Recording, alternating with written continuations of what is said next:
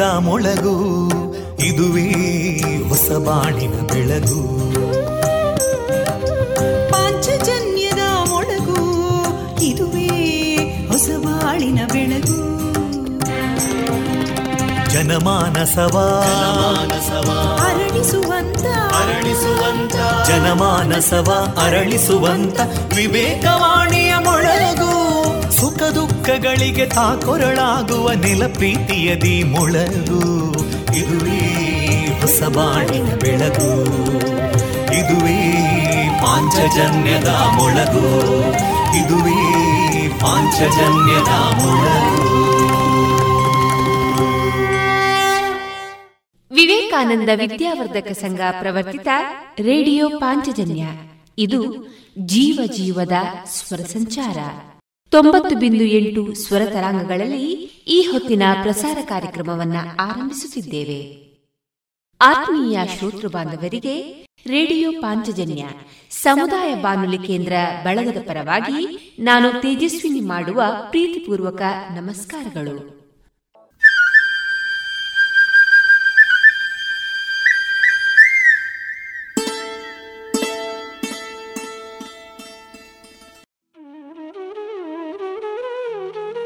ಆತ್ಮೀಯ ಶ್ರೋತೃ ಬಾಂಧವರಿಗೆಲ್ಲ ವಿಶುಕಣಿ ಹಬ್ಬದ ಶುಭಾಶಯಗಳು.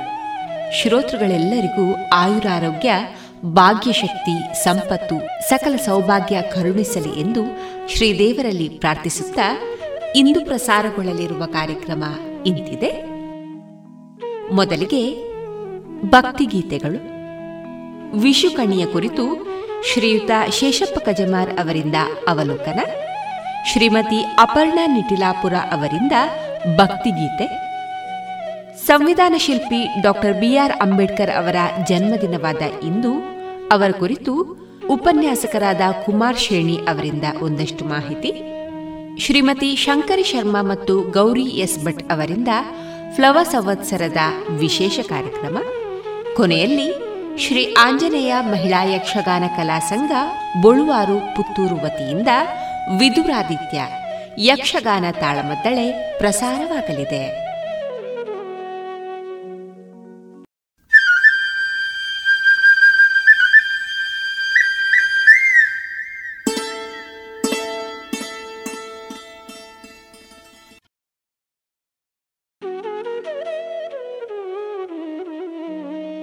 ಇದೀಗ ಮೊದಲಿಗೆ ಭಕ್ತಿಗೀತೆಗಳನ್ನ ಕೇಳೋಣ.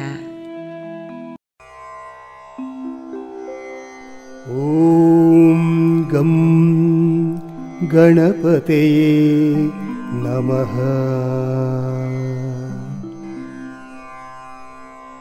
ॐ नमो सिद्धिविनायकाय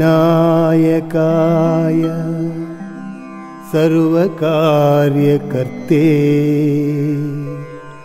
सर्वविघ्नप्रशमनाय सर्वराज्यवशीकराय सर्वजनस्त्रीपुरुषाकर्षाय श्री ओ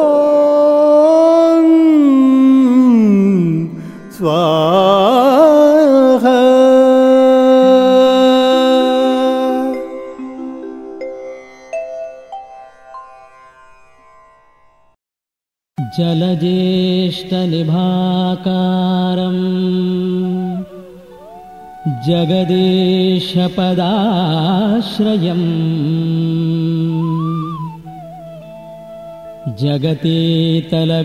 जगतीतलविख्यातम् जगन्नाथ गुरुं भजे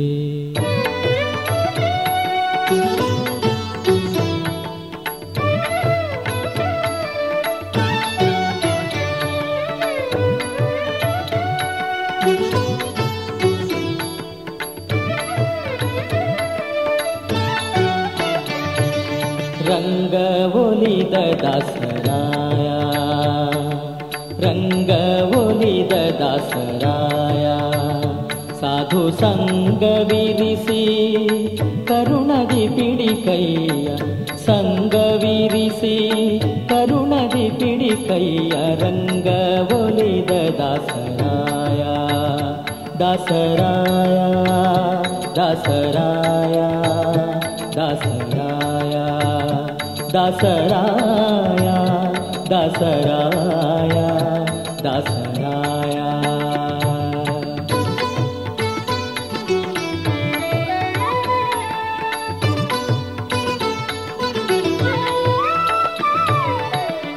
ಕುಂಭಿಣಿ ಸುರನಾದ ನಂಬಿದೆ ನಿನ್ನ ಪಾದ ಬೆಂಬಿಡದಲೆ ಕಾಯೋ.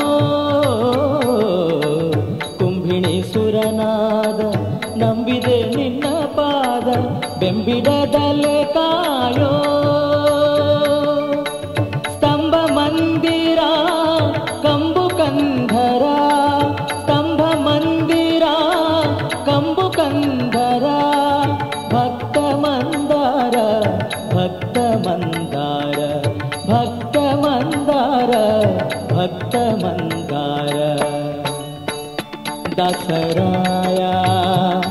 राया दासराया। रङ्गोलिद दासराया। रङ्गोलिद दासराया।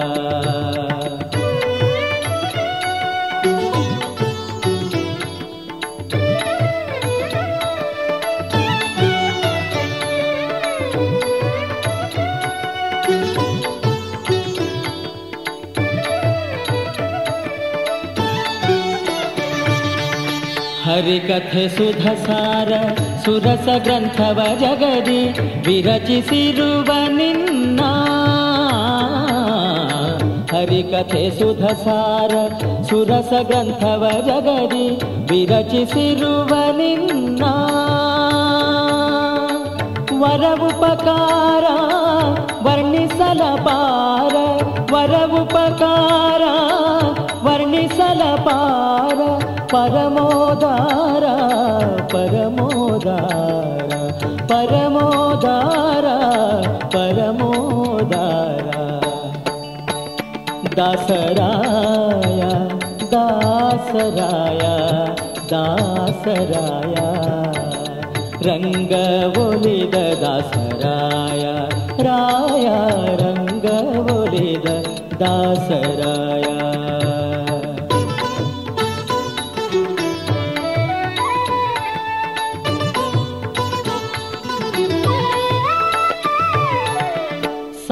గాన విలోల శ్యామ సుందర విఠలన స్వామి అభకుత సామగాన విలోల శ్యామ సుందర విఠలన స్వామి అభకుత నిస్సీమ ప్రహ్లాద అనుజ సహ్లాద నిస్సీమ ప్రహ్లాద ನಿಸ್ಸೀಮ ಪ್ರಹ್ಲಾದ ಅನುಜ ಸಹ್ಲಾದ ನೀಡ ಮಗಾಹ್ಲಾದ ನೀಡ ಮಗಾಹ್ಲಾದ ನೀಡ ಮಗಾಹ್ಲಾದ ನೀಡ ಮಗಾಹ್ಲಾದ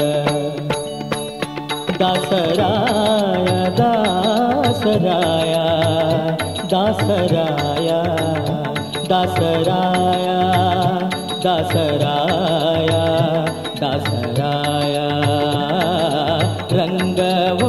दसराया रङ्गीद दसराया।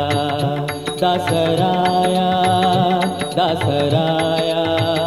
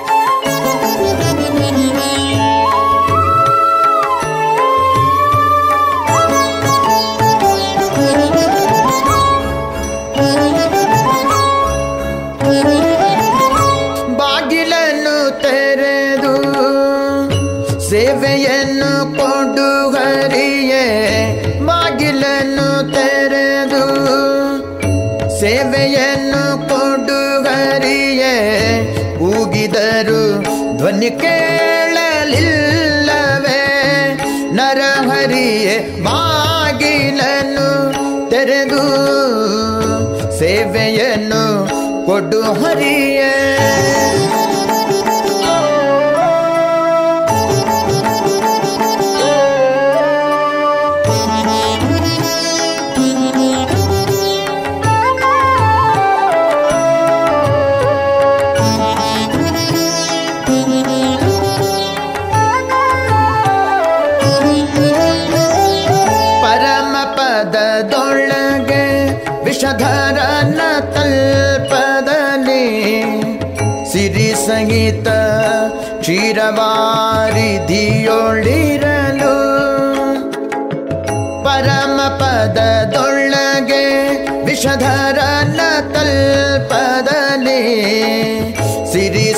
ಶ್ರೀತ ಕ್ಷೀರವಾರಿಧಿಯೊಳಿರಲು ಕರಿರಾಜತಷ್ಟದಲ್ಲಿ ಆದಿಮೂಲಾಯನಲು ಕರಿರಾಜ ಕಷ್ಟದಲ್ಲಿ ಆದಿಮೂಲಾಯನಲು ಕರಯಲಾಕ್ಷಣ ಬಂದು ಒದಗಿದೆಯೋ ನರಹರಿಯೇ. ಕರೆಯಲಾಕ್ಷಣ ಬಂದು ಒದಗಿದೆಯೋ ನರಹರಿಯ ಬಾಗಿಲನು ತೆರೆದು ಸೇವೆಯನ್ನು ಕೊಡು ಹರಿಯ.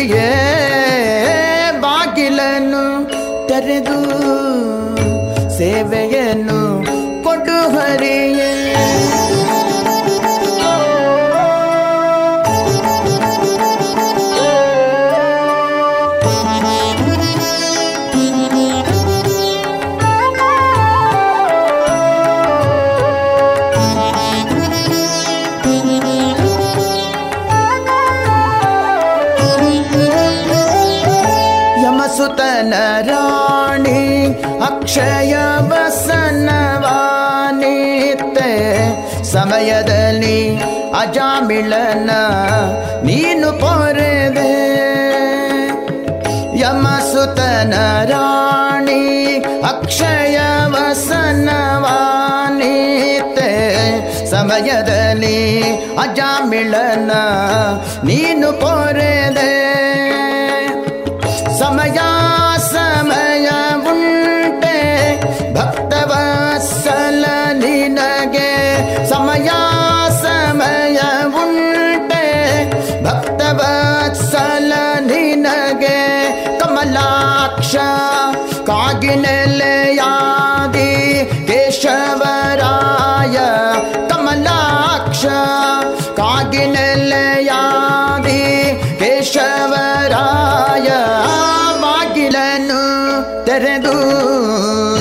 ಸೇವೆಯನ್ನು ಕೊಡು ಹರಿಯೇ. ಕೂಗಿದರು ಧ್ವನಿ ಕೇಳಲಿಲ್ಲವೇ. ನರಹರಿಯೇ ಬಾಗಿಲನು ತೆರೆದು ಬಾಗಿಲನು ತೆರೆದು ಬಾಗಿಲನು ತೆರೆದು. ಸೇವೆಯನು ಕೊಡು ಹರಿಯೇ.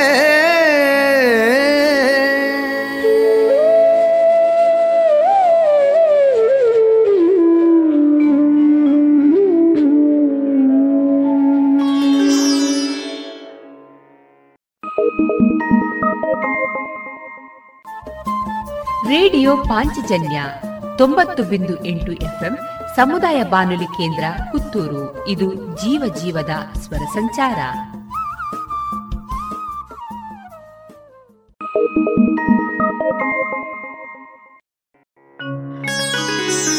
ನಾನು ನನ್ನದು ಎಂಬುದು ಆವ ಕಾಲಕ್ಕೂ ಬೇಡ. ನಾನು ನನ್ನದು ಎಂಬುದಾವ ಕಾಲಕ್ಕೂ ಬೇಡ. ನೀನು ನಿನ್ನದು ಎಂಬ ದಿವ್ಯ ಮಂತ್ರವೇ ಇರಲಿ. ನೀನು ನಿನ್ನದು ಎಂಬ ದಿವ್ಯ ಮಂತ್ರವೇ ಇರಲಿ. ಅನುಗಾಲ ನುಡಿಸಿದನು ಎನ್ನಿಂದ ಶ್ರೀ ತಂದೆ ಮುದ್ದು ಮೋಹನ್ನ ವಿಠಲ. ಅನುಗಾಲ ನುಡಿಸಿದನು ಎನ್ನಿಂದ ಶ್ರೀ ತಂದೆ ಮುದ್ದು ಮೋಹನ್ನ ವಿಠನ ಆ.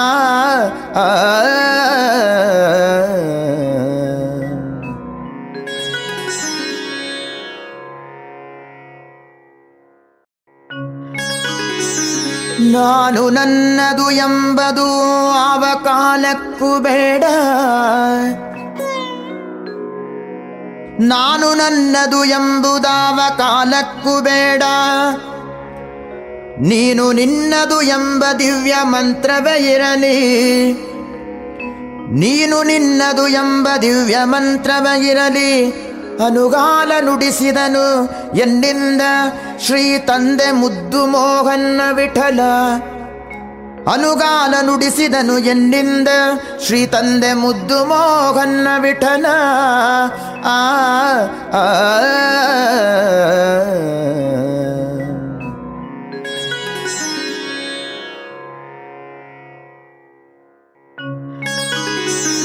ನಾನು ನನ್ನದು ಎಂಬುದು ಆವ ಕಾಲಕ್ಕೂ ಬೇಡ. ನಾನು ನನ್ನದು ಎಂಬುದಾವ ಕಾಲಕ್ಕೂ ಬೇಡ. ನೀನು ನಿನ್ನದು ಎಂಬ ದಿವ್ಯ ಮಂತ್ರವೇ ಇರಲಿ.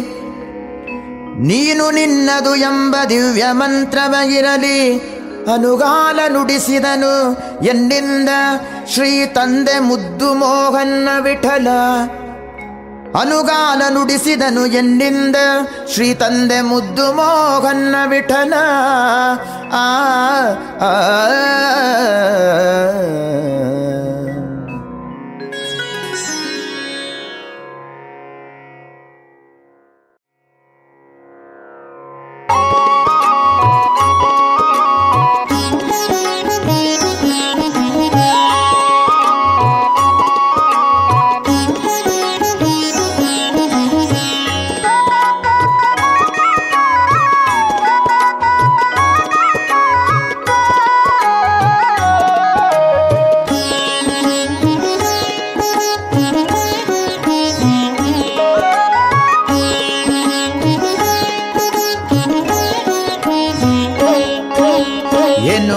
ಪೆಳ್ಳಲ್ಲಿ ತಂಗಿ ತಿಮ್ಮಯ್ಯನ ಪಾದವನು ಕಂಡೆ.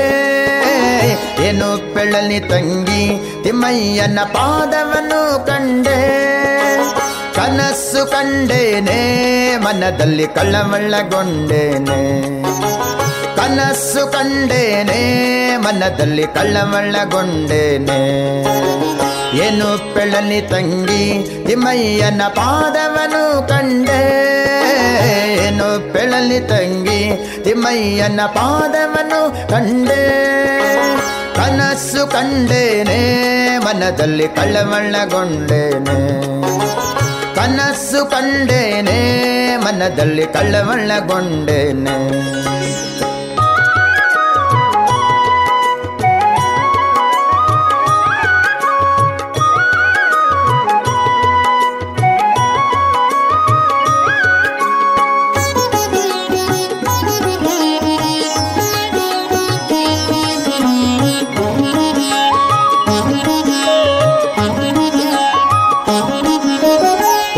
ಪೊನ್ನಾದ ಕಡಗನ್ನಿಟ್ಟು ತಿಮ್ಮಯ್ಯತ ಪೋಲ್ವ ನಾಮವನ್ನಿಟ್ಟು, ಪೊನ್ನಾದ ಕಡಗನ್ನಿಟ್ಟು ತಿಮ್ಮಯ್ಯತ ಪೋಲ್ವ ನಾಮವನ್ನಿಟ್ಟು. ಅಂದೂಗೆ ಗಲ್ಲು ಕೆನ್ನುತ್ತಾ, ಎನ್ನ ಮುಂದೆ ಬಂದು ನಿಂತಿದ್ದನಲ್ಲೇ. ಅಂದೂಗೆ ಗಲ್ಲು ಕೆನ್ನುತ್ತಾ, ಎನ್ನ ಮುಂದೆ ಬಂದು ನಿಂತಿದ್ದನಲ್ಲೇ. ಏನು ಪೆಳಲಿ ತಂಗಿ, ತಿಮ್ಮಯ್ಯನ ಪಾದವನು ಕಂಡೆ. ಏನು ಬೆಳಲಿ ತಂಗಿ ತಿಮ್ಮಯ್ಯನ ಪಾದವನು ಕಂಡೆ. ಕನಸು ಕಂಡೇನೆ ಮನದಲ್ಲಿ ಕಳ್ಳವಳ್ಳಗೊಂಡೇನೆ ಕನಸು ಕಂಡೇನೆ ಮನದಲ್ಲಿ ಕಳ್ಳವಳ್ಳಗೊಂಡೇನೆ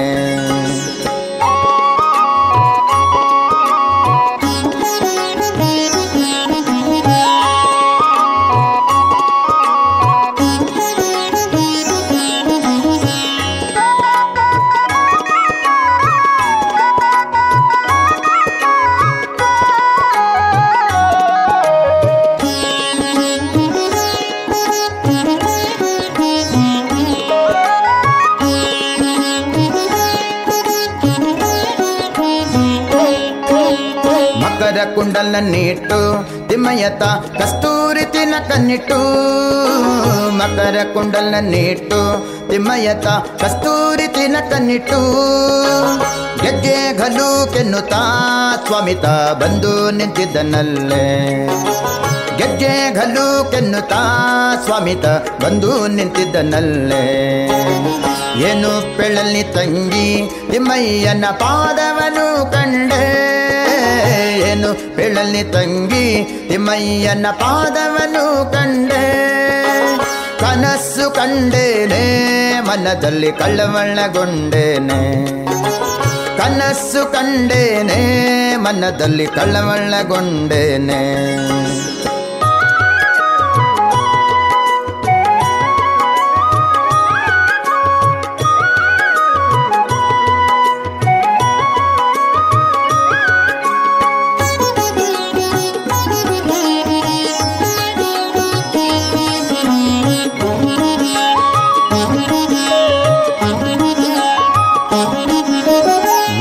ಮುತ್ತಿನ ಪಲ್ಲಕ್ಕಿ ಯತಿಗಳು ಹೊತ್ತು ನಿಂತಿದ್ದರಲ್ಲೇ. ಮುತ್ತಿನ ಪಲ್ಲಕ್ಕಿ ಯತಿಗಳು ಹೊತ್ತು ನಿಂತಿದ್ದರಲ್ಲೇ. ಛತ್ರ ಚಾಮರದಿಂದ ರಂಗಯ್ಯನ ಉತ್ಸವ ಮೂರುತಿಯ. ಛತ್ರ ಚಾಮರದಿಂದ ರಂಗಯ್ಯನ ಉತ್ಸವ ಮೂರುತಿಯ. ಏನು ಪೆಳಲಿ ತಂಗಿ ತಿಮ್ಮಯ್ಯನ ಪಾದವನು ಕಂಡೆ. ಏನು ಪೆಳಲಿ ತಂಗಿ ತಿಮ್ಮಯ್ಯನ ಪಾದವನು ಕಂಡೆ. ಕನಸು ಕಂಡೇನೆ ಮನದಲ್ಲಿ ಕಳ್ಳವಳ್ಳಗೊಂಡೇನೆ. ಕನಸು ಕಂಡೇನೆ ಮನದಲ್ಲಿ ಕಳ್ಳವಳ್ಳಗೊಂಡೇನೆ.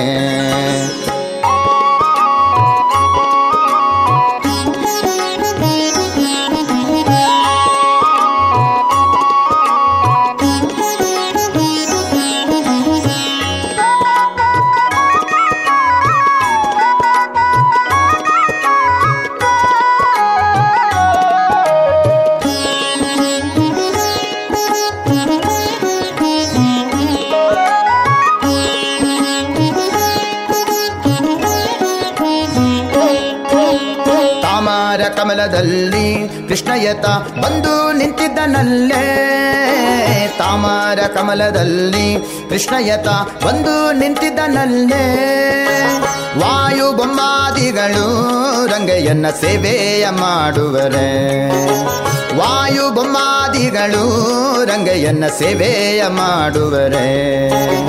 ಏನು ಪೆಳಲಿ ತಂಗಿ, ತಿಮ್ಮಯ್ಯನ ಪಾದವನು ಕಂಡೆ. ಏನು ಪೆಳಲಿ ತಂಗಿ, ತಿಮ್ಮಯ್ಯನ ಪಾದವನು ಕಂಡೆ. ಕನಸು ಕಂಡೇನೆ, ಮನದಲ್ಲಿ ಕಳ್ಳವಳ್ಳಗೊಂಡೇನೆ ಕನಸು ಕಂಡೇನೆ, ಮನದಲ್ಲಿ ಕಳ್ಳವಳ್ಳಗೊಂಡೇನೆ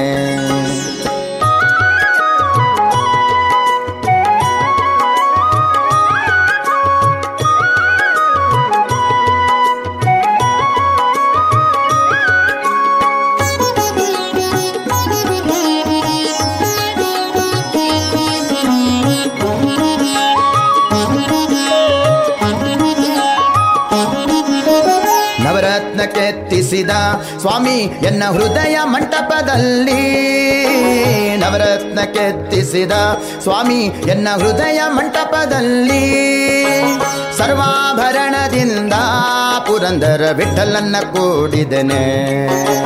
ಸರ್ವಾಭರಣದಿಂದ ಪುರಂದರ ವಿಠಲನ್ನ ಕೂಡಿದನೆ. ಏನು ಪಿಳಲಿ ತಂಗಿ ತಿಮ್ಮಯ್ಯನ ಪಾದವನು ಕಂಡೆ. ಏನು ಪೆಳಲಿ ತಂಗಿ ತಿಮ್ಮಯ್ಯನ ಪಾದವನು ಕಂಡೆ, ಕನಸು ಕಂಡೇನೆ, ಮನದಲ್ಲಿ ಕಳ್ಳಮಳ್ಳಗೊಂಡೇನೆ ಕನಸು ಕಂಡೇನೆ, ಮನದಲ್ಲಿ ಕಳ್ಳಮಳ್ಳಗೊಂಡೇನೆ ಮನದಲ್ಲಿ ಕಳವಳಗೊಂಡೇನೆ ಮನದಲ್ಲಿ ಕಳವಳಗೊಂಡೇನೆ.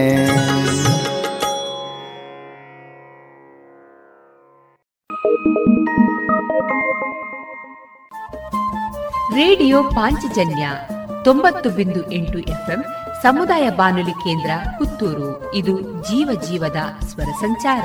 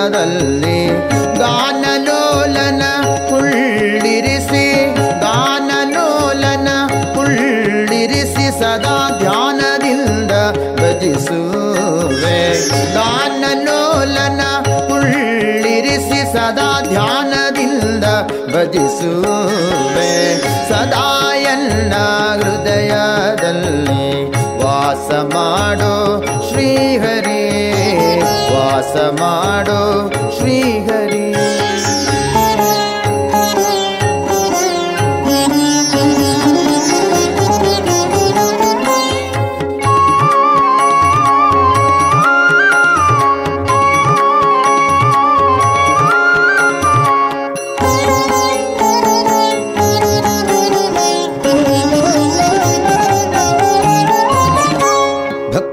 सर्वे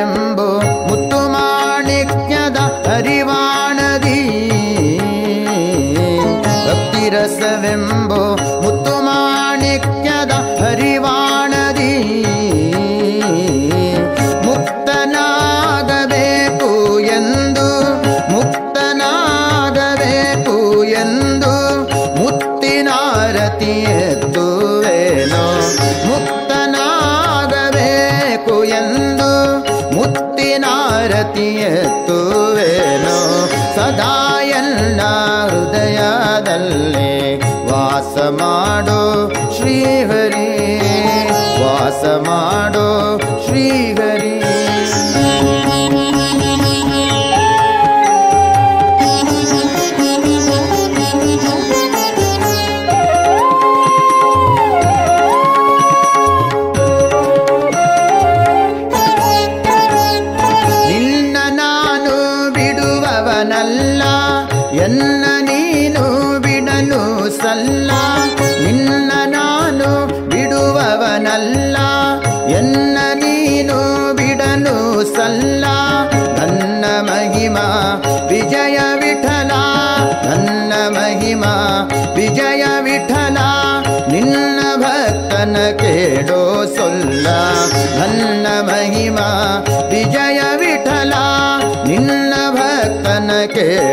ಸೊಲ್ಲ ಸದಾಯನ್ನ ಹೃದಯದಲ್ಲಿ ವಾಸ ಮಾಡೋ ಶ್ರೀಹರಿ.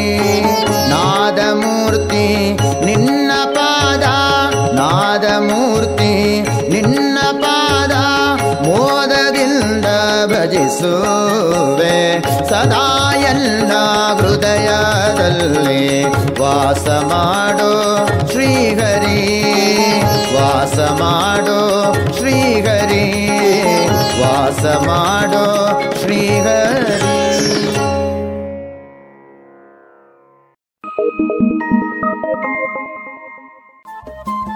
ರೇಡಿಯೋ ಪಾಂಚಜನ್ಯ ತೊಂಬತ್ತು ಬಿಂದು ಎಂಟು ಎಫ್ಎಂ ಸಮುದಾಯ ಬಾನುಲಿ ಕೇಂದ್ರ ಪುತ್ತೂರು. ಇದು ಜೀವ ಜೀವದ ಸ್ವರ ಸಂಚಾರ.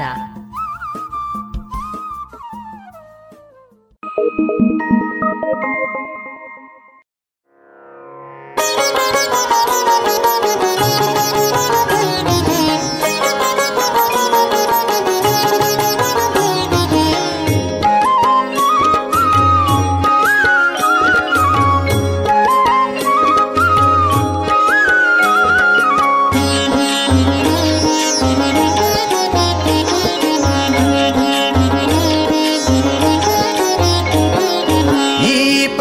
ಸೊಬಗು ಇನ್ನಾವ ದೇವರಲ್ಲಿ ಕಾಣೆ.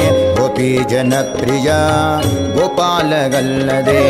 ಈ ಪರಿಯ ಸೊಬಗು ಇನ್ನಾವ ದೇವರಲ್ಲಿ ಕಾಣೆ. ಗೋಪಿ ಜನಪ್ರಿಯ, ಗೋಪಾಲಗಲ್ಲದೆ. ಗೋಪಿ ಜನಪ್ರಿಯ, ಗೋಪಾಲಗಲ್ಲದೆ.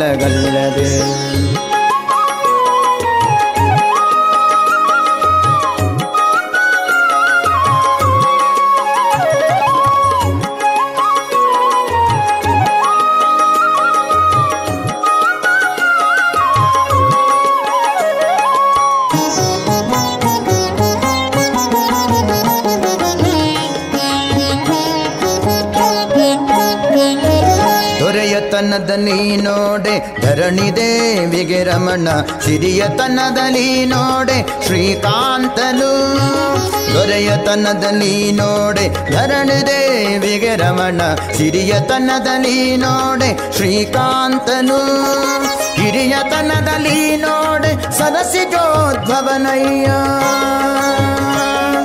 ಹಿರಿಯತನದಲ್ಲಿ ನೋಡೆ ಸರಚಿದೋದ್ಭವನಯ್ಯ ಗುರುತನದಲ್ಲಿ ನೋಡೆ.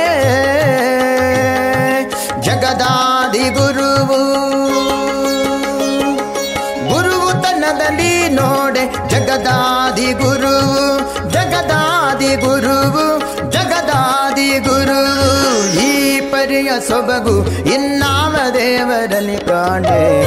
ಗೋಪಿ ಜನಪ್ರಿಯ गोपालवल्लभे गोपी जनप्रिया गोपालवल्लभे।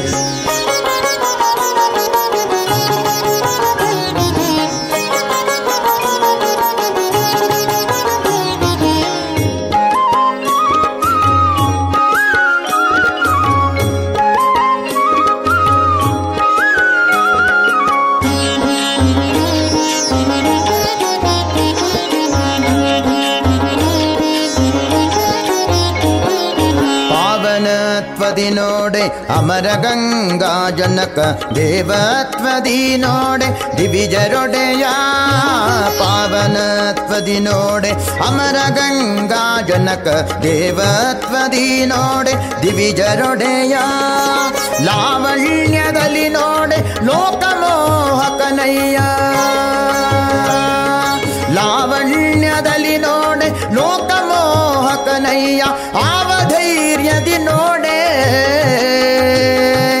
ಅಸುರಾಂತಕ ಆವಧೈರ್ಯದಿ ನೋಡೆ ಅಸುರಾಂತಕ ಅಸುರಾಂತಕ ಅಸುರಾಂತಕ ಈ ಪರಿಯ ಸೊಬಗು ಇನ್ನಾವ ದೇವರನಿ ಕಾಣೆ ಗೋಪಿ ಜನಪ್ರಿಯ ಗೋಪಾಲಗಲ್ಲದೆ ಗೋಪಿ ಜನಪ್ರಿಯ ಗೋಪಾಲಗಲ್ಲದೆ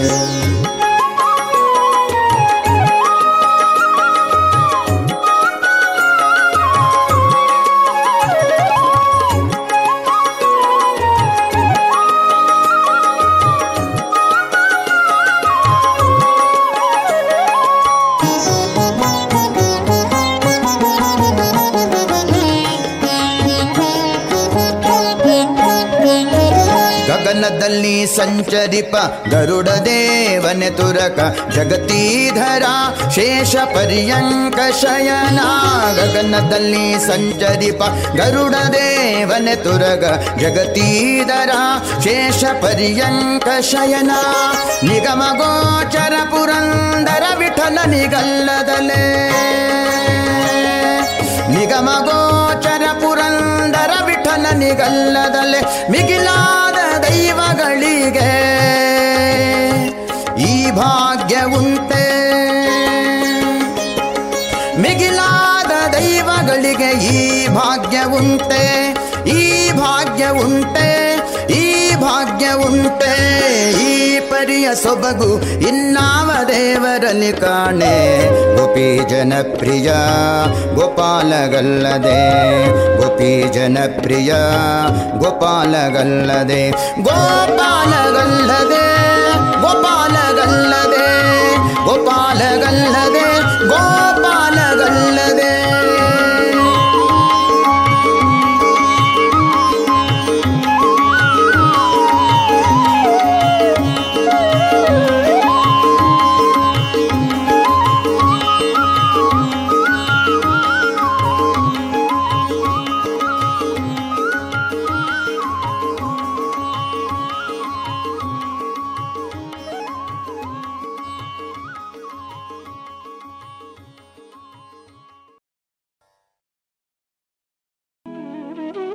ಇದುವರೆಗೆ ಭಕ್ತಿ ಗೀತೆಗಳನ್ನ ಕೇಳಿದಿರಿ. ಇದೀಗ ವಿಷುಕಣಿಯ ಕುರಿತು ಶ್ರೀಯುತ ಶೇಷಪ್ಪ ಕಜಮಾರ್ ಅವರಿಂದ ಒಂದಷ್ಟು ಮಾಹಿತಿಯ ಅವಲೋಕನ. ತುಳುವರ ತಿಂಗಳು ಆರಂಭವಾಗುವುದು ಪಗ್ಗುವಿನಿಂದ. ನಾವು ಶಾಲೆಯಲ್ಲಿ ಜನವರಿಯಿಂದ ಡಿಸೆಂಬರ್ ತನಕ ಲೆಕ್ಕ ಹಾಕಿದರೆ ತುಳುವರು ಪಗ್ಗುವಿನಿಂದ ಸುಗ್ಗಿ ತನಕ ಲೆಕ್ಕ ಹಾಕಿ ಒಂದು ವರ್ಷ ಎನ್ನುತ್ತಾರೆ. ಹೀಗಿದೆ ನೋಡಿ ತುಳುವರ ವರ್ಷದ ತಿಂಗಳು. ಪಗ್ಗು, ಬೇಸ, ಕಾರ್ತೆಲು, ಆಟಿ, ಸೋನ, ನಿರ್ನಲ ಪೊಂತೆಲು ಜಾರ್ದೆ, ಪೆರಾರ್ದೆ, ಪೊನ್ನಿ, ಮಾಯಿ, ಸುಗ್ಗಿ. ಸೌರಮಾನದಲ್ಲಿ ಪಗ್ಗು ಮೊದಲ ತಿಂಗಳಾದರೆ ಸುಗ್ಗಿ ಕೊನೆಯ ತಿಂಗಳಾಗಿರುತ್ತದೆ ತುಳುನಾಡಿನ ಸಂಸ್ಕೃತಿಯಲ್ಲಿ ಬಿಸು ಅಥವಾ ವಿಷು ಹಬ್ಬದ ದಿನ ಹೊಸ ವರ್ಷದ ಆರಂಭ ಎನ್ನುತ್ತಾರೆ. ಯುಗಾದಿ ಕಳೆದು ಹದಿನೈದು ದಿನದಲ್ಲಿ ಬಿಸು ಬರುತ್ತದೆ. ಸೌರಮಾನ ಯುಗಾದಿ ಮತ್ತು ಬಿಸು ಇವೆರಡು ಒಂದೇ ಆಗುತ್ತದೆ. ಸೌರಮಾನ ಯುಗಾದಿಯನ್ನೇ ತುಳುವರು ಬಿಸು ಎಂದು ಆಚರಣೆ ಮಾಡುತ್ತಾರೆ. ಬಿಸು ಮುಖ್ಯವಾಗಿ ಕೃಷಿ ಕೆಲಸಗಾರರಿಗೆ ಬಹಳ ಪ್ರಾಮುಖ್ಯವಾದ ಹಬ್ಬವಾಗಿದೆ. ಭಾರತೀಯ ಪದ್ಧತಿಯಲ್ಲಿ ನಾವು ಎರಡು ರೀತಿಯ ಕಾಲಗಣನೆಯನ್ನು ಆಚರಿಸುತ್ತೇವೆ. ಒಂದು ಚಾಂದ್ರಮಾನ ಪದ್ಧತಿ, ಮತ್ತೊಂದು ಸೌರಮಾನ ಪದ್ಧತಿ. ಚಂದ್ರನಿಗೆ ಈ ಭೂಮಿಯನ್ನು ಸುತ್ತು ಬರಲು ಬರೋಬ್ಬರಿ ಇಪ್ಪತ್ತೈದರಿಂದ ಇಪ್ಪತ್ತ ಒಂಬತ್ತು ದಿನ ಬೇಕಾಗುತ್ತದೆ. ಅದೇ ರೀತಿ ಚಂದ್ರನು ಹನ್ನೆರಡು ಸುತ್ತು ಬಂದಾಗ ಒಂದು ವರ್ಷ ಆಗುತ್ತದೆ. ಈ ಸುತ್ತನ್ನು ಲೆಕ್ಕ ಹಾಕಿ ಮಾಡುವ ಕಾಲಮಾನ ಪದ್ಧತಿಯನ್ನು ಚಾಂದ್ರಮಾನ ಪದ್ಧತಿ ಎಂದು ಕರೆಯಲಾಗುತ್ತದೆ.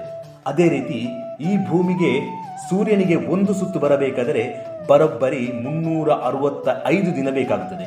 ಅದನ್ನು ಒಂದು ವರ್ಷ ಎನ್ನುತ್ತಾರೆ.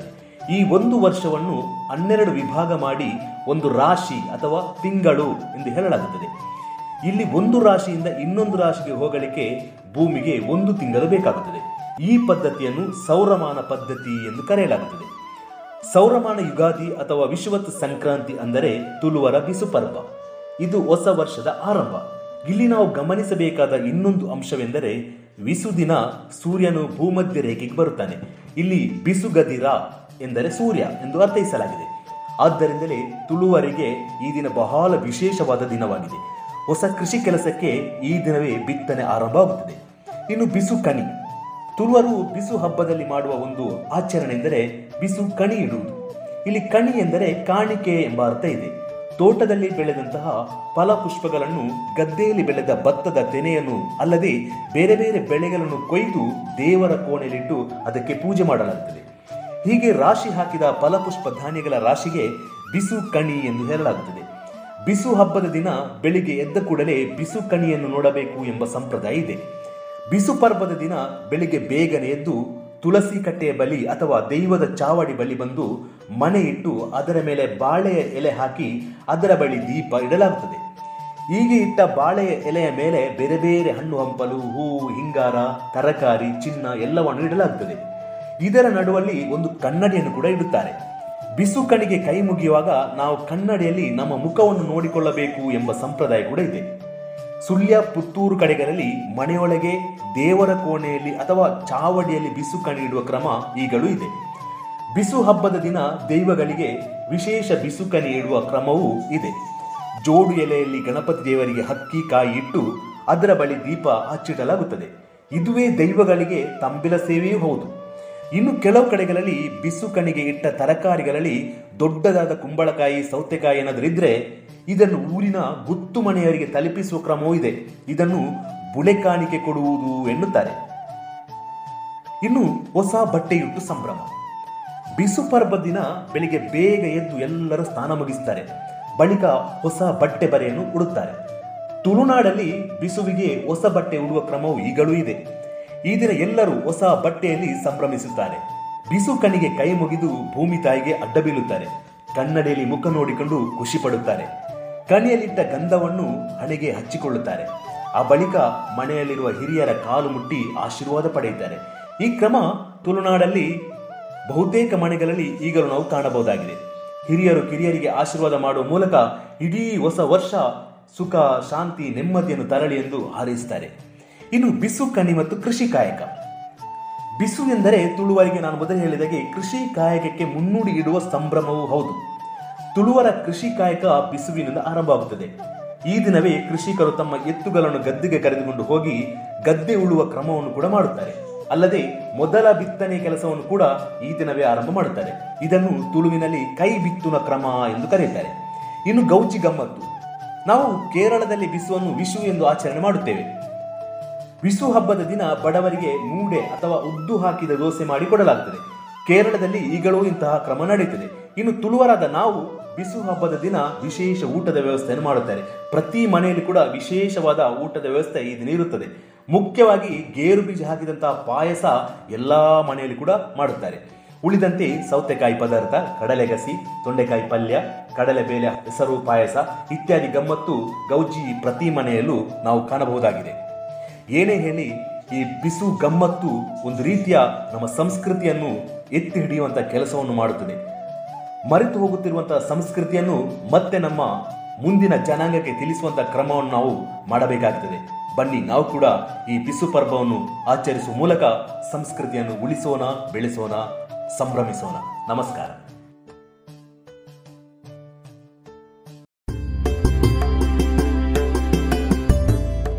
ಶ್ರೀ ಕ್ಷೇತ್ರ ಪುತ್ತೂರು ಮಹತೋಬಾರ ಶ್ರೀ ಮಹಾಲಿಂಗೇಶ್ವರ ದೇವಸ್ಥಾನದ ವರ್ಷಾವಧಿ ಜಾತ್ರೆ.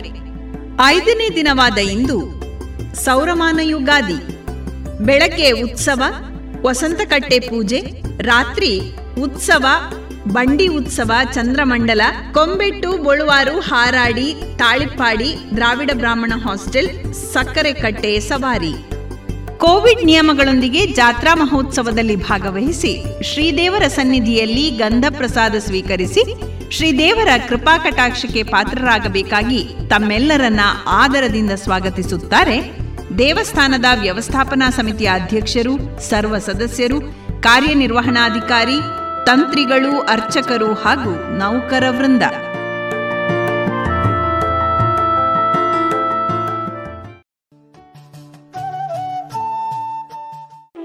ಇದುವರೆಗೆ ಶೇಷಪ್ಪ ಕಜಮಾರ್ ಅವರಿಂದ ವಿಶುಕಣಿಯ ಕುರಿತ ಒಂದಷ್ಟು ಮಾಹಿತಿಯ ಅವಲೋಕನವನ್ನ ಕೇಳಿದಿರಿ. ಇದೀಗ ಶ್ರೀಮತಿ ಅಪರ್ಣಾ ನಿಟಿಲಾಪುರ ಅವರಿಂದ ಭಕ್ತಿಗೀತೆಯನ್ನ ಕೇಳೋಣ.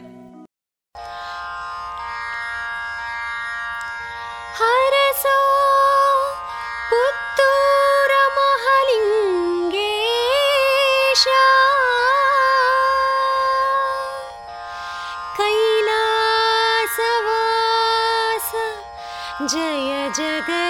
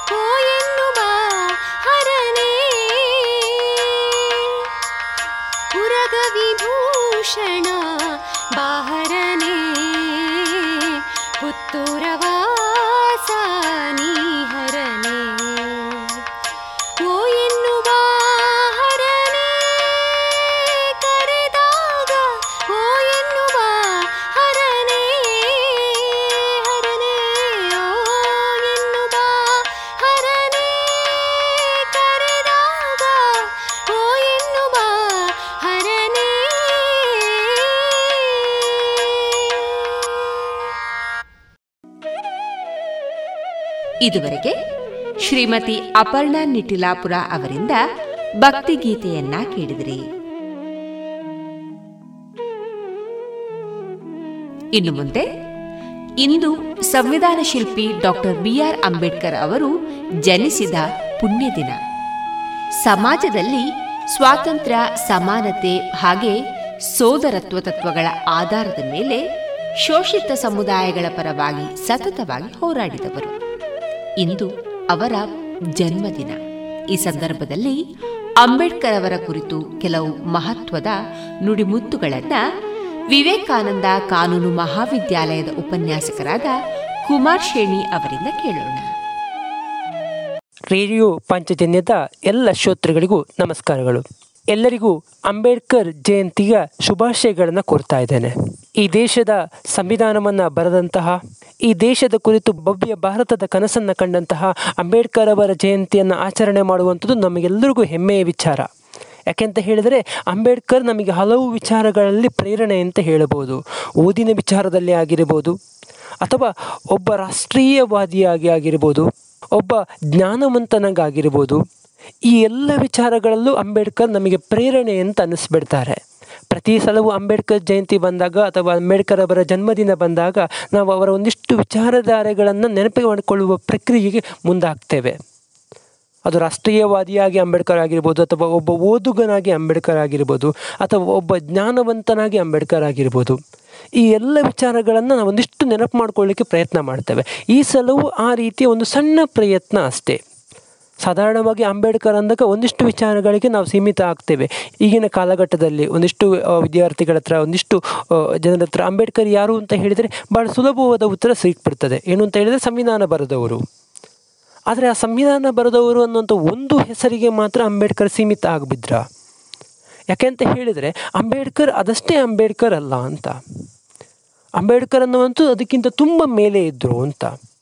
ಯಾಕೆಂತ ಹೇಳಿದರೆ ಸ್ವಾತಂತ್ರ್ಯ ಪೂರ್ವದ ಇತಿಹಾಸವನ್ನು ನೋಡ್ತಾ ಬಂದರೆ ನಮ್ಮ ಸಮಾಜದ ಕಟ್ಟುಪಾಡುಗಳು ಏನಿತ್ತು? ಒಂದು ವರ್ಣ ವ್ಯವಸ್ಥೆ ಆಗಿರ್ಬೋದು ಅಥವಾ ಜಾತಿ ವ್ಯವಸ್ಥೆ ಆಗಿರ್ಬೋದು. ಆ ಜಾತಿ ವ್ಯವಸ್ಥೆ ಬಹಳ ಉತ್ತುಂಗದಲ್ಲಿದ್ದಂಥ ಕಾಲಘಟ್ಟದಲ್ಲಿ ಒಬ್ಬ ಶೋಷಿತ ಸಮುದಾಯದಿಂದ ಮಹರ್ ಸಮುದಾಯ ಅಂತ ಹೇಳುವಂಥದ್ದು. ನಮಗೆಲ್ಲರೂ ಗೊತ್ತಿರ್ಬೋದು ಅಂಬೇಡ್ಕರ್ ಮಹರ್ ಸಮುದಾಯರು ಒಂದು ಶೋಷಿತ ಸಮುದಾಯದಿಂದ ಒಬ್ಬ ವ್ಯಕ್ತಿ ಬೆಳವಣಿಗೆ ಆಗ್ತಾ ಬಂದು, ಈ ದೇಶದ ಸಂವಿಧಾನವನ್ನು ಬರೆಯುವಷ್ಟರ ಮಟ್ಟಿಗೆ ಬೆಳೆದು ನಿಲ್ತಾರೆ ಅಂತ ಹೇಳಿದರೆ ಅದು ನಮಗೆಲ್ಲರಿಗೂ ಹೆಮ್ಮೆಯ ವಿಚಾರ. ಆ ಹಂತದಲ್ಲಿ ನಾವಿವತ್ತು ಸಂವಿಧಾನವನ್ನು ಒಂದು ಉತ್ತುಂಗ ಸ್ಥಿತಿಯಲ್ಲಿದೆ ಇವತ್ತು ನೀವು ಯಾವುದೇ ದೇಶದ ಸಂವಿಧಾನದ ಜೊತೆ ಭಾರತದ ಸಂವಿಧಾನವನ್ನು ಕಂಪೇರ್ ಮಾಡ್ತಾ ಹೋದರೆ ಅದು ಬಹಳ ಉತ್ತುಂಗದ ಸ್ಥಿತಿಯಲ್ಲಿರುವಂಥ ಸಂವಿಧಾನ. ಅಂಥ ಸಂವಿಧಾನವನ್ನು ನಮಗೆ ಬರೆದುಕೊಟ್ಟುವಷ್ಟರ ಮಟ್ಟಿಗೆ ಅಂಬೇಡ್ಕರ್ ಬೆಳೆದು ನಿಲ್ತಾರೆ ಅಂತ ಹೇಳಿದರೆ ನಾವೆಲ್ಲರೂ ಹೆಮ್ಮೆ ಪಡಬೇಕಾದಂಥ ವಿಚಾರ, ಅದರಲ್ಲಿ ಯಾವುದೇ ಅನುಮಾನಗಳು ಇಲ್ಲ. ಇಂತಹ ಒಂದು ಸಮುದಾಯದಿಂದ ಬೆಳೆದು ಬಂದಂಥ ಡಾಕ್ಟರ್ ಬಿ ಆರ್ ಅಂಬೇಡ್ಕರ್ ಅವರು ಬಹಳ ಸಮಸ್ಯೆಗಳ ನಡುವೆ ಇತ್ತೀಚೆಗೆ ಒಂದು, ಸಾಧಾರಣವಾಗಿ ನಾವು ಒಂದಿಷ್ಟು ಜನ ನೋಡಿರ್ಬೋದು ಟಿ ವಿಯಲ್ಲಿ ಅಥವಾ ಒಂದು ಮಹಾನಾಯಕ ಅನ್ನುವಂಥ ಒಂದು ಧಾರಾವಾಹಿ ಬರ್ತಾ ಇತ್ತು. ಮುಖ್ಯವಾಗಿ ಅಂಬೇಡ್ಕರ್ ಅವರ ಜೀವನವನ್ನು ಕುರಿತು ನಿರ್ಮಾಣ ಅನ್ನೋದ ಧಾರಾವಾಹಿ ಅದು. ಅದರ ಪ್ರತಿ ಸಲ ನೋಡಿದಾಗಲೂ ಹೇಳ್ತಾ ಇದ್ರು. ಕೆಲವೊಬ್ರು ಹೀಗೆ ಮಾತಾಡಬೇಕಾದ್ರೆ ಹೇಳ್ತಾ ಇದ್ರು. ಏನು ಅಂತ ಹೇಳಿದ್ರೆ, ಅಂಬೇಡ್ಕರ್ ಇಷ್ಟೆಲ್ಲ ನೋವನ್ನು ಉಂಡಿದ್ರ ಅಥವಾ ಈ ರೀತಿ ಎಲ್ಲ ಸಮಸ್ಯೆಗಳು ಅಂಬೇಡ್ಕರ್ ಅವರಿಗೆ ಬಂದಿತ್ತಾ ಅಂತ. ಬಹುಶಃ ಅಂಬೇಡ್ಕರ್ ಅವರು ಇದ್ದಂಥ ಕಾಲಘಟ್ಟ ಅಂಥದ್ದು ಅಂತ. ಯಾಕೆಂತ ಹೇಳಿದ್ರೆ, ಅಂಬೇಡ್ಕರ್ ಏನು ಹೂವಿನ ಹಾಸಿಗೆಯಲ್ಲಿ ಬೆಳೆದ ಬಂದವರಲ್ಲ. ಏನು ತುಂಬ ಶ್ರೀಮಂತ ಫ್ಯಾಮಿಲಿಯಿಂದ ಬಂದವರಲ್ಲ ತುಂಬ ಬಡತನದಿಂದ ಬಂದಂಥ ಅಂಬೇಡ್ಕರ್ ಅವರು. ಆದರೆ ಈ ದೇಶದ ವ್ಯವಸ್ಥೆಯನ್ನು ಅವರೆಲ್ಲೂ ದೂಷಿಸ್ತಾ ಸಾಗಲಿಲ್ಲ. ಯಾಕೆಂತ ಹೇಳಿದ್ರೆ ನಾನು ಆಗಲೇ ಹೇಳಿದೆ, ಈ ದೇಶಕ್ಕೆ ಭವ್ಯ ಸಂವಿಧಾನವನ್ನು ಬರೆಯುವಷ್ಟರ ಮಟ್ಟಿಗೆ ಬೆಳೀತಾರೆ ಅಂತ ಹೇಳಿದರೆ ಈ ದೇಶ ಸರಿ ಇಲ್ಲ ಅಂತ ದೂಷಿಸ್ತಾ ಬೆಳಿಬೋದಿತ್ತು. ಆದರೆ ಎಲ್ಲೂ ಈ ದೇಶವನ್ನು ದೂಷಿಸುವ ಕೆಲಸಕ್ಕೆ ಮಾಡೋದಿಲ್ಲ. ಈ ಎಲ್ಲ ವ್ಯವಸ್ಥೆಗಳ ನಡುವೆ, ಈ ಎಲ್ಲ ನೋವುಗಳ ನಡುವೆ ಅಂಬೇಡ್ಕರ್ ಬೆಳೀತಾ ಸಾಕ್ತಾರೆ ಪ್ರತಿ ಸಲವೂ ಬೆಳೆದಾಗಲೂ ನಾನು ಏನಾದರೂ ಈ ದೇಶಕ್ಕೆ ಮಾಡಬೇಕು ಅಂತನ್ನುವಂಥ ಕನಸುಗಳನ್ನು ಕಾಣ್ತಾರೆ. ಅದು ಸ್ವಾತಂತ್ರ್ಯ ಪೂರ್ವದಲ್ಲಿ ಆಗಿರ್ಬೋದು, ಸ್ವಾತಂತ್ರ್ಯ ನಂತರದಲ್ಲೂ ಆಗಿರ್ಬೋದು. ಈ ಎಲ್ಲ ನೋವುಗಳ ನಡುವೆ ಒಂದು ಉನ್ನತ ಶಿಕ್ಷಣವನ್ನು ಪಡ್ಕೊಳ್ತಾರೆ. ಇದು ಅಂಬೇಡ್ಕರ್ ಅವರ ಬಾಲ್ಯ ಅಂತ ಹೇಳ್ಬೋದು. ನಮಗೆಲ್ಲರೂ ಗೊತ್ತಿರ್ಬೋದು. ಶೋಷಣೆ ಅನ್ನುವಂಥದ್ದು ಯಾವ ಮಟ್ಟಕ್ಕಾಯಿತು ಅಂತ ಹೇಳಿದರೆ, ಅವರನ್ನು ಸ್ಕೂಲಲ್ಲಿ ಅಥವಾ ಅವರು ಓದ್ತಾ ಇದ್ದ ಶಾಲೆಯಲ್ಲಿ ಶೋಷಣೆ ಮಾಡಲಿಕ್ಕೆ ಶುರು ಮಾಡಿದರು. ಅವರು ವಾಸಿಸ್ತಾ ಇದ್ದಂಥ ಕೇರಿಗಳಲ್ಲಿ ಅಥವಾ ಅವರು ವಾಸಿಸ್ತಾ ಇದ್ದಂಥ ಊರುಗಳಲ್ಲಿ ಅವರನ್ನು ಶೋಷಣೆ ಮಾಡ್ತಾ ಇದ್ದರು ಶಾಲೆಯಲ್ಲಿ ಓದ್ತಾ ಇರಬೇಕಾದ್ರೆ ಜೊತೆಯಲ್ಲೂ ಕೂರಿಸ್ತಾ ಇರಲಿಲ್ಲ. ಅವರು ಬೇರೆಯೇ ಕೂತ್ಕೊಳ್ಬೇಕಿತ್ತು. ಊರಲ್ಲಿ ವಾಸಿಸುವ ಪರಿಸ್ಥಿತಿಯು ಹಾಗೆ ಅವರು ಬೇರೆಯಾಗಿ ಇರಬೇಕಿತ್ತು. ಈ ರೀತಿಯ ಒಂದು ಶೋಷಿತ ಸಮುದಾಯದಲ್ಲಿ ಅಥವಾ ಶೋಷಣೆಗೆ ಒಳಗಾದಾಗಲೆಲ್ಲ ಅವರು ಗಟ್ಟಿಯಾಗ್ತಾ ಸಾಗಿದ್ರು ಅದೇ ಅವರ ಮುಂದೆ ಪ್ರೇರಣೆ ಅಂತ ಹೇಳಬಹುದು. ಹೀಗೆ ಒಂದು ಶೋಷಿತ ಸಮುದಾಯದಿಂದ ಅಥವಾ ಒಂದು ತುಂಬ ಹಿಂದುಳಿದ ವರ್ಗದ ಕಡೆಯಿಂದ ಅಥವಾ ಹಿಂದುಳಿದ ಸಮುದಾಯದಿಂದ ಅಂಬೇಡ್ಕರ್ ಬೆಳೀತಾ ಬಂದರು. ಇದನ್ನು ನೀವು ಅಂಬೇಡ್ಕರ್ ಅವರು ಬೆಳೆದು ಬಂದ ಹಾದಿ ಅಂತ ಹೇಳಬಹುದು. ಆದರೆ ಭಾರತವನ್ನು ಕಟ್ಟಬೇಕು ಅವರ ಕನಸುಗಳು ಏನಿತ್ತು? ಸಾಧಾರಣವಾಗಿ ನಾವು ಒಂದಿಷ್ಟು ವಿಚಾರಗಳನ್ನು ಬಂದಾಗ ನಾನು ಆವಾಗಲೇ ಹೇಳಿದೆ. ಏನು ಅಂತ ಹೇಳಿದರೆ ಅಂಬೇಡ್ಕರ್ ಅಂದರೆ ಖಾಲಿ ಸಂವಿಧಾನ ಬರೆದವರು ಅಂತ ಒಂದು ಡೆಸಿಗ್ನೇಷನ್ ಇದೆ ಅಥವಾ ಒಂದು ಪದ ಬಳಕೆ ಆಗುತ್ತೆ. ಅದನ್ನು ಮೀರಿದ ಒಬ್ಬ ಅಂಬೇಡ್ಕರ್ ಅವರಲ್ಲಿ ಪ್ರತಿ ಸಲವೂ ಪ್ರತಿ ವಿಚಾರಗಳನ್ನು ಚರ್ಚೆ ಮಾಡಿದಾಗಲೂ ಬರುತ್ತೆ. ಸಾಧಾರಣವಾಗಿ ಸಾವಿರದ ಒಂಬೈನೂರ ನಲವತ್ತ ಐದರ ನಂತರದಲ್ಲಿ ಭಾರತಕ್ಕೊಂದು ಸ್ವಾತಂತ್ರ್ಯ ಸಿಗುತ್ತೆ ಅಂತ ಒಂದು ಸ್ಥಿತಿ ನಿರ್ಮಾಣ ಆಗಿತ್ತು ಇಲ್ಲಿ. ಆ ಸ್ಥಿತಿ ನಿರ್ಮಾಣ ಆದಾಗ ಸ್ವಾತಂತ್ರ್ಯ ಬಂದರೆ ಅದಕ್ಕೊಂದು ದೇಶಕ್ಕೊಂದು ಸರ್ಕಾರ ಬೇಕು. ಸರ್ಕಾರವನ್ನು ನಡೆಸಲಿಕ್ಕೆ ಒಂದು ಸಂವಿಧಾನ ಬೇಕು. ಹಾಗಾದರೆ ಸಂವಿಧಾನವನ್ನು ಯಾರು ರೆಡಿ ಮಾಡಬೇಕು? ಸಂವಿಧಾನವನ್ನು ಸಿದ್ಧಪಡಿಸಲಿಕ್ಕೆ ಒಬ್ಬ ವ್ಯಕ್ತಿ ಬೇಕು, ಒಬ್ಬ ಯೋಗ್ಯ ವ್ಯಕ್ತಿ ಬೇಕು. ಅವನಿಗೊಂದಿಷ್ಟು ವಿಚಾರಗಳು ತಿಳಿದಿರಬೇಕು. ಅಂಥ ವ್ಯಕ್ತಿ ಹುಡುಕಾಟ ನಡೀಲಿಕ್ಕೆ ಶುರುವಾಯಿತು. ಸಾಧಾರಣವಾಗಿ ಸ್ವಾತಂತ್ರ್ಯ ಹೋರಾಟದ ನಲವತ್ತರ ಕಾಲಘಟ್ಟದಲ್ಲಿ. ಈ ಕಾಲಘಟ್ಟದಲ್ಲಿ ಮುಂಚೂಣಿಯಲ್ಲಿದ್ದವರು ಸರ್ದಾರ್ ವಲ್ಲಭಭಾಯಿ ಪಟೇಲ್ ಮತ್ತು ಜವಾಹರ್ಲಾಲ್ ನೆಹರು ಅವರು. ಸಾಧಾರಣವಾಗಿ ನಮಗೆ ಗೊತ್ತಿರುವಂಥದ್ರ ಜೊತೆಗೆ ಮಹಾತ್ಮ ಗಾಂಧೀಜಿಯವರು. ಈ ಮೂರು ಜನ ಸಾಧಾರಣವಾಗಿ ಸ್ವಾತಂತ್ರ್ಯ ಹೋರಾಟದ ಬಹಳ ಮುಂಚೂಣಿಯಲ್ಲಿದ್ದಂಥ ಕಾಲ ಅದು. ಆವಾಗ ಈ ದೇಶಕ್ಕೊಂದು ಸಂವಿಧಾನವನ್ನು ಬರೀಲಿಕ್ಕೆ ಒಬ್ಬ ವ್ಯಕ್ತಿ ಬೇಕು ಅಂತ ಹೇಳಿದಾಗ ವಲ್ಲಭಭಾಯಿ ಪಟೇಲ್ ಮತ್ತು ನೆಹರು ಅವರು ಒಬ್ಬ ವ್ಯಕ್ತಿಯನ್ನು ಹುಡುಕ್ಲಿಕ್ಕೆ ಶುರು ಮಾಡ್ತಾರೆ ಯಾರ ಹತ್ರ ಬರೆಸ್ಬೋದು ಸಂವಿಧಾನವನ್ನು ಅಂತ.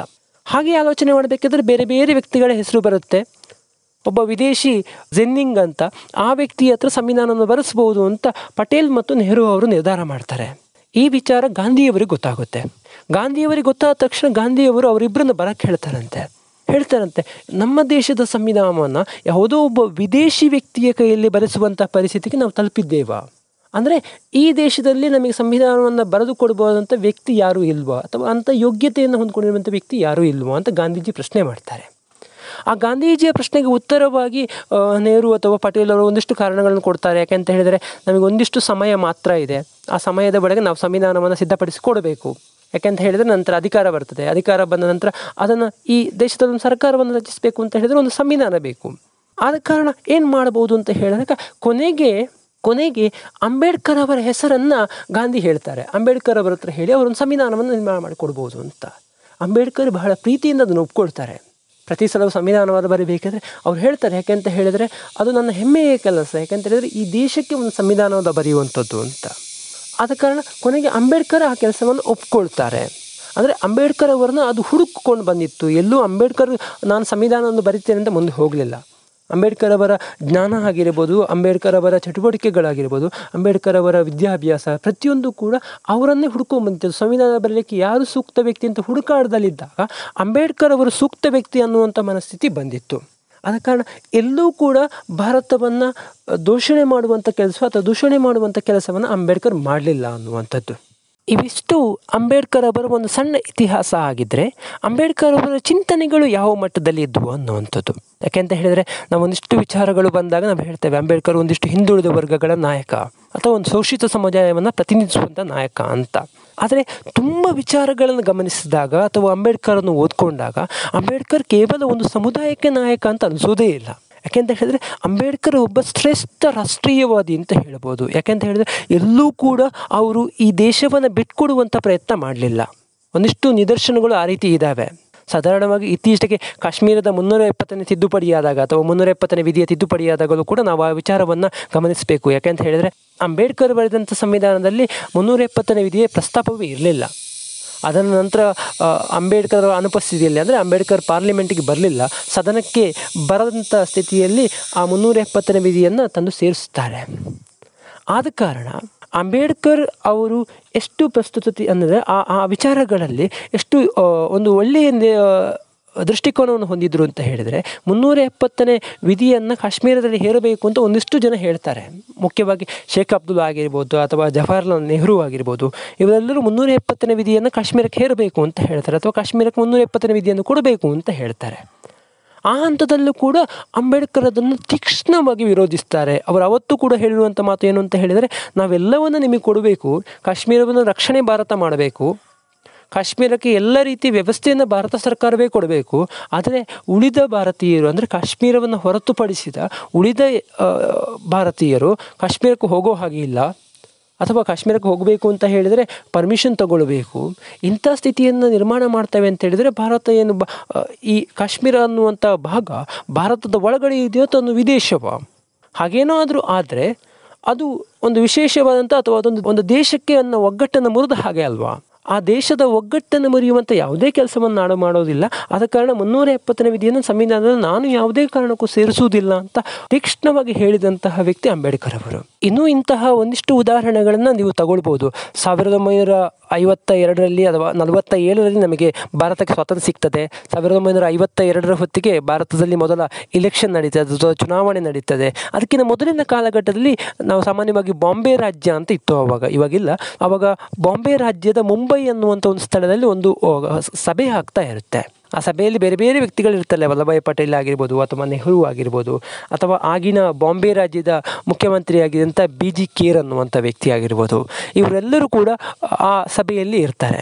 ಆ ಸಭೆಯಲ್ಲಿ ಮಾತನಾಡ್ತಾ ಆಗಿನ ಬಾಂಬೆ ರಾಜ್ಯದ ಮೊದಲ ಮುಖ್ಯಮಂತ್ರಿ ಆಗಿದ್ದಂತಹ ಬಿ ಜಿ ಕೇರವರು ಒಂದು ಮಾತನ್ನು ಹೇಳ್ತಾರೆ. ಏನು ಅಂತ ಹೇಳಿದರೆ, ನಾನು ಮೊದಲು ಭಾರತೀಯ, ನಂತರ ನಾನು ಮಹಾರಾಷ್ಟ್ರಿಗ ಅಥವಾ ಮಹಾರಾಷ್ಟ್ರದವನು ಅಂತ ಹೇಳ್ತಾರೆ. ಆ ಮಾತಿಗೆ ಕೊನೆಗೆ ಅಂಬೇಡ್ಕರ್ ಒಂದು ಪ್ರತಿಕ್ರಿಯೆಯನ್ನು ಕೊಡ್ತಾರೆ. ಅದೇ ವೇದಿಕೆಯಲ್ಲಿ ಒಂದು ಪ್ರತಿಕ್ರಿಯೆಯನ್ನು ಕೊಡ್ತಾರೆ. ಏನು ಅಂತ ಹೇಳಿದರೆ, ನಾನು ಮೊದಲು ಭಾರತೀಯ ಮತ್ತು ಅದೇ ಕೊನೆ ಅಂತ. ಅಂದರೆ ನನಗೆ ಭಾರತೀಯ ಅನ್ನುವಂಥದ್ದನ್ನು ಬಿಟ್ಟು ಬೇರೆ ಯಾವುದೇ ಒಂದು ಐಡೆಂಟಿಟಿ ಬೇಕಾಗಿಲ್ಲ, ಬೇರೆ ಯಾವುದೇ ಒಂದು ಗುರುತು ಇಲ್ಲ. ನಾನು ಹುಟ್ಟಿನಿಂದಲೂ ಭಾರತೀಯ, ಸಾಯುವವರೆಗೂ ಭಾರತೀಯನೇ ಅಂತ. ಇದು ಇನ್ನೊಂದು ಉದಾಹರಣೆ ಅಂತ ಹೇಳ್ಬೋದು. ಯಾಕಂತ ಹೇಳಿದರೆ, ಅಂಥ ಒಂದು ರಾಷ್ಟ್ರೀಯತೆಯನ್ನು ಅಥವಾ ರಾಷ್ಟ್ರೀಯ ಪರಿಕಲ್ಪನೆಯನ್ನು ಇಟ್ಕೊಂಡಿರುವಂಥವರು ಅಂಬೇಡ್ಕರ್. ಈ ರೀತಿ ತುಂಬ ವಿಚಾರಗಳು ನಮ್ಮ ನಮ್ಗೆ ಸಿಗ್ತಾ ಹೋಗುತ್ತೆ. ಇನ್ನೊಂದು ಬಹಳ ಪ್ರಾಮುಖ್ಯವಾಗಿರುವಂಥದ್ದು ಸಾವಿರದ ಒಂಬೈನೂರ ನಲವತ್ತ ಒಂಬತ್ತರಲ್ಲಿ ಸಂವಿಧಾನ ರಚನೆ ಆಗುತ್ತೆ. ಸಾವಿರದ ಒಂಬೈನೂರ ನಲವತ್ತ ಒಂಬತ್ತು ನವಂಬರ್ ಇಪ್ಪತ್ತೈದರಂದು ಸಂವಿಧಾನ ರಚನಾ ಸಮಿತಿಯ ಕೊನೆಯ ಸಭೆ ನಡೆಯುತ್ತೆ. ಆ ಸಭೆಯಲ್ಲಿ ಅಂಬೇಡ್ಕರ್ ಮಾತನಾಡ್ತಾರೆ. ಅಂಬೇಡ್ಕರ್ ಮಾತನಾಡ್ತಾ ತುಂಬ ವಿಚಾರಗಳನ್ನು ಹೇಳ್ತಾ ಹೋಗ್ತಾರೆ. ಯಾವ ರೀತಿ ಸಂವಿಧಾನವನ್ನು ನಿರ್ಮಾಣ ಮಾಡಿದರು ಅಥವಾ ಯಾರ್ಯಾರು ಸಹಕಾರವನ್ನು ಕೊಟ್ಟರು ಅಂತ.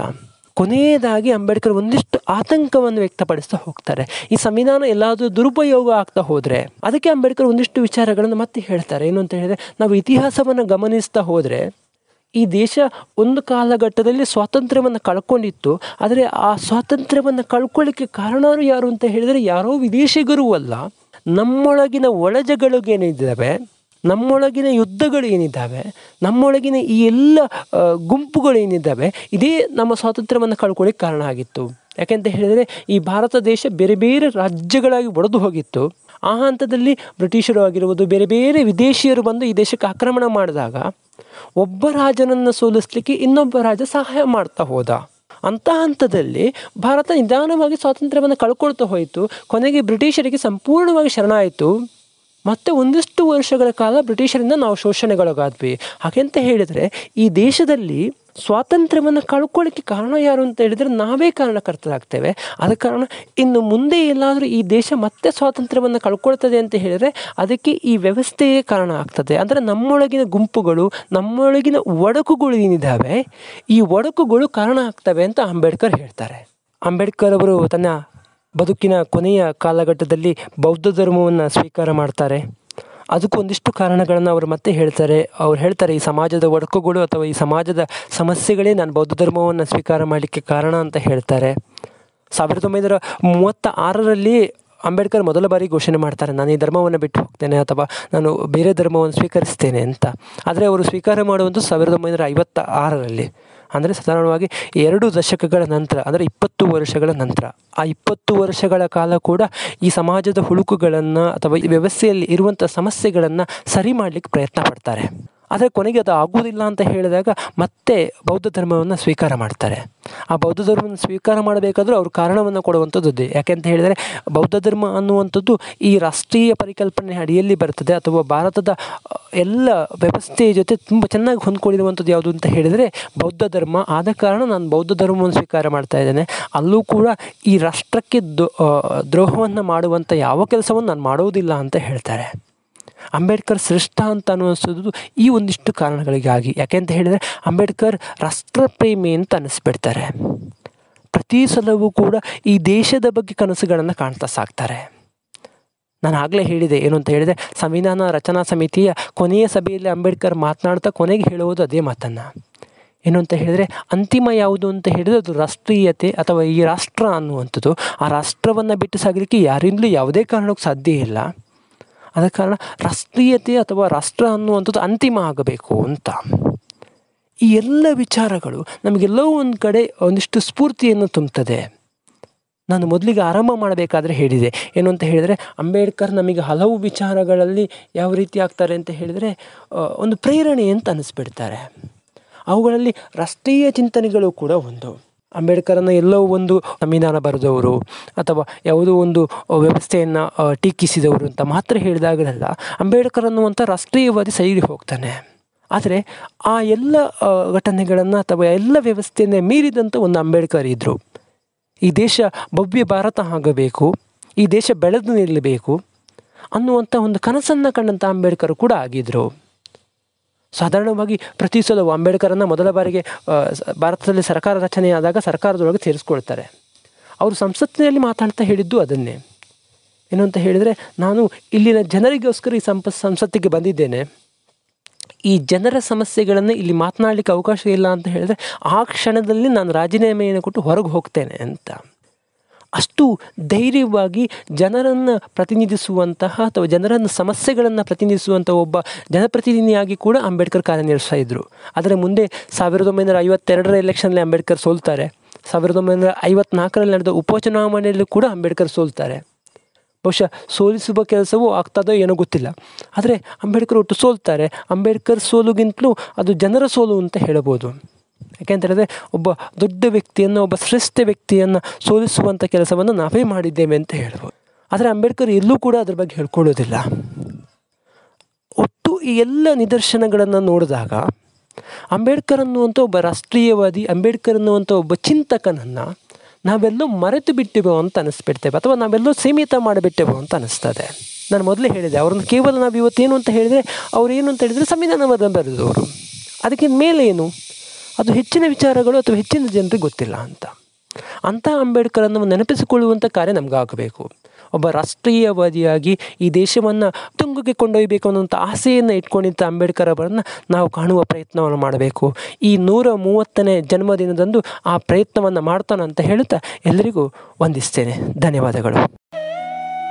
ಇದುವರೆಗೆ ಕುಮಾರ್ ಶೇಣಿ ಅವರಿಂದ ಡಾಕ್ಟರ್ ಬಿ ಆರ್ ಅಂಬೇಡ್ಕರ್ ಅವರ ಕುರಿತ ಮಾತುಗಳನ್ನು ಕೇಳಿದಿರಿ.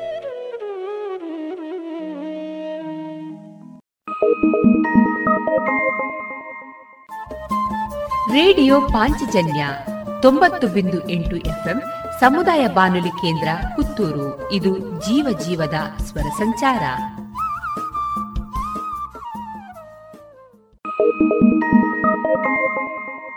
ಏನು ಚಂದ?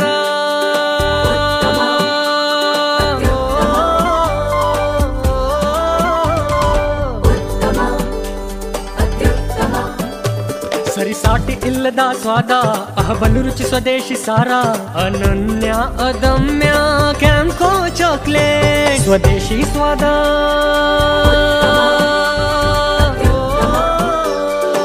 ಕ್ಯಾಂಕೋ ಸ್ವದೇಶಿ ಚಾಕೊಲೇಟ್ಸ್.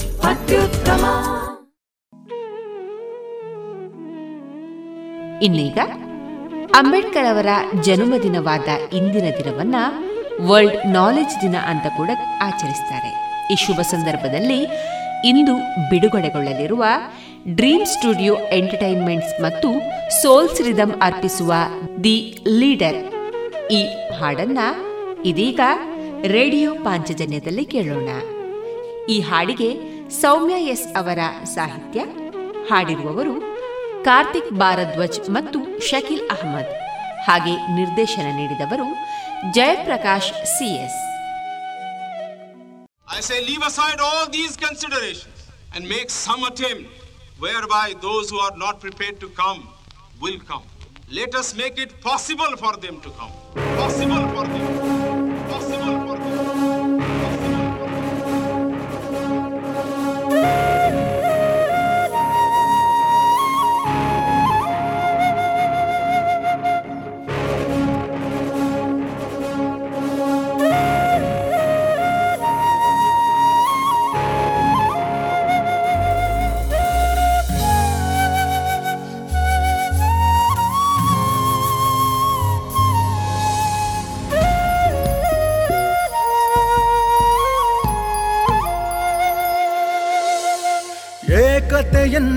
ಶಾಯಿಗೆ ನಿನ್ನ ಲೇಖನ, ನೀತಿ ಶಾಸನ. ಸಮತೆಯ ಸಾರುವ ದೇಶಕ್ಕೆ ಭೀಮಲಾಂಛನ ನಿಧಿ ಶಾಸನ. ಏಕತೆ ಎನ್ನುವ ಶಾಯಿಗೆ ನಿನ್ನ ಲೇಖನ, ನೀತಿ ಶಾಸನ. ಸಮತೆಯ ಸಾರುವ ದೇಶಕ್ಕೆ ಭೀಮಲಾಂಛನ ನಿಧಿ ಶಾಸನ ಮನುಸ್ಮೃತಿಯ ತೂರಿ ಮನ್ವಂತರಗೊಳಿಸಿರುವೆ. ಉತ್ತುಂಗಕ್ಕೇರಿ ಯಶೋಗಾಥೆ ಬರೆದಿರುವೆ. ಕತ್ತಲೆ ಕಾನೂನಿಗೆ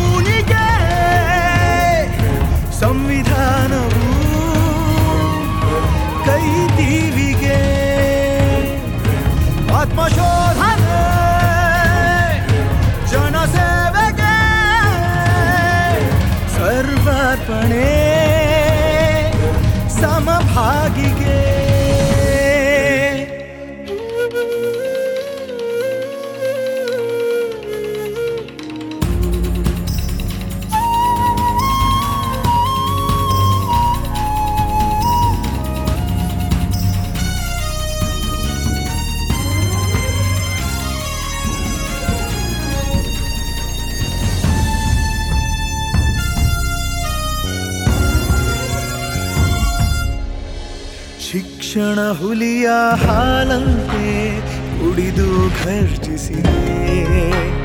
ಚಗ್ಗದೆ ಕುಗ್ಗದೆ ಸಿಡಿಲಂತೆ ಹೊಳೆದು ಜ್ವಲಿಸಿದೆ. ಅನ್ಯಾಯ ಅಳಿಸಿ, ಅನುದಾನ ಕಲ್ಪಿಸಿದೆ. ವಿದ್ಯೆಯ ಗಳಿಸಿ ಮತದಾನ ಸೃಷ್ಟಿಸಿದೆ. ಮೌಢ್ಯತೆಯ ಸರಿಸಿ ಸಂವಿಧಾನ ಅರ್ಪಿಸಿದೆ. ಮೇಲಿನ ಬಟ್ಟೆ ಹರಿದೋದರೇನಾಯ್ತು ಕೈಯಲ್ಲಿನ ಪುಸ್ತಕ ಲೋಕಕ್ಕೆ ಬೆಳಕಾಯ್ತು. ಕತ್ತಲೆ ಕಾನೂನಿಗೆ ಸಂವಿಧಾನವು ಕೈ 怎么说？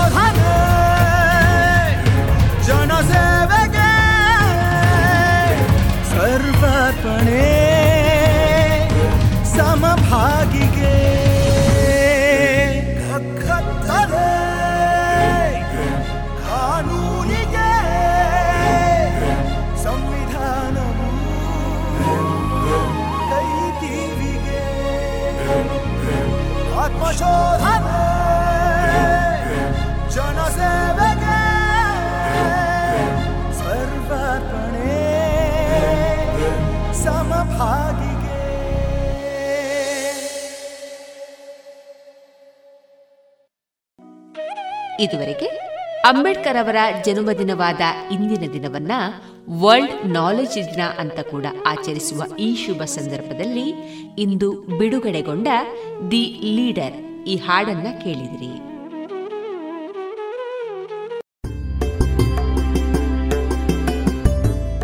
ಶ್ರೀ ಕ್ಷೇತ್ರ ಪುತ್ತೂರು ಮಹತೋಬಾರ ಶ್ರೀ ಮಹಾಲಿಂಗೇಶ್ವರ ದೇವಸ್ಥಾನದ ವರ್ಷಾವಧಿ ಜಾತ್ರೆ. ಐದನೇ ದಿನವಾದ ಇಂದು ಸೌರಮಾನ ಯುಗಾದಿ ಬೆಳಗ್ಗೆ ಉತ್ಸವ, ವಸಂತಕಟ್ಟೆ ಪೂಜೆ, ರಾತ್ರಿ ಉತ್ಸವ, ಬಂಡಿ ಉತ್ಸವ, ಚಂದ್ರಮಂಡಲ ಕೊಂಬೆಟ್ಟು ಬೊಳುವಾರು ಹಾರಾಡಿ, ತಾಳಿಪ್ಪಾಡಿ, ದ್ರಾವಿಡ ಬ್ರಾಹ್ಮಣ ಹಾಸ್ಟೆಲ್, ಸಕ್ಕರೆ ಕಟ್ಟೆ ಸವಾರಿ. ಕೋವಿಡ್ ನಿಯಮಗಳೊಂದಿಗೆ ಜಾತ್ರಾ ಮಹೋತ್ಸವದಲ್ಲಿ ಭಾಗವಹಿಸಿ ಶ್ರೀದೇವರ ಸನ್ನಿಧಿಯಲ್ಲಿ ಗಂಧ ಪ್ರಸಾದ ಸ್ವೀಕರಿಸಿ ಶ್ರೀದೇವರ ಕೃಪಾ ಕಟಾಕ್ಷಕ್ಕೆ ಪಾತ್ರರಾಗಬೇಕಾಗಿ ತಮ್ಮೆಲ್ಲರನ್ನ ಆದರದಿಂದ ಸ್ವಾಗತಿಸುತ್ತಾರೆ ದೇವಸ್ಥಾನದ ವ್ಯವಸ್ಥಾಪನಾ ಸಮಿತಿಯ ಅಧ್ಯಕ್ಷರು, ಸರ್ವ ಸದಸ್ಯರು, ಕಾರ್ಯನಿರ್ವಹಣಾಧಿಕಾರಿ, ತಂತ್ರಿಗಳು, ಅರ್ಚಕರು ಹಾಗೂ ನೌಕರ ವೃಂದ.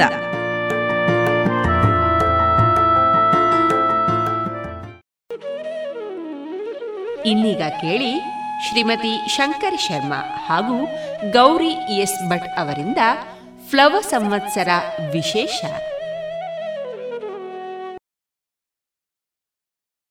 ಯಾರಪ್ಪ ಇದಿಷ್ಟು ಹೊತ್ತಲ್ಲಿ?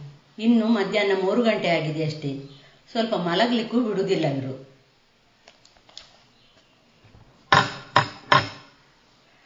ಹಾ, ಶೀಲಕ, ಬನ್ನಿ ಬನ್ನಿ, ಕೂತ್ಕೊಳ್ಳಿ. ಎಂತ ಇಷ್ಟು ಹೊತ್ತಲ್ಲಿ? ಭಾರಿ ಅಪರೂಪ. ಶಾರ್ವರಿ ಅಕ್ಕ ಚೆನ್ನಾಗಿದ್ದೀರಾ? ಭಾರಿ ಸೆಕೆ ಅಲ್ವಾ? ಹೌದು ಭಾರಿ ಸೆಕೆ. ಬಾಯಾರಿಕೆ ಅಂತರ್ಲಿ ಮಜ್ಜಿಗೆ ನೀರಾಗಬಹುದಾ ಓ ಧಾರಾಳ. ಹಾ ಬಂದೆ. ತಗೊಳ್ಳಿ. ಹಾ.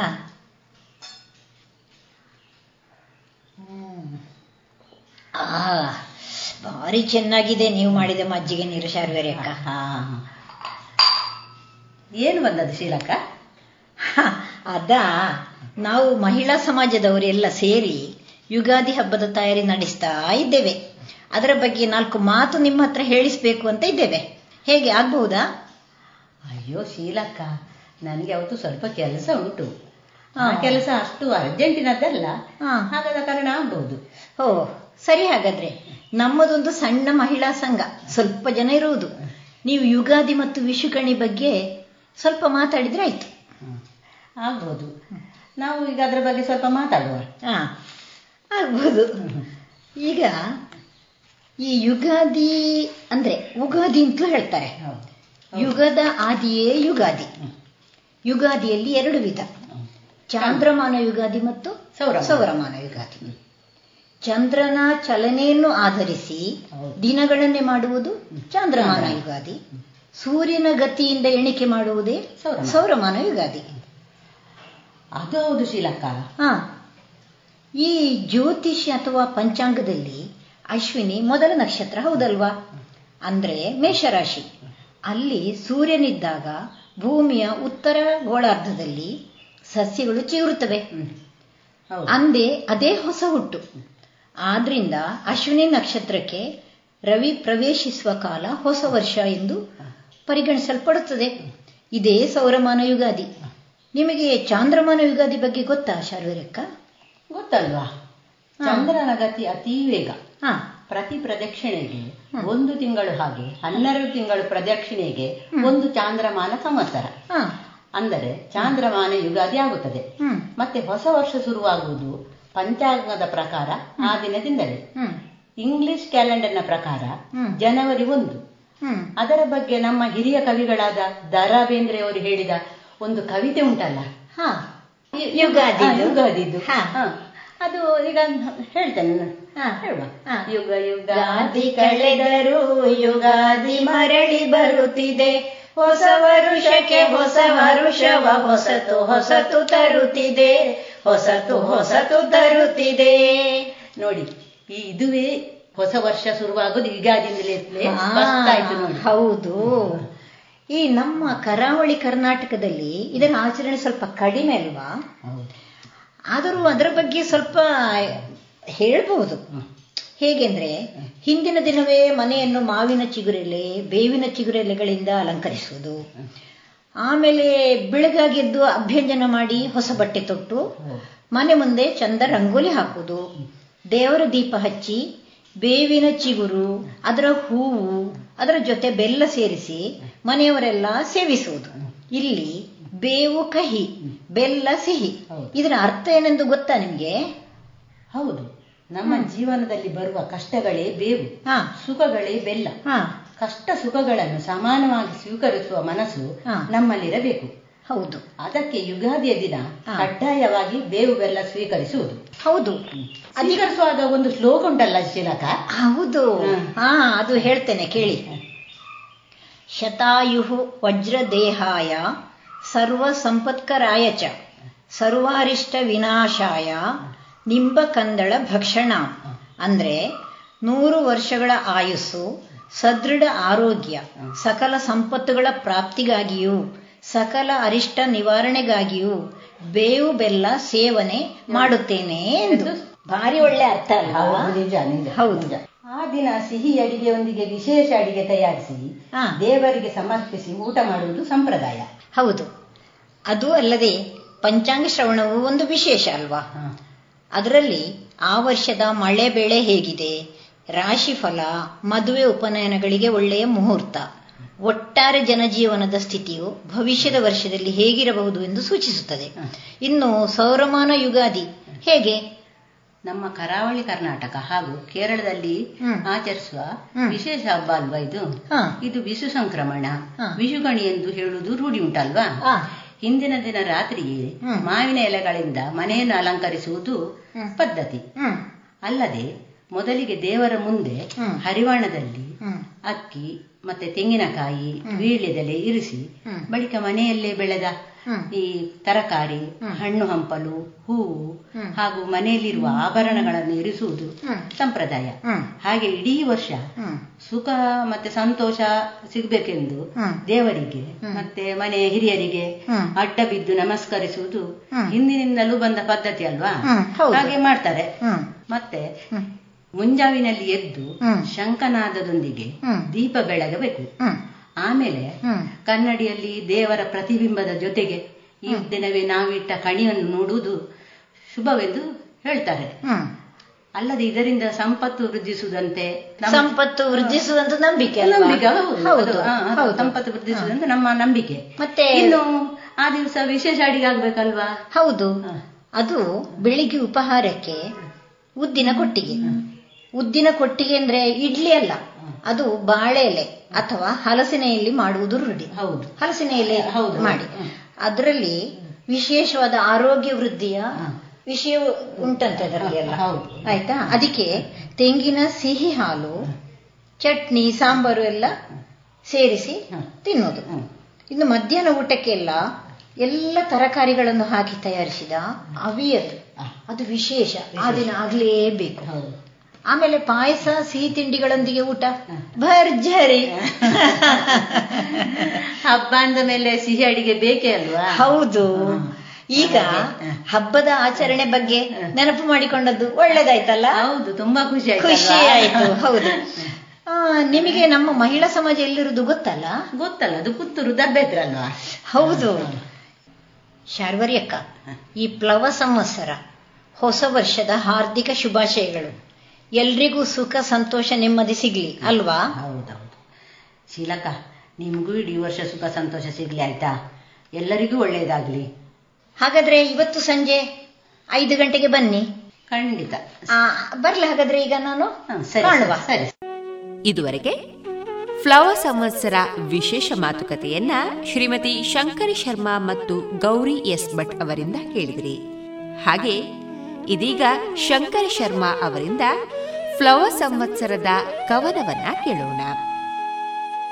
ಕವನದ ಶೀರ್ಷಿಕೆ ನವ ಸಂವತ್ಸರಕ್ಕೆ ಸ್ವಾಗತ.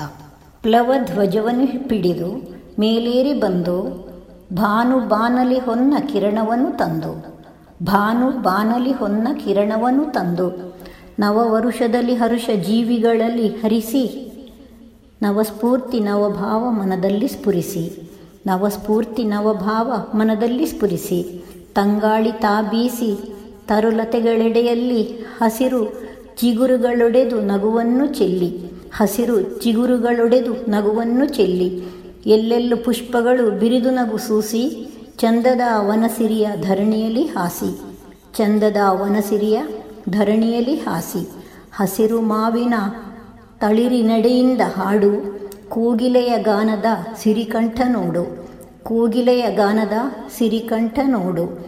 ಬಣ್ಣ ಬಣ್ಣದ ಪುಷ್ಪಗಳು ನಗುವ ಬೀರಿ. ಮಾಲೆಯಾಗಿರೆ ವಸುಂಧರೆಯ ಮುಡಿ ಸೇರಿ. ಮಾಲೆಯಾಗಿರೆ ವಸುಂಧರೆಯ ಮುಡಿ ಸೇರಿ. ಬೇವು ಬೆಲ್ಲದ ಸವಿಯ ಸವಿದು ಪ್ರೀತಿಯಲಿ. ದುಃಖ, ಸಂತಸ, ಭಾವ ಬೆರೆತು ಬಾಳಿನಲಿ. ದುಃಖ, ಸಂತಸ, ಭಾವ ಬೆರೆತು ಬಾಳಿನಲಿ.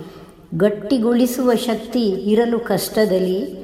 ಸುಖದಾನುಭೂತಿ ಸದಾ ಇರಲಿ ಸಕಲರಲಿ ಸುಖದಾನುಭೂತಿ ಸದಾ ಇರಲಿ ಸಕಲರಲಿ ಸರ್ವರಿಗೂ ಪ್ಲವನಾಮ ಸಂವತ್ಸರದ ಹಾರ್ದಿಕ ಶುಭಾಶಯಗಳು. ನಮಸ್ಕಾರ. ಇದುವರೆಗೆ ಶಂಕರ ಶರ್ಮಾ ಅವರಿಂದ ಫ್ಲವ ಸಂವತ್ಸರದ ಕವನವನ್ನ ಕೇಳಿದಿರಿ. ಇದೀಗ ಶ್ರೀ ಆಂಜನೇಯ ಮಹಿಳಾ ಯಕ್ಷಗಾನ ಕಲಾ ಸಂಘ ಬೊಳುವಾರು ಪುತ್ತೂರು ವತಿಯಿಂದ ವಿದುರಾದಿತ್ಯ. ಯಕ್ಷಗಾನ ತಾಳಮದ್ದಳೆಯನ್ನ ಕೇಳೋಣ.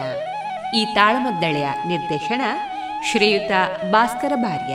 ಹಿಮ್ಮೇಳದಲ್ಲಿ ಭಾಗವತರು ಶ್ರೀ ಪ್ರಫುಲ್ಲ ಚಂದ್ರ ನೆಲ್ಯಾಡಿ, ಚೆಂಡೆ ಮತ್ತು ಮದ್ದಳೆ ಡಾಕ್ಟರ್ ಶ್ರೀಪ್ರಕಾಶ್ ಬಂಗಾರಟ್ಕ ಹಾಗೂ ಮುರಳೀಧರ ಕಲ್ಲುರಾಯ, ಮುಮ್ಮೇಳದಲ್ಲಿ ಶ್ರೀಕೃಷ್ಣ, ಕಿಶೋರಿ ದುಗ್ಗಪ್ಪ ನಡುಗಲ್ಲು, ವಿದುರ ಶ್ರೀಮತಿ ಶುಭಾ ಜೇಸಿ ಅಡಿಗ ದ್ರೌಪದಿಯಾಗಿ ತೇಜಸ್ವಿನಿ ಕೆಮ್ಮಿಂಜೆ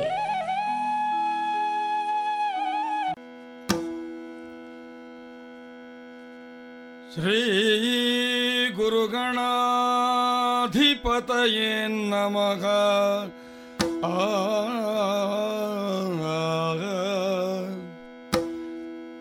ಧರೆಯುಳು ರಂಜಿಸುವ ಮದವೋರ ಪುರದೊಳು ನೆಲೆಸಿರುವ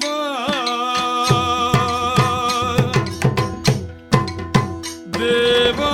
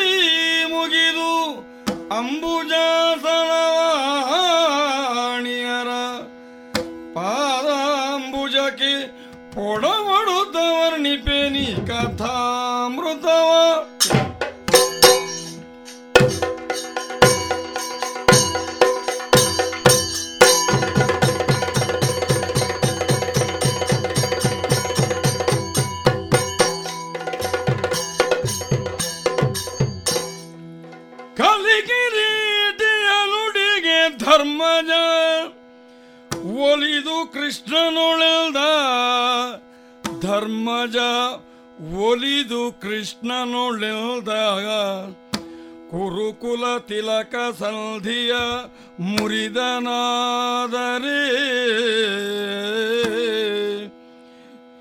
ಕುರುಕುಲ ತಿಲಕ ಸಂಧಿಯ ಮುರಿದನಾದರೆ ಕಳೆದು ಮಾತುಗಳ ಕಲಗವನು ನಿಶ್ಚಯಿಸಿ ಬಾರೆನುತ್ತಾಗ ಕಲಗವನು ನಿಶ್ಚಯಿಸಿ ಬಾರೆನು ಆ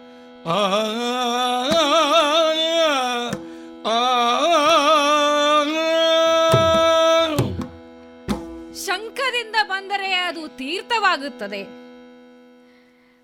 ಹಸ್ತಿನಾವತಿಗೆ ಸಂಧಿ ವಿಗ್ರಹಿಯಾಗಿ ಹೊರಟಂತಹ ಈ ಕೃಷ್ಣನಿಗೆ ಬೇಕಾದದ್ದು ಅದೇ ಈ ಕಾಲಕ್ಕೆ. ಅಲ್ಲ ಅಂತಾದರೆ ಕಲಿ ಕಿರೀಟಿಯೇ ಆಗಲಿ, ಭೀಮಸೇನನೇ ಆಗಲಿ, ನಕುಲ ಸಹದೇವರೇ ಆಗಲಿ ಒಂದು ಅಭಿಪ್ರಾಯವನ್ನು ನನ್ನ ಮುಂದೆ ಮಂಡಿಸಿದವರು ಅಂತಾದರೆ ಅದಕ್ಕೆ ಧರ್ಮರಾಜನ ಒಂದು ಮುದ್ರೆ ಬೀಳಬೇಕಾದ್ದು ಈ ಕಾಲಕ್ಕೆ ನನಗೆ ಅಗತ್ಯವಾಗಿತ್ತು. ಹಾಗಾಗಿಯೇ ಅಲ್ಲವೇ? ಕುರುಕುಲ, ತಿಲಕ, ಸಂಧಿಯ ಮುರಿದನಾದರೆ ಕಳೆದು ಮಾತುಗಳ ಕಲಹವ ನಿಶ್ಚಯಿಸಿ ಬಾ ಎಂಬಂತಹ ಮಾತುಗಳನ್ನು ಈ ಕಾಲಕ್ಕೆ ಧರ್ಮಜ ನನ್ನಲ್ಲಿ ಆಡಿದ್ದಾನೆ. ಇಷ್ಟು ಮಾತುಗಳನ್ನು ಅವನಲ್ಲಿ ಬರಿಸಬೇಕು ಅಂತಿದ್ರೆ ನನಗೂ ಸ್ವಲ್ಪ ಪ್ರಯತ್ನ ಮಾಡಬೇಕಾಯಿತು.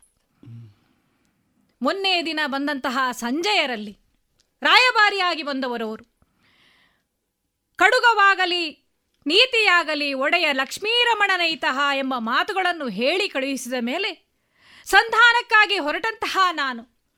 ಧರ್ಮಜನಲ್ಲಿ ಅವನ ಅಭಿಪ್ರಾಯವನ್ನು ಕೇಳಿದಾಗ ಮೊದಲು ಹೇಳಿದ್ದಿಷ್ಟೆ. ದೊರೆತನ ಸುಡಲಿನ್ನು ಬಡತನ ಎನಗಕ್ಕು ಕುರುರಾಯ ಸುಖವೆಂದು ಕೇಳಿದರೆ ನನಗೆ ಸಾಕು. ನಾನು ಸ್ವಲ್ಪ ವಿಚಾರಿಸಿದೆ ಅವನನ್ನು. ಆಗುತ್ತದೋ ಧರ್ಮರಾಯ? ಹೀಗೆ ಮಾಡಿದರೆ ಇದು ನೀತಿಯೇ? ಅನ್ಯಾಯ ಮಾಡಿದವರಿಗೆ ಒಂದು ಪಾಠವನ್ನು ಕಲಿಸುವಂತಹ ಕೆಲಸವನ್ನು ನಾವು ಮಾಡಬೇಡವೆ. ಆದರೆ ಅವ ಹೇಳಿದ್ದೇನು? ಪಾಪಿ ಪಾಪೇನ ಹನ್ಯತೆ. ನಾನೇನು ಮಾಡಲಿಕ್ಕಾಗ್ತದೆ ದೇವ? ಈ ವಿಚಾರವಾಗಿ ನಾನು ಭೀಮಸೇನನಲ್ಲೋ ಅರ್ಜುನನಲ್ಲೋ ವಿಚಾರಿಸಿದಾಗ ಅವರದ್ದು ಒಂದೇ ರೀತಿಯ ಮಾತಲ್ವೇ. ಭೀಮಸೇನ ಸ್ವಲ್ಪ ಕುಹಕವಾಗಿಯೇ ಮಾತಾಡಿದ. ಕುರುರಾಯ ಭೂಮಿ ನೀಡಿದ್ರೆ ಧರ್ಮರಾಯನಿಗೆ ಆಯ್ತು ಅಂತಾದ್ರೆ ಅದು ನಿನಗೂ ನೀತಿ ಅಂತಾದ್ರೆ ನನಗೂ ಆಗುತ್ತದೆ. ಆಗ ನನಗೆ ಅರಿವಾದತ್ತು ಭೀಮಸೇನನ ಒಳಗೆ ಸ್ವಲ್ಪ ಅಗ್ನಿ ಇದೆ. ಅದು ಉಜ್ವಲಿಸಬೇಕಿದ್ರೆ ಅಗ್ನಿ ಸಂಭವೇನೋ ಅವನು ಭೇಟಿಯಾಗಬೇಕು. ಅದಕ್ಕಾಗಿಯೇ ಅಲ್ವೇ ದ್ರೌಪದಿಯನ್ನು ನಾನು ಬರ ಹೇಳಿದ್ದು. ಬರುವಾಗ ವಿಳಂಬ ಮಾಡಿದ್ಲಾದ್ರೂ ಅದು ನನಗೆ ಅನುಕೂಲವಾಗಿಯೇ ಪರಿಣಮಿಸಿದ್ದು ಹೌದು. ಆಗ ಬಂದಂತಹ ದ್ರೌಪದಿ ಭೀಮಸೇನನನ್ನು ಮಾತನಾಡಿಸಿದ್ಲು. ಅವಳನ್ನು ಕೆರಳಿಸುವಂತೆ ಮಾತ್ ಹೇಳಿದ್ಲು. ಆ ಕಾಲಕ್ಕೆ ಒಳಗೆ ಬಂದಂತಹ ಭೀಮಸೇನ ನನ್ನನ್ನು ಕರೆದದ್ದು ಕಂಸಾಂತಕ ಅಂತ ಅಲ್ವೇ ನನಗೆ ನೆನಪಿಸ್ಲಿಕ್ಕೆ ಅನ್ಯಾಯ ಮಾಡಿದವನು ನಮ್ಮವನೇ ಆದರೂ ಅವನನ್ನು ವಧಿಸುವುದು ಧರ್ಮ. ಹಾಗಾಗಿ ನೀನು ಸಂಧಿಗೆಂದು ಹೋದವನು. ಯುದ್ಧವನ್ನು ನಿಶ್ಚಯಿಸಿ ಬಾ. ಅಷ್ಟಾದರೂ ನನ್ನಣ್ಣ ಧರ್ಮಜನಿಗೆ ಮೂರು ಊರು ಅವನು ಕೊಡ್ತಾನೆ ಅಂತ ಆದರೆ ಐದು ಊರುಗಳನ್ನು ಅವನು ಕೇಳ್ತಾನ ಅಂತ ಆದರೆ ಮೂರು ಊರುಗಳನ್ನು ಮಾತ್ರ ಪಡೆದುಕೊಂಡು ಬಂದರೆ ಸಾಕು. ಉಳಿದ ಎರಡು ಊರುಗಳನ್ನು ಪಡೆದುಕೊಳ್ಳುವಂತಹ ಕೆಲಸ ನನ್ನದು ಅದು ಯಾವುದು? ಸುಯೋಧನನ ಊರುಗಳು. ಅವನ ಎರಡು ತೊಡೆಗಳನ್ನು ನಾನು ಪಡೆಯುತ್ತೇನೆ. ಹಾಗಿದ್ರೆ ಒಂದು ಕಾಲಕ್ಕೆ ಭೀಮಸೇನನಿಗೆ ಆತ ಮಾಡಿದಂತಹ ಪ್ರತಿಜ್ಞೆ ನೆನಪುಂಟು ಅಂತ ಆಯ್ತಲ್ಲ ಹಾಗಾಗಿಯೇ ನಾನು ಅರ್ಜುನನನ್ನು ಈ ವಿಷಯವಾಗಿ ಕೇಳಿದ್ದು. ಅಲ್ಲೂ ಅವನು ಹೇಳಿದ್ದ ಅದನ್ನೇ. ಅನ್ಯಾಯ ಮಾಡಿದವನನ್ನು ವಧಿಸದೆ ನನಗೆ ನಿದ್ದೆ ಇಲ್ಲ. ಹೀಗೆ ಒಬ್ಬೊಬ್ಬರ ಅಭಿಪ್ರಾಯವನ್ನು ಸಂಗ್ರಹಿಸಿ ಧರ್ಮರಾಯನ ಮುಂದಿಟ್ಟಾಗ ಕೊನೆಗೂ ಇಷ್ಟನ್ನು ಹೇಳಿದ್ದಾನೆ. ಹಾಗಾಗಿ ಅವನಲ್ಲಿ ಅನುಮತಿಯನ್ನು ಪಡೆದು ನಾನು ನೇರವಾಗಿ ಹಸ್ತಿನಾಪುರಕ್ಕೆ ಎಂದು ಹೊರಟು ನಿಂತವನು. ಆ ಕಾಲಕ್ಕೆ ನೋಡಿದ್ರೆ ಏನು ಕಾಣ್ತಾ ಇದ್ದೇನೆ? ಬಂದಿದ್ದಾಳಲ್ಲ. ದೃಪದಜೆ ಬಂದು ಮಣಿದಳು. ಸಲಹೋ ಲಕ್ಷ್ಮೀ ರಮಣಾಗ ಹರಿಯೇ ಶ್ರೀ ಹರಿ.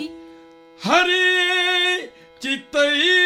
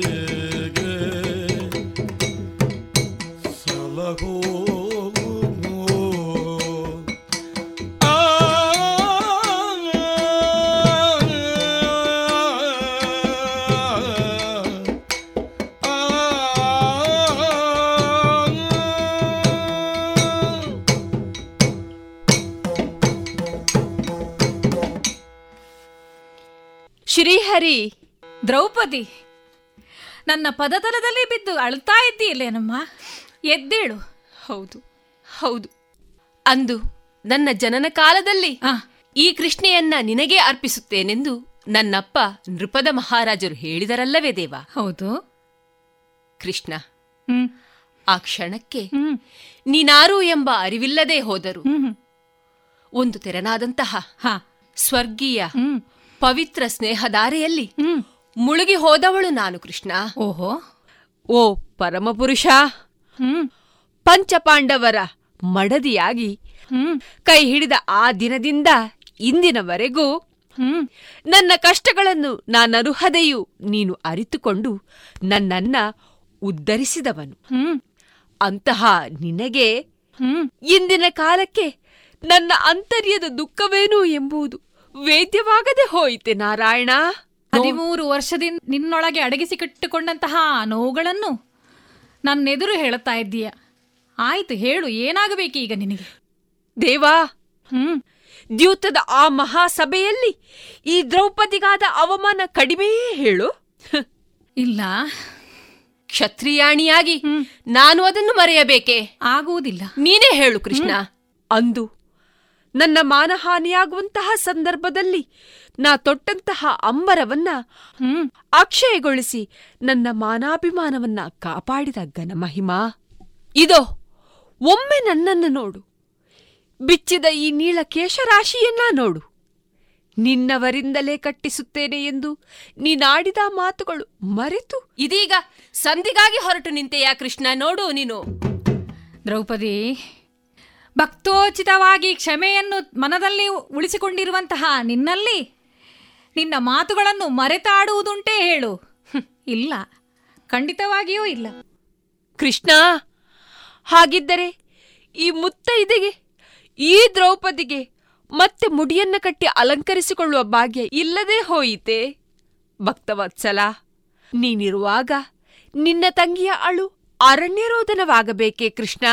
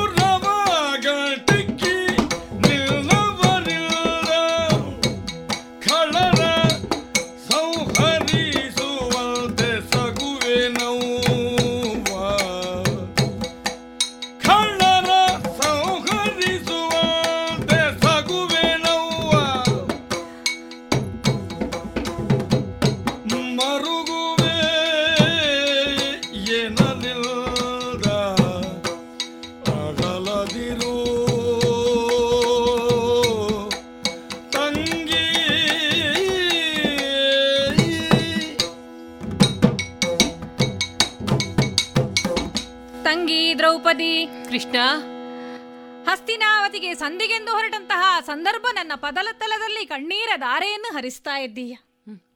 ತಾಯೇ ನನ್ನ ತಂಗಿ ಸುಭದ್ರಿಗಿಂತಲೂ ಹೆಚ್ಚಾದಂತಹ ಪ್ರೀತಿಯನ್ನು ನಿನ್ನ ಮೇಲಿಟ್ಟವನು ನಾನು. ಹೌದು ಕೃಷ್ಣ. ಆ ಮಧುರ ಬಾಂಧವ್ಯ ನನ್ನಲ್ಲೂ ಇರುವಂಥದ್ದೇ ಅಲ್ವೇ ನಿನ್ನ ಕಣ್ಣಲ್ಲಿ ಇಳಿಯುತ್ತಂತಹ ನೀರು ಅದು ಹದಿಮೂರು ವರ್ಷಗಳ ಹಿಂದಿಂದದ್ದು. ಬತ್ತದೇ ಹೋಗಿದೆ. ಅದು ಬತ್ತಬಾರದು ಅಂತಲೂ ನಾನು ಯೋಚನೆ ಮಾಡಿತ್ತು. ಯಾಕೆ? ಕಳ್ಳರನ್ನು ವಧಿಸುವಂತಹ ಕಾರ್ಯದಲ್ಲಿ ನೀನು ಕಥಾನಾಯಕಿಯಾಗಿ ನನಗೆ ಒದಗಿ ಬಂದವಳು. ನಿನ್ನ ಸಹಾಯದಿಂದಲೇ ನಾನು ಕಳರನ್ನು ವಧಿಸಬೇಕೆಂಬಂತಹ ಸಂಕಲ್ಪವನ್ನು ಹೊಂದಿದವನು. ಈ ಕಾಲಕ್ಕೆ ನಿನ್ನ ಮುಡಿಯನ್ನು ಕಟ್ಟಿಸುವಂತಹ ಜವಾಬ್ದಾರಿಯನ್ನು ನಾನು ಹೊಂದಿದ್ದೇನೆ. ಅದಕ್ಕಾಗಿ ಹಸ್ತಿನಾವತಿಗೆ ಹೋಗಿ ಸಂಧಿಯನ್ನು ಮುರಿದು ನಿನ್ನವರಿಂದಲೇ ನಿನ್ನ ವೈರಿಗಳನ್ನು ವಧಿಸುವಂತಹ ಆ ಕಾರ್ಯವನ್ನು ನಾನು ಮಾಡುತ್ತೇನೆ ತಾಯಿ. ಹಾಗಾಗಿ ನನ್ನಲ್ಲಿ ನೀನು ನಂಬಿಕೆಯನ್ನಿಡಬೇಕು ದೇವಿ.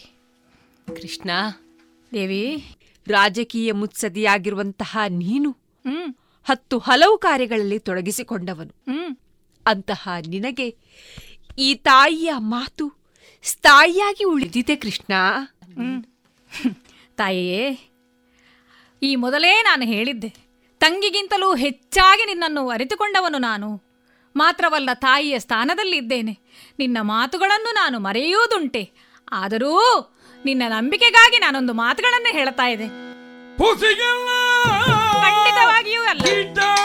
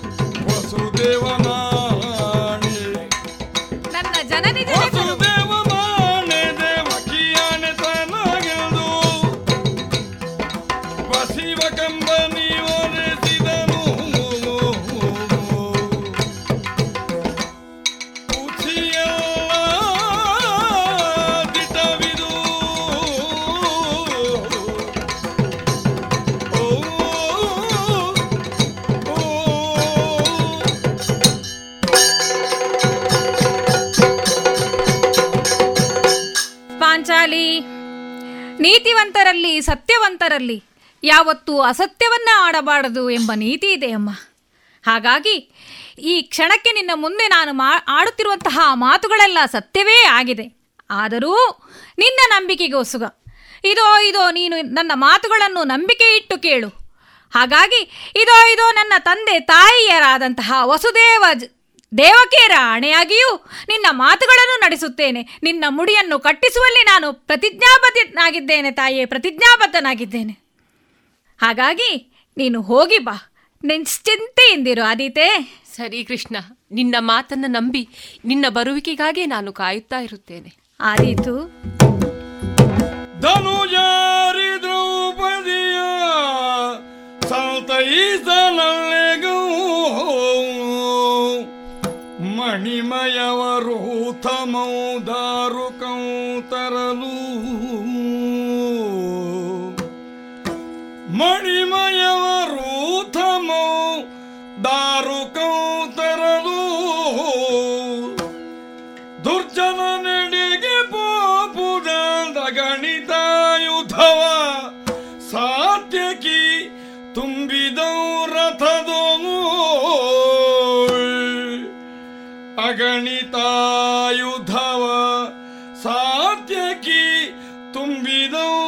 ರಥದೋಳು.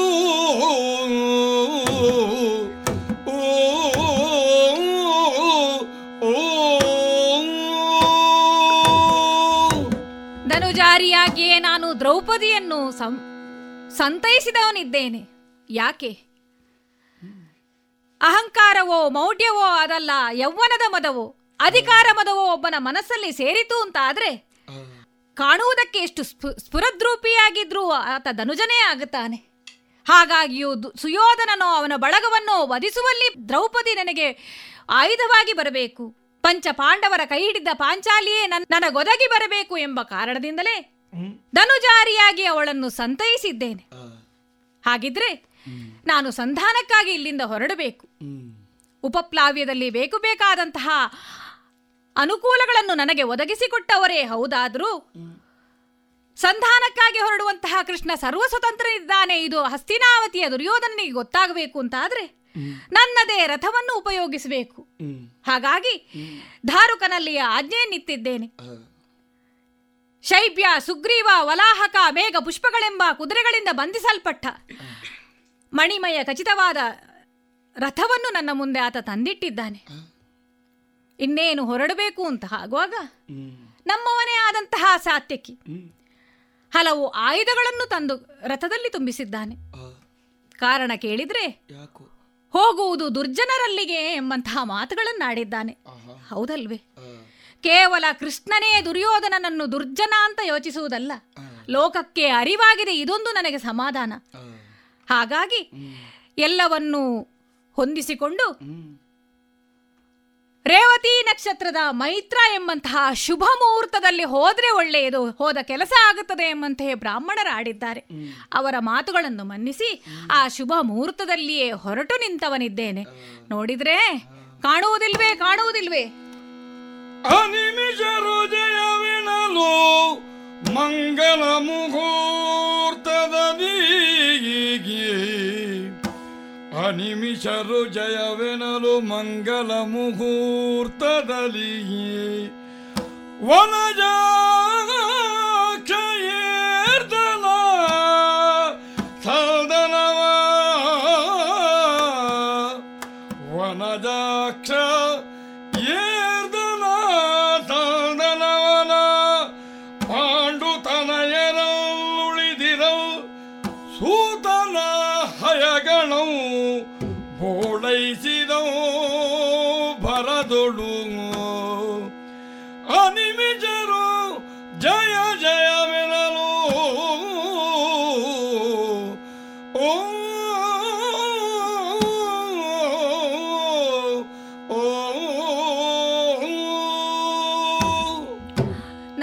ನಭೋಮುಖದಿಂದ ದೇವತೆಗಳೆಲ್ಲ ಜಯ ಜಯ ಎನ್ನುತ್ತಾ ನನಗೆ ಪುಷ್ಪಗಳನ್ನು ಸುರಿಸುತ್ತಾ ಇದ್ದಾರೆ. ಹೋಗುತ್ತಿರುವ ಕಾರ್ಯ ಮಂಗಳವಾಗಬೇಕೆಂಬಂತಹ ಹಾರೈಕೆ ಅವರದು. ಹಾಗಾಗಿ ಅವರ ಹಾರೈಕೆಯನ್ನು ಒಪ್ಪಿಸಿಕೊಂಡೇ ಈ ರಥವನ್ನೇ ಏರಿದವನಿದ್ದೇನೆ ಸೂತನಿಗೆ ಆಜ್ಞೆ ನಿತ್ತಿದ್ದೇನೆ. ನೇರವಾಗಿ ಹಸ್ತಿನಾವತಿ ಕಡೆಗೆ ನಮ್ಮ ರಥ ಹೋಗಬೇಕು ಅಂತ ಆದರೆ ಹೊರಟು ಹೊರಟು ಬಂದು ನಿಂತದ್ದು ನಾವು ಶಾಲೀ ಭವನ ಎಂಬಂತಹ ಸ್ಥಳದಲ್ಲಿ. ಆಹಾ. ಇಲ್ಲಿ ನೋಡಿದ್ರೆ ಅಧಿಕ ಶ್ರೇಷ್ಠನೆನಿಸಿದಂತಹ ಮಹಾತ್ಮರೆನಿಸಿದಂತಹ ಕಣ್ವರು ನಾರದರು ಪರಶುರಾಮರೋ ಮೊದಲಾದವ ಮುನಿಗಳೆಲ್ಲ ಇಲ್ಲಿ ನಿಂತಿದ್ದಾರೆ. ರಥವನ್ನಿಳಿದು ಅವರಿಗೆ ನಮಸ್ಕರಿಸಿ ನನ್ನನ್ನು ಭೇಟಿಯಾದ ಕಾರಣ ಏನು ಅಂತ ಕೇಳಿದ್ರೆ ಹೇಳ್ತಾ ಇದ್ದಾರಲ್ಲ. ಸ್ವಾಮಿ ಒಂದು ಕಾಲದಲ್ಲಿ ರಾಮ ರಾವಣರ ಯುದ್ಧವನ್ನು ನೋಡಿದವರು ನಾವು. ಆದರೆ ಈ ಕಾಲಕ್ಕೆ ಸಂಧಿಗಾಗಿ ನೀನು ಹೋಗುವವನು. ಹಾಗೆ ಹೋದಂತಹ ನೀನು ದುರ್ಯೋಧನಲ್ಲಿ ಆಡುವ ಮಾತುಗಳೆಲ್ಲ ವೇದವೇ ಆಗಿರ್ತದೆ ಅದನ್ನು ಕೇಳಬೇಕೆಂಬಂತಹ ಇಚ್ಛೆ ನಮ್ಮದು. ಹಾಗಾಗಿ ನಿಮ್ಮ ನಿನ್ನೊಡನಗೂಡಿ ಅಲ್ಲಿ ಬರುವಂತಹ ಕಾರಣಕ್ಕೆ ನೀನು ಒಪ್ಪಬೇಕು. ಅವರ ಮಾತುಗಳೆಲ್ಲ ಒಪ್ಪಿದ್ದೇನೆ. ಆದ್ರೆ ಅವರು ಹೇಳಿದ್ದೇನು? ನೀನು ಮುಂದುವರಿಸಬೇಕು. ನಾವು ಆ ಕಾಲಕ್ಕೆ ಅಲ್ಲಿ ಬರ್ತೇವೆ. ಹಾಗಾಗಿ ಮತ್ತೆ ರಥವನ್ನೇರಿ ನೇರವಾಗಿ ಹಸ್ತಿನಾಪುರದತ್ತ ನಮ್ಮ ರಥವನ್ನು ನಡೆಸಬೇಕು ಅಂತ ಹೇಳಿದ್ದೇನೆ ಧಾರುಕನಲ್ಲಿ. ಬಂದು ನಿಂತದ್ದು ಹಸ್ತಿನಾವತಿಯ ಈ ಪುರ ಪ್ರ- ಪ್ರದೇಶದಲ್ಲಿ. ನೋಡಿದ್ರೆ ಭೀಷ್ಮರೋ ದ್ರೋಣರೋ ಕೃಪರೋ ಅಶ್ವತ್ಥಾಮರೋ ಎಲ್ಲ ಬಂದು ನಿಂತಿದ್ದಾರೆ. ನನ್ನ ಸ್ವಾಗತವನ್ನು ಮಾಡ್ತಾ ಇದ್ದಾರೆ. ಅವರನ್ನೆಲ್ಲ ಮಾತನಾಡಿಸಿದ್ದೇನೆ. ಅವರನ್ನೆಲ್ಲ ಯೋಗಕ್ಷೇಮವನ್ನು ವಿಚಾರಿಸವನಿದ್ದೇನೆ ಹ, ಹಾಗಿದ್ರೆ ಈ ಕಾಲಕ್ಕೆ ನನಗೆ ತಿಳಿದು ಬಂದದ್ದು.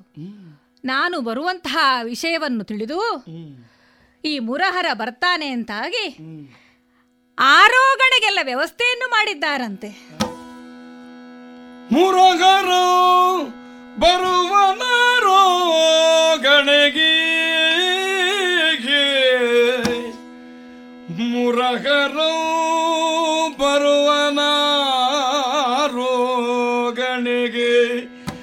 ಗಣಗಿ ನಮ್ಮ ಮಂದಿರಕ್ಕಿಲ್ದು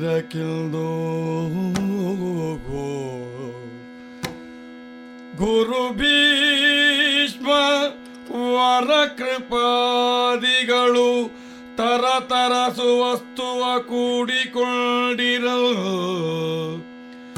ಗುರು ಭೀಷ್ಮ ವರ ಕೃಪಾದಿಗಳು ತರ ಸುವಸ್ತುವ ಕೂಡಿಕೊಂಡಿರಲ್. ಕೌರವ, ಬರುವ ಅಚ್ಚುತನಿನು ತಲಿ ಕೌರವ, ಬರುವ ಅಚ್ಚುತನೆನು ತಲಿ ವರ ದಿವ್ಯ ರಸಭರಿತದಡುಗೆಯೋ ಮಾಡಿಸ ವರ ದಿವ್ಯ ರಸಭರಿತ ಅಡುಗೆಯೋ ಮಾಡಿಸ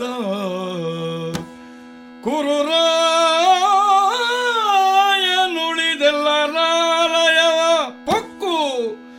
ಕುರುರಾಯನುಳಿದೆಲ್ಲ ರಾಲಯವ ಪೊಕ್ಕು. ಸತ್ಕರುಣದ್ಯು ಕುಶಲಮೋ ಬೆತಗೊಳುತ್ತ ಸತ್ಕರುಣದ್ಯೂ ಕುಶಲಮೋ ಬೆಸಗೊಳುತ್ತ ವಿದುರ ನರ ಮನೆಗೈದಿರೋ ಕೃಷ್ಣನು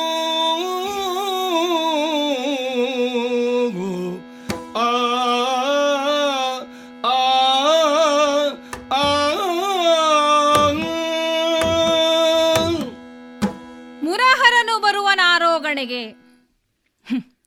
ಹಸ್ತಿನಾವತಿಯ ಮನೆಯ ಎಲ್ಲರೂ ನಮ್ಮ ನಮ್ಮ ಮನೆಗೆ ಈ ಮುರಹರ ಬರ್ತಾನೆ ಎಂಬಂತಹ ರೀತಿಯಲ್ಲಿ ಅಡುಗೆಯನ್ನು ಸಿದ್ಧಪಡಿಸಿದ್ದಾರೆ ಎಂಬುದಕ್ಕೆ ಈ ಹಸ್ತಿನಾವತಿಯ ಪ್ರತಿಯೊಂದು ಮನೆಯ ಮಾಳಿಗೆಯಲ್ಲಿ ಹೋಗುವ ಹೊಗೆಯೇ ನಿದರ್ಶನ ಅಲ್ವೇ? ಮಾತ್ರವಲ್ಲ ಕುರುರಾಯನೂ ನನಗೆ ಬೇಕಾದಂತಹ ವ್ಯವಸ್ಥೆಯನ್ನು ಮಾಡಿದ್ದಾನೆ ಸುಯೋಧನ. ತಮ್ಮ ತಮ್ಮ ಮನೆಗೆ ತಮ್ಮ ಮನೆಗೆ ಅಂತಲ್ಲ ತಮ್ಮ ಪ್ರತಿಯೊಬ್ಬರ ಮನೆಗೆ ನಾನು ಬರ್ತೇನೆ ಹಸ್ತಿನಾವತಿಯ ಬೀದಿ ಬೀದಿಯು ಬಹಳ ಸುಂದರವಾಗಿ ಸಿಂಗರಿಸಲ್ಪಟ್ಟಿದೆ. ಆದರೆ ಈ ಕಾಲಕ್ಕೆ ನಾನು ಯಾರ ಮನೆಗೆ ಉಣ್ಣುವುದಕ್ಕೆ ಹೋಗಬೇಕು?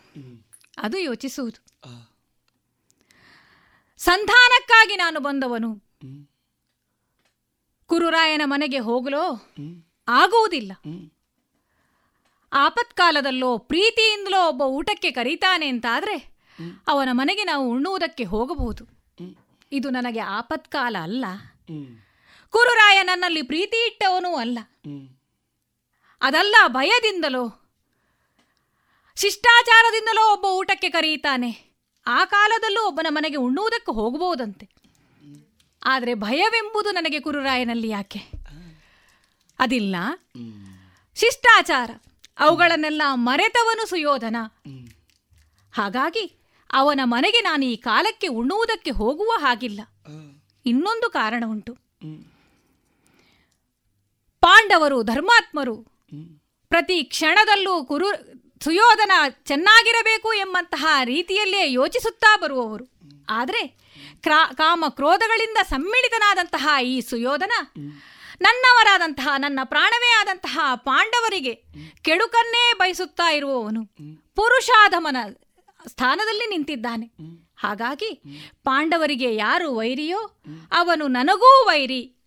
ಹಾಗಾಗಿ ಅವನಲ್ಲಿ ಉಣ್ಣುವುದಿಲ್ಲ ಎಂಬುದನ್ನು ನಿಶ್ಚಯಿಸಿದವನಿದ್ದೇನೆ. ಮಾತ್ರವಲ್ಲ ಅವನ ಬೆಂಬಲಿಗರಾದಂತಹ ಯಾರಲ್ಲಾದರೂ ಭೀಷ್ಮರಾಗಲಿ, ಕೃಪರಾಗಲಿ, ಯಾರ ಮನೆಯಲ್ಲೂ ನಾನು ಊಟವನ್ನು ಮಾಡುವುದಿಲ್ಲ. ಆದರೆ ಪ್ರತಿಯೊಬ್ಬರ ಮನೆಗೆ ಕುರುರಾಯ ಒಬ್ಬನನ್ನುಳಿದು, ಉಳಿದವರ ಎಲ್ಲರ ಮನೆಗೆ ಹೊಕ್ಕು ಅವರ ಕುಶಲವನ್ನು ವಿಚಾರಿಸಿದವನಿದ್ದೇನೆ. ಧೃತರಾಷ್ಟ್ರನು, ಗಾಂಧಾರಿಯು ಕಣ್ಣು ಕಾಣದಿದ್ರು. ತಡವಿಕೊಂಡು ಬಂದು ರತ್ನೋ ಮುತ್ತೋ ಎಲ್ಲವನ್ನು ಹರಿವಾಣದಲ್ಲಿಟ್ಟು ನನಗೆ ಅರ್ಪಿಸಿದರಲ್ಲ. ನನಗೆ ಅದು ಸೇರಿದೆ ಎಂಬಂತಹ ವಿಷಯವನ್ನು ಅವರಿಗೆ ಅರಿವಾಗುವಂತೆ ಮಾಡಿದ್ದೇನೆ. ಇನ್ನು ಎಲ್ಲಿಗೆ ಹೋಗಬೇಕು ಅಂತ ನಾನು ಯೋಚನೆ ಮಾಡುವುದು. ಹಸ್ತಿನಾವತಿಯಲ್ಲಿ ಉಳಿದುಕೊಳ್ಳುವುದಕ್ಕೊಂದು ವ್ಯವಸ್ಥೆ ಮಾಡಬೇಕಲ್ಲೇ? ಹಾಗೆ ಯೋಚಿಸಿದ್ರೆ ಇದ್ದಾನಲ್ಲ ಒಬ್ಬ. ತತ್ವದರ್ಶಿ ಜ್ಞಾನಿ ಮೇಲಾಗಿ ಅಪರಿಮಿತ ಭಕ್ತಿ ಉಳ್ಳವನು ಆದಂತಹ ವಿದುರ. ನನ್ನ ಬರವನ್ನು ನಿರೀಕ್ಷಿಸುತ್ತಾ ನನ್ನ ಧ್ಯಾನವನ್ನೇ ಮಾಡುತ್ತಾ ಅವನ ಮನೆಯಲ್ಲಿದ್ದಾನೆ. ಯಾವುದೇ ಆಡಂಬರಗಳಿಲ್ಲದಂತಹ ಭಕ್ತಿ, ಯಾವುದೇ ರಾಜಭೋಗಗಳಿಲ್ಲದಂತಹ ವ್ಯವಸ್ಥೆ, ಅಂತಹ ಕಡೆ ದೇವರು ತಾನಾಗಿ ಒಲಿದು ಬರ್ತಾನೆ ಇದು ಲೋಕಕ್ಕೆ ಗೊತ್ತಾಗಬೇಕು. ಮಾತ್ರವಲ್ಲ, ವಿದುರ ಶೂದ್ರನೇ ಹೌದು.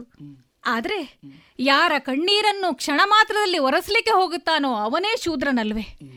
ಈ ಕಾಲಕ್ಕೆ ನನ್ನವರಾದಂತಹ ಪಾಂಡವರನ್ನು ಸದಾ ಸಲಹುತ್ತ. ಅವರಿಗೆ ಬೆಂಬಲವಾಗಿ ನಿಂತವನು. ಅವನಿಲ್ಲ ಅಂತ ಆದರೆ ಆ ಕಾಲಕ್ಕೆ ಅರಗಿನಾಲಯದಲ್ಲಿ ಪಾಂಡವರು ಸುಟ್ಟು ಕರಕಲಾಗಿ ಹೋಗುತ್ತಿದ್ರಲ್ವೇ? ಅಂತಹ ವಿದುರ. ದುರ್ಯೋಧನಲ್ಲಿ ಪ್ರೀತಿ ಇಲ್ಲ ಅಂತಲ್ಲ. ಆದರೆ ಪಾಂಡವರ ಕ್ಷೇಮವನ್ನೇ ಬಯಸುವವನು. ಅವನ ಮನೆಗೆ ನಾನೀಗ ಹೋಗಬೇಕು. ಅದಕ್ಕಾಗಿ ದಾರುಕನಲ್ಲಿ ನೇರವಾಗಿ ವಿದುರನ ಮನೆಯತ್ತ ರಥವನ್ನು ಓಡಿಸು ಎಂಬ ಆಜ್ಞೆ ನಿತ್ತಿದ್ದೇನೆ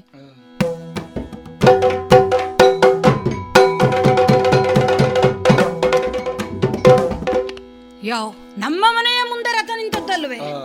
ಯಾರ್ದದು? ಯಾರನ್ನು ನೋಡ್ತಾ ಇದ್ದೇನೆ ನಾನು? ನೋಡಿದ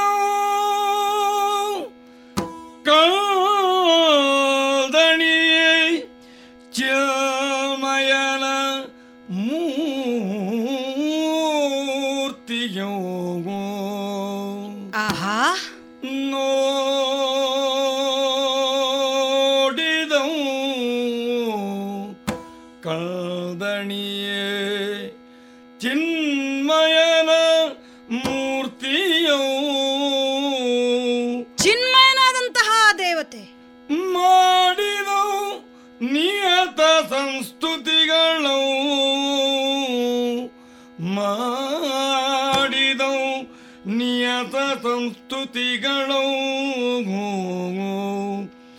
ಪಿರಿದು ಕೊಂಡ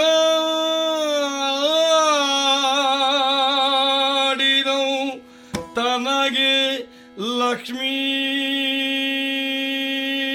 ರಮಣ ದಯವಾದ. ಪಿರಿದು ಕೊಂಡಾಡಿದವು. ನನಗೆ ತನಗೆ ಲಕ್ಷ್ಮೀ.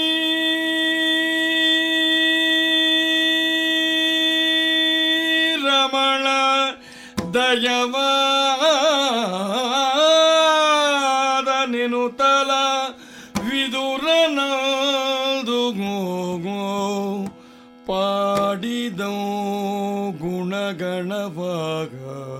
ಜಯ ಜಯ. ಜಯ ಜಯ.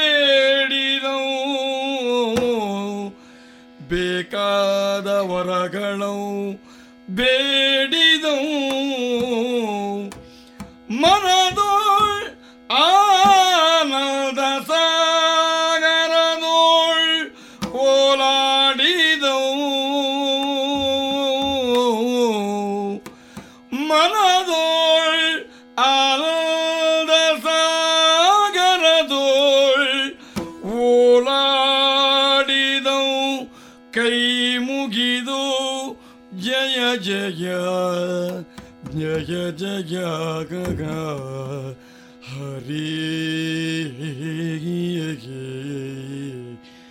ಮಾಧವ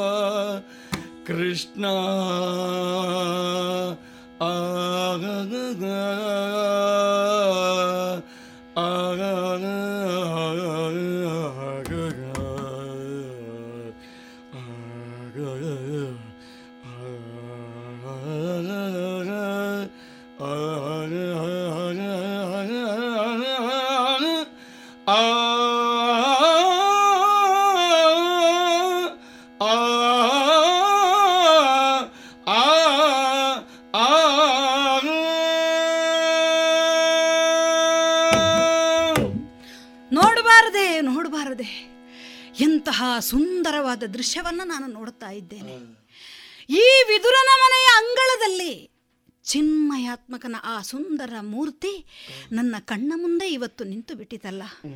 ಸುರಗಿರಿಯ ಆ ತುದಿಯಿಂದ ಮರಿ ಕೋಲ್ ಮಿಂಚುಗಳು ಧರೆಗಿಳಿಯುವಂತೆ ಈ ಭೌತಕ್ಕೆ ಇಳಿದಂತಹ ಕೌಸ್ತುಭದಾರಿ ಆ ಅದರ ಪ್ರಭೆಯಿಂದ ಇಡೀ ಜಗತ್ತೇ ಪಸರಿಸುವಂತೆ ವಿಜೃಂಭಿಸುವಂತೆ ನೀಲ ಮೇಘ ನಿಭಾಂಗನಾದಂತಹ ಆ ದಾನವಾಂತಕ ಇಳಿದು ಇಳಿದು, ಆ ರಥದಿಂದಿಳಿದು ಇತ್ತಲೇ ಇತ್ತಲೇ ಬರ್ತಾ ಇದ್ದಾನೆ. ಇದನ್ನು ನೋಡುವುದಕ್ಕೆ ನನಗೆ ಎರಡು ಕಣ್ಣುಗಳು ಸಾಲುವುದಿಲ್ಲ. ಈ ವಿದುರನ ಮನೆಯ ಮುಂದೆ ಶ್ರೀಕೃಷ್ಣನ ಸುಂದರ ಮೂರ್ತಿ ಅಂತಾದರೆ ಇದು ನನ್ನ ಕಣ್ಣುಗಳ ಸೌಭಾಗ್ಯವಲ್ಲದೆ ಇನ್ನೇನು. ನನ್ನ ಜೀವನದ ಸಾರ್ಥಕ್ಯದ ಸಹುಮೂರ್ತಲ್ವೇ ಇದು. ಇಂತಹ ಸೌಭಾಗ್ಯ ಈ ಪಾಲಿಗೆ ಇಂದು ನನ್ನ ಪಾಲಿಗೆ ಒದಗಿಸಿಕೊಟ್ಟಿದ್ದಾನೆ. ಎಂತೆಂತಹ ಎಂತೆಂತಹ ದಾನ ಹೋಮ ಕರ್ಮಾದಿಗಳನ್ನು ಮಾಡಿ ನಿನ್ನನ್ನು ಮೆಚ್ಚಿಸಬೇಕು ಅಂತ ಆ ಪ್ರಪಂಚದಲ್ಲಿ ಸಕಲ ಯೋಗಿಗಳು ತನ್ನ ತಪಸ್ಸನ್ನು ಆಚರಿಸ್ತಾ ಇರುವಂತಹ ಮಹಾತ್ಮರದೇ ಅನೇಕ ಮಂದಿ ಇದ್ದಾರೆ ಆದರೆ ಅವರು ಯಾರಿಗೂ ಗೋಚರವಾಗದಂತಹ ಆ ಚಿನ್ಮಯ ಮೂರ್ತಿ ಈ ಕಾಲಕ್ಕೆ ನನ್ನ ಕಣ್ಣಿಗೆ ಗೋಚರವಾಗಿದೆ. ಇದುವರೆಗೂ ಅಮೂರ್ತ ರೂಪದಲ್ಲಿ ನನ್ನದೇ ಗರ್ಭಗುಡಿಯಲ್ಲಿದ್ದಂತಹ ಸದಾ ನನ್ನಿಂದ ಪೂಜಿಸಲ್ಪಡ್ತಾ ಇದ್ದಂತಹ ಆ ಶ್ರೀಹರಿ ಈ ಕಾಲಕ್ಕೆ ಸಾರೂಪವನ್ನು ಪಡೆದು, ಮೂರ್ತ ರೂಪವನ್ನು ಪಡೆದು ನನ್ನ ಕಣ್ಮುಂದೆ ನನ್ನ ಕಣ್ಮುಂದೆ ಈ ರೀತಿಯಲ್ಲಿ ಕಾಣಿಸ್ತಾ ಇದ್ದಾನೆ ಅಂತಾದರೆ ಧನ್ಯನಾದೆ, ನಾನು ಧನ್ಯನಾದೆ. ಆದ್ದರಿಂದಲೇ ಆ ಸ್ವಾಮಿ ಇಳಿದು ಬಂದಂತಹ ದಾರಿ ಉಂಟಲ್ಲ. ಹೌದು, ಆ ಪಾದ ಕಮಲಗಳು ಎಲ್ಲಿ ನೆಲವನ್ನು ಸ್ಪರ್ಶಿಸಿದೆಯೋ ಅಲ್ಲಿಂದ ಧೂಳುಗಳು ಮೇಲೆ ಎದ್ದು ಬರ್ತಾ ಉಂಟು. ಅಂತಹ ಧೂಳುಗಳದು ಧೂಳುಗಳೇ, ಅದು ರಜವೇ. ಅಲ್ಲ, ಅದು ಗೋಪಿ ಚಂದನ ಅಲ್ವೇ? ಆದ್ದರಿಂದಲೇ ಓಡೋಡಿ ಹೋಗಿ ಮೇಲೆದ್ದು ಬರ್ತಾ ಇದ್ದಂತಹ ಧೂಳನ್ನೆಲ್ಲ ನನ್ನ ಮೈಗಳಿಗೆ ಪೂಸಿಕೊಂಡಿದ್ದೇನೆ. ಸಾಕಾಗುವುದಿಲ್ಲ. ಅದೋ ನನ್ನ ಮನೆ ಉಂಟು. ಯಾವ ಪಾಪ ಮಾಡಿ ಈ ಮನೆಯಲ್ಲಿ ಹುಟ್ಟಿದನೋ ಅಂತ ನಾನು ಮತ್ತೆ ಪಾರಸವಿ ಅದೆಷ್ಟು ಸಮಯದಿಂದ ಕಣ್ಣೀರು ಹಾಕ್ತಾ ಇದ್ದೆವು. ಇಂತಹ ಸುಮುಹೂರ್ತ ಬಂದೊದಗಿತು ಅಂತ ಆದಮೇಲೆ ಈ ಮಣ್ಣನ್ನೆಲ್ಲ ತೆಗೆ ತೆಗೆದು ಮೊಗೆ ಮೊಗೆದು ನನ್ನ ಮನೆಯ ಮಾಡಿನ ಮೇಲೆ ಎಸೆದಿದ್ದೇನೆ. ಆಹಾ ಪುಣ್ಯ ಕ್ಷೇತ್ರವಾಯಿತಲ್ವೇ ನನ್ನ ಮನೆ? ಹೌದು ಇಷ್ಟು ಸಾಕಾಗುವುದಿಲ್ಲ. ಅಪಾದ ಮಸ್ತಕವಾಗಿ ಆದರೂ ನನ್ನ ಶರೀರದ ಅಂಗಾಂಗಗಳನ್ನೆಲ್ಲ ಸ್ಪರ್ಶಿಸಬೇಕು ಅಂತಾದರೆ ಅವನು ನಡೆದು ಬಂದ ದಾರಿಯಲ್ಲಿ ನಾನು ಹೊರಳಾಡಿದ್ದೇನೆ. ಕೆಲವರು ಹೇಳ್ತಾ ಇದ್ದಾರೆ ಭ್ರಮೆಯಾಯಿತು ವಿದುರನಿಗೆ. ಹೌದಲ್ವೇ? ನನಗೂ ಒಮ್ಮೆ ಸಂಶಯ ಬಂತು. ನಾನು ಕಂಡದ್ದು ಶ್ರೀಕೃಷ್ಣನನ್ನು ಹೌದೇ? ಅಥವಾ ಇದು ನನ್ನ ಮನಸ್ಸಿನಲ್ಲಿರುವಂತಹ ಭ್ರಮೆ? ಅದಕ್ಕಾಗಿಯೇ ನನ್ನ ಮೈಗಳನ್ನೆಲ್ಲ ಚಿವುಟಿ ಚಿವುಟಿ ನೋಡಿದ್ದೇನೆ. ಮುಖಗಳನ್ನು ತಟ್ಟಿ ನೋಡಿದ್ದೇನೆ. ಅಲ್ಲ ಇದು ಭ್ರಮೆಯಲ್ಲ. ಕನಸಲ್ಲ ಇದು ನನಸೇ ಹೌದು. ಭ್ರಮೆಯಲ್ಲಿದ್ದವನಿಗೆ ಆದಂತಹ ಸಂಭ್ರಮದಲ್ಲಿ ಕೆಲವೊಮ್ಮೆ ಭ್ರಮೆ ಉಂಟಲ್ಲ. ಆದ್ದರಿಂದಲೇ ಸಂತೋಷಾತಿರೇಕದಿಂದ ಹೊರಳಾಡಿದ್ದೇನೆ. ಹೌದು ಹೌದು. ಆ ಪಾದ ಕಮಲಗಳನ್ನು ಗಟ್ಟಿಯಾಗಿ ಹಿಡ್ಕೊಂಡಿದ್ದೇನೆ. ಎಂತಹ ಪಾಪ ಮಾಡಿ ಹುಟ್ಟಿದ್ದೇನೋ ಎಂತೆಂತಹ ಪಾಪ ಕರ್ಮಗಳಿಗೆ ನನ್ನ ಈ ದೇಹವು ಅನುಕೂಲವಾಗಿ ಒದಗಿ ಕೊಟ್ಟಿತೋ ಆ ಎಲ್ಲ ಪಾಪಗಳನ್ನು ಕಳೆದುಕೊಳ್ಳಬೇಕು ಅಂತಾದರೆ ಆ ಪಾದ ಕಮಲಗಳನ್ನು ನನ್ನ ಎರಡು ಕೈಗಳಿಂದ ಗಟ್ಟಿಯಾಗಿ ಹಿಡಿದಿದ್ದೇನೆ. ಇಂತಹ ಸೌಭಾಗ್ಯ ಮೂರ್ತಿಯನ್ನು ಕಂಡ ಮೇಲೆ, ಚಿನ್ಮಯ ಮೂರ್ತಿಯನ್ನು ಈ ಕಣ್ಣುಗಳಿಂದ ಕಂಡ ಮೇಲೆ ಈ ಕಣ್ಣುಗಳಿಗೆ ಇನ್ನು ಕಾಣುವುದಕ್ಕಾದರೂ ಏನುಂಟು? ಹೌದು, ಆದ್ದರಿಂದಲೇ ಈ ಪಾದಗಳನ್ನು ಗಟ್ಟಿಯಾಗಿ ಹಿಡಿದುಕೊಂಡು ಅವನನ್ನು ಸ್ಮರಣೆ ಮಾಡುವುದಷ್ಟೇ ನನಗುಳಿದದ್ದು. ನನ್ನ ಈ ನಾಲಗೆಗಳ ಮೂಲಕ, ನಾಲಗೆಯ ಮೂಲಕವಾಗಿ ಅವನ ಗುಣಗಾನವನ್ನು ಮಾಡಬೇಕು. ಹೌದು, ಎಂತೆಂತಹ ಯೋಗ್ಯತಾವಂತರಿಗೂ ಕಾಣಲಿಕ್ಕಾಗದಂತಹ ದೇವರು ಇವತ್ತು ನನ್ನ ಈ ಚರ್ಮಚಕ್ಷುಗಳ ಮುಂದೆ ಕಾಣಿಸಿಕೊಂಡಿದ್ದಾನೆ ಅಂತಾದರೆ ಪರಮ ಪ್ರೇಮ ಮೂರ್ತಿಯಾಗಿದ್ದಾನೆ ಇವನು ಎನ್ನುವುದಕ್ಕೆ ತೋರಿಸಿಕೊಟ್ಟು ಬಿಟ್ಟಿಯಲ್ಲ ದೇವ ಧನ್ಯನಾದೆ ಧನ್ಯನಾದೆ. ಆ ಕಾಲದಲ್ಲಿ ಯದುವಂಶದಿಂದ ಬಂದಂತಹ ರಾಯಭಾರಿಯಾಗಿ ಅಕ್ರೂರ ಬಂದಿದ್ದನಂತೆ ವನಕ್ಕೆ. ಆ ಕಾಲಕ್ಕೆ ವಿಷ್ಣು ರೂಪವನ್ನ ನೀನು ತೋರಿದೆ. ಹಾಗಿದ್ರೆ ಪ್ರೀತಿ ಕೇವಲ ಬಲವಾಗಿರಬಾರದು ಬಲವಂತವಾಗಿರಬಾರದು ಬಲಯುತವಾಗಿರಬೇಕು ಎನ್ನುವುದನ್ನು ತೋರಿಸಿಕೊಟ್ಟವನು ನೀನು. ಆ ತ್ರಿವಕ್ರಳೇ ಆಗಿದ್ದಂತಹ ಕುಬ್ಜೆ ಆ ಕಾಲಕ್ಕೆ ಅವಳ ಆ ವಿ- ವಿಕಲತೆಯನ್ನ ಸ್ಪರ್ಶ ಮಾತ್ರದಿಂದ ನೀನು ಮರೆಗೊಳಿಸಿದೆಯಂತೆ. ಹಾಗಿದ್ರೆ ಮಾನವತೆಯ ಪರಾಕಾಷ್ಠೆಯನ್ನ ನೀನಲ್ಲಿ ತೋರಿಬಿಟ್ಟೆ. ಹೌದು ವಿಷಮ ಪರಿಸ್ಥಿತಿಯಲ್ಲಿ ಪಾಂಚಾಲಿಯ ಆ ಬಟ್ಟೆಯಲ್ಲ ಅಡಗಿದವನು ನೀನು. ಹಾಗಿದ್ರೆ ದೀನರ ಪಾಲಿಗೆ ನೀನು ಅಭಯ ಹಸ್ತನಾಗಿ ತೋರಿಬಿಟ್ಟೆ. ಅಷ್ಟು ಮಾತ್ರವೇ ದೇವ. ಅಕ್ರೂರನು ಬಂದ. ಅವನಿಗೆ ನೀನು ವಿಷ್ಣು ದರ್ಶನವನ್ನು ಮಾಡಿದೆ. ಅದೇ ರೀತಿಯಲ್ಲಿ ನಿನ್ನ ಮಿತ್ರನಾದಂತಹ ಕುಚೇಲನು ಬಂದನಂತೆ. ಬಡವನಾದಂತಹ ಕುಚೇಲನಿಗೆ ಮಾಡಿದ್ದಾದ್ರೂ ಏನು ಸಕಲ ಸಂಪದವನ್ನು ನೀಡಿದೆ. ಸ್ನೇಹ ಎನ್ನುವಂಥದ್ದು ಕೇವಲ ನೆಪವಾಗಿರಬಾರದು ನೆನಪಾಗಿರಬೇಕು ಅಂತ ತೋರಿಸಿಕೊಟ್ಟೆಯಲ್ಲ ದೇವ. ಹಾಗಿದ್ರೆ ಪ್ರಾಣಿ ಪಕ್ಷಿಗಳಿಂದ ಹಿಡಿದು ಪ್ರತಿಯೊಂದು ಜೀವಿಗಳಿಗೂ ಕೂಡ ಅವರ ಭಾವವನ್ನು ಮನಸ್ಸಿನಲ್ಲೇ ಅರಿತಂತಹ ನೀನು ಸಕಾರಾತ್ಮಕವಾಗಿ ವರ್ತಿಸಿದೆ ಎನ್ನುವುದಕ್ಕೆ ಬಿದಿರಿಗಿಂತ ದೊಡ್ಡ ಸಾಕ್ಷಿ ಬೇಕೇ ಹೇಳು. ಮೈಯೆಲ್ಲ ಮುಳ್ಳಾಗಿ ಹಸಿದು ಬಂದವರಿಗೆ ಒಂದು ಫಲವನ್ನು ನೀಡದೆ ದಣಿದು ಬಂದವರಿಗೆ ಒಂದಷ್ಟು ಗಾಳಿಯನ್ನು ನೀಡದೆ ಕಡಿದು ಬಿಟ್ಟೆ ಅಂತಾದ್ರೆ ಆಸನಕ್ಕೂ ಆಗದೆ ಸತ್ತು ಉರುಳಿತು ಅಂತಾದ್ರೆ ಅಪಶಕುನ ಎನ್ನುವ ನೆಲೆಯಲ್ಲಿ ಉರುವಲಿಗೂ ಉಪಯೋಗಕ್ಕಾಗದೆ ಕೇವಲ ಸತ್ತ ಹೆಣವನ್ನ ಇಡುವ ಚಟ್ಟ ಮಾತ್ರವಾಗಿ ಅದನ್ನು ಸುಡುವುದರ ಜೊತೆಯಲ್ಲಿ ತಾನೂ ಸುಟ್ಟು ಬೂದಿಯಾಗಿ ಬೇರೆ ಯಾವುದಕ್ಕೂ ಆಗ್ಲಿಲ್ಲವಲ್ಲ ಅಂತ ನೊಂದಂತಹ ಆ ಬಿದಿರಿಗೆ ಅದರ ಆ ಕಾಂಡದೊಳಗಿನ ಆ ಟೊಳ್ಳುತನ ಏನಿದೆಯೋ ಅದುವೇ ಪ್ರಪಂಚದಲ್ಲಿ ಶಿರಸ್ಥಾಯಿಯಾಗಿ ಉಳಿಯಬೇಕು ಎನ್ನುವ ಹಾಗೆ ಅದರ ಪಂಚರಂಧ್ರಗಳಲ್ಲಿ ನಿನ್ನ ಪಂಚ ಪ್ರಾಣವನ್ನೇ ತೂರಿಸಿ ಅದರ ಸುತ್ತಲೂ ನಿನಾದವನ್ನ ಅದರ ಉಸಿರಿಗೆ ಬಸಿರಿಗೆ ನಿನ್ನ ಉಸಿರನ್ನ ನೀಡಿ ಸುಂದರ ನಿನಾದವನ್ನ ಪ್ರಪಂಚಕ್ಕೆ ಅರ್ಪಿಸಿ ಕೊಳಲನ್ನಾಗಿ ಮರುಜೀವ ಕೊಟ್ಟಂತಹ ಹೋ ಮುರಳಿ ಮಾಧವ ಧನ್ಯನಾದೆ ದೇವ ಧನ್ಯನಾದೆ. ಸಾರೂಪ್ಯ ಸಾಯುಜ್ಯ ಪದವಿಯನ್ನ ಕೊಡುವಂತಹ ವಿಶ್ವಾತ್ಮನು ನೀನು. ನಿನ್ನನ್ನು ನಾನು ನಂಬಿದ್ದೆ ಹೌದಾದರೆ ನನಗೂ ಅಂತ ಪರಮ ಪದವಿಯನ್ನು ದಯಪಾಲಿಸು ದೇವ ಮುಕುಂದ ಮಾಧವ ಅಚ್ಯುತ ಅನಂತ ಜಯ ಜಯ ಜಯ ಜಯ ಜಯ ಜಯ. ವಿದುರಾ. ಸ್ವಾಮಿ. ಕೈ ಮುಗಿದು ನಿಂದಿರಲು ಕವನ ತಕ್ಕೈಸಿ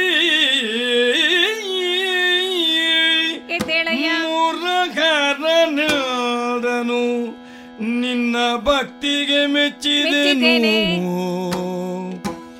ನಿನ್ನ ಭಕ್ತಿಗೆ ಮೆಚ್ಚಿದೆನು ಎನಗಿಲ್ಲು ತೀರದು ನಿನ್ನ ಪೊಗಳಲು. ಎನಗಿನ್ನು ತೀರದು ನಿನ್ನ ಪೊಗಳಲು. ಅನ್ನಪಾನಗಳಿಲ್ಲದೆ ಬಳಲಿರ್ಪೇ ತಾನಿಲ್ದ. ಅನ್ನಪಾನಗಳಿಲ್ಲದೆ ಬಳಲಿರ್ಪೇ ತಾನಿಲ್ದ. ನಿನ್ನ ಭಕ್ತಿಗೆ ಮೆಚ್ಚಿದೇನು.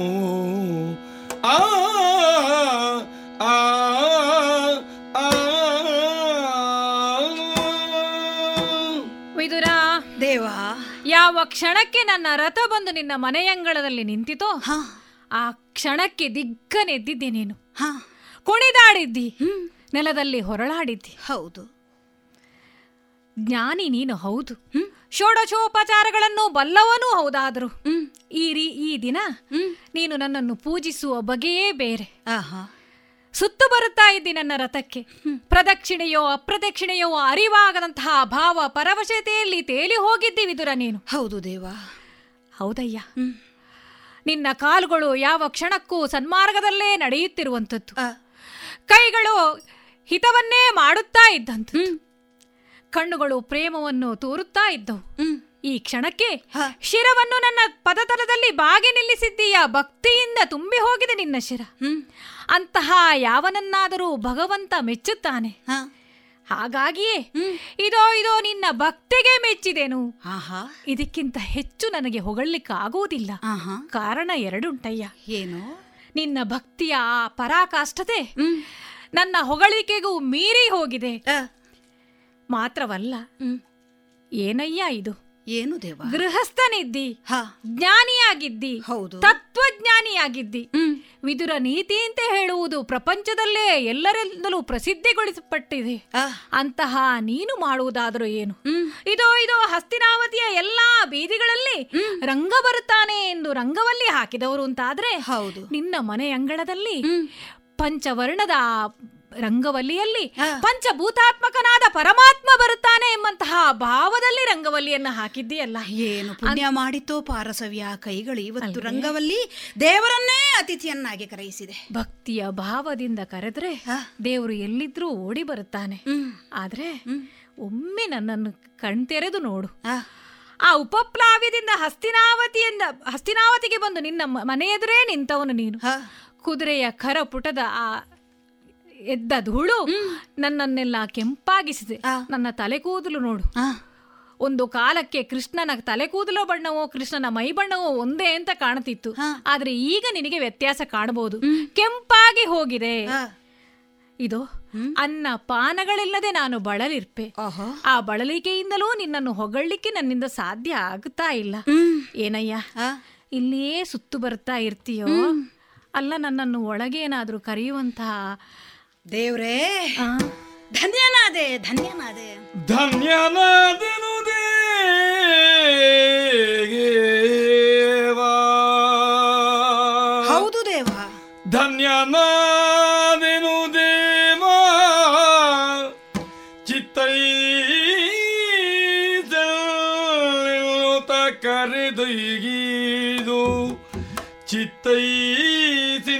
ಸಿನ್ನೆನ್ನುತ ಕರೆದೊಯ್ದು ಹೀಗೆ ಭವನ ಕೇಗಿಗೆ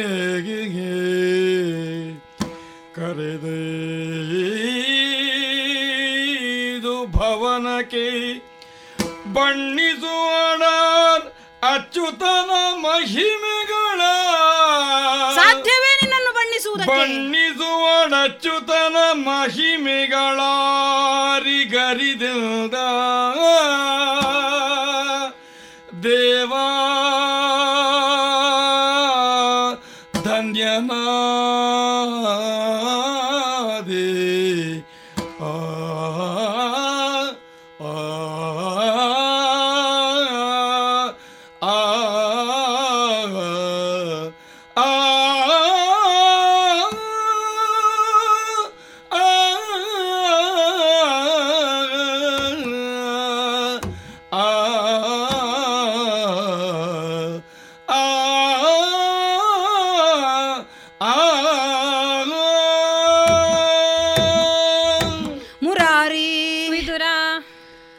ಪ್ರಪಂಚದಲ್ಲಿ ಈ ಜೀವಿತಾವಧಿಯಲ್ಲಿ ನನಗೊಂದೇ ಆಸೆ ಇದ್ದದ್ದು. ಏನು? ದೇವರು ಮೆಚ್ಚುವ ಹಾಗೆ ಕೆಲಸ ಮಾಡಬೇಕು ಓಹೋ.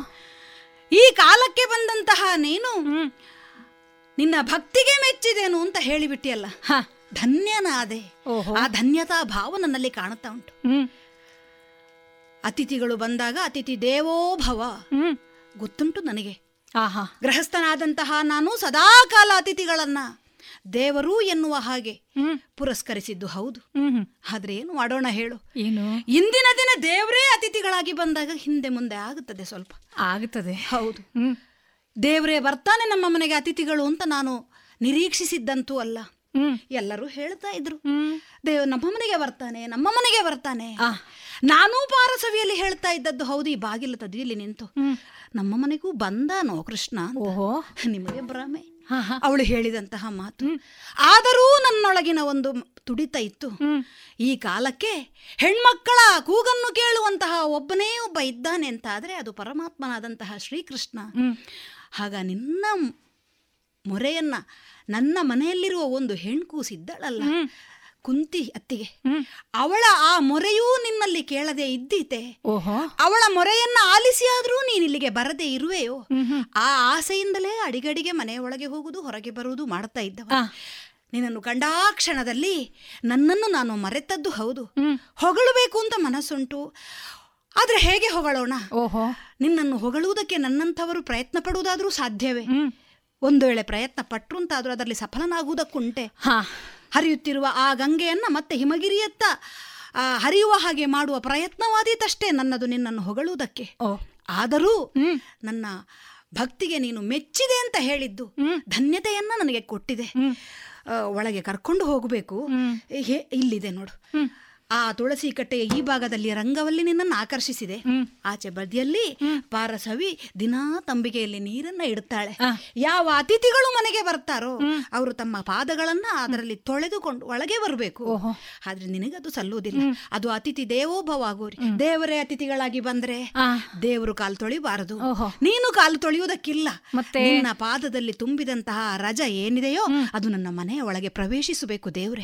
ನಿನ್ನ ಆ ರಜ ನನ್ನ ಮನೆಯಲ್ಲಿ ಮುಟ್ಟಿತು. ಅಂತ ಆದರೆ ನನ್ನ ಮನೆ ಪಾವನವಾಗುತ್ತದೆ. ಆದ್ರಿಂದ ಅದೇ ಕಾಲಿನಲ್ಲಿ ಹೀಗೆ ಬಾಗಿಲುಂಟು. ಪುಟ್ಟದಾದ ಮನೆ ನಮ್ಮದು. ಹೇಳ್ತಾರೆ ವಿದುರನದ್ದು ಅರಮನೆ ಅಂತ.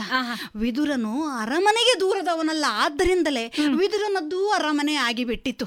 ಹಳೆ ಕಾಲದ ಮನೆ. ಏನೇ ಆಗಲಿ.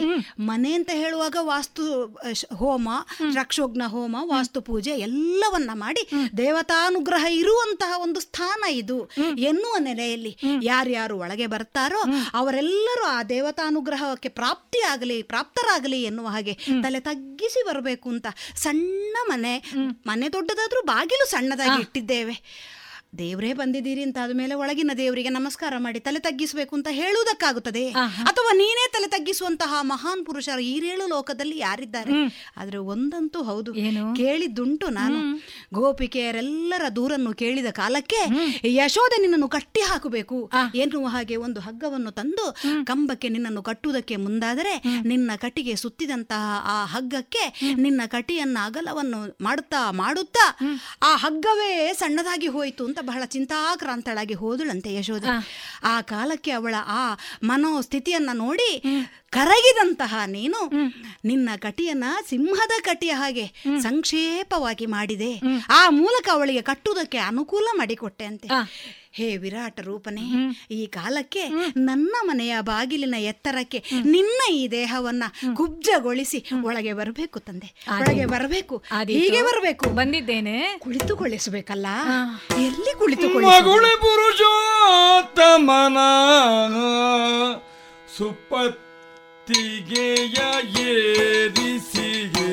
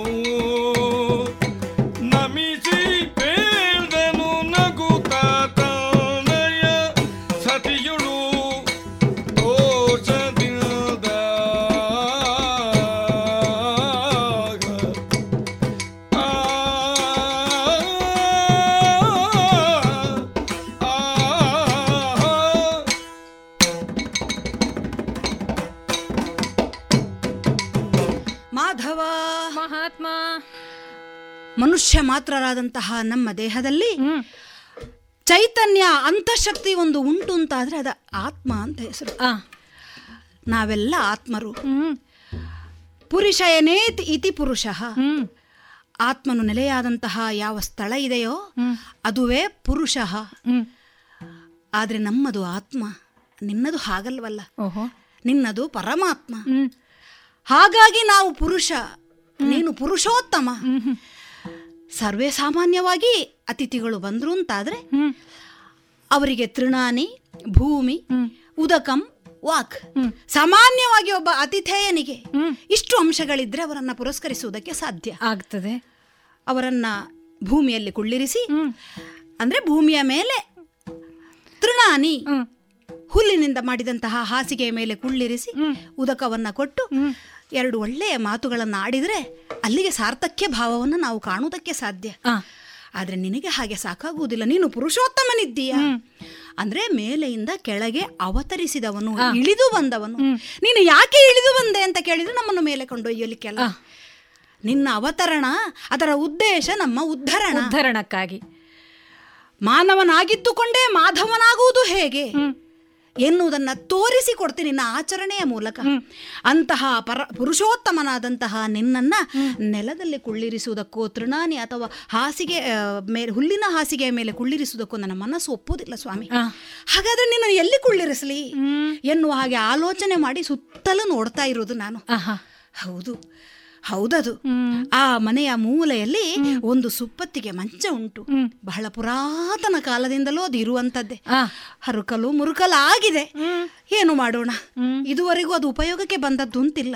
ಉಪಯೋಗಕ್ಕೆ ಬರಬೇಕು ಅಂತಾದ್ರೆ ನಾನು ಕುಳಿತುಕೊಳ್ಳಬೇಕು.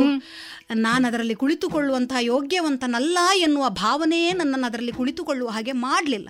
ಇನ್ನು ಅದರಲ್ಲಿ ಕುಳಿತುಕೊಳ್ಳುವಂತಹ ಯೋಗ್ಯತಾವಂತ ಯಾರಿರಬಹುದು?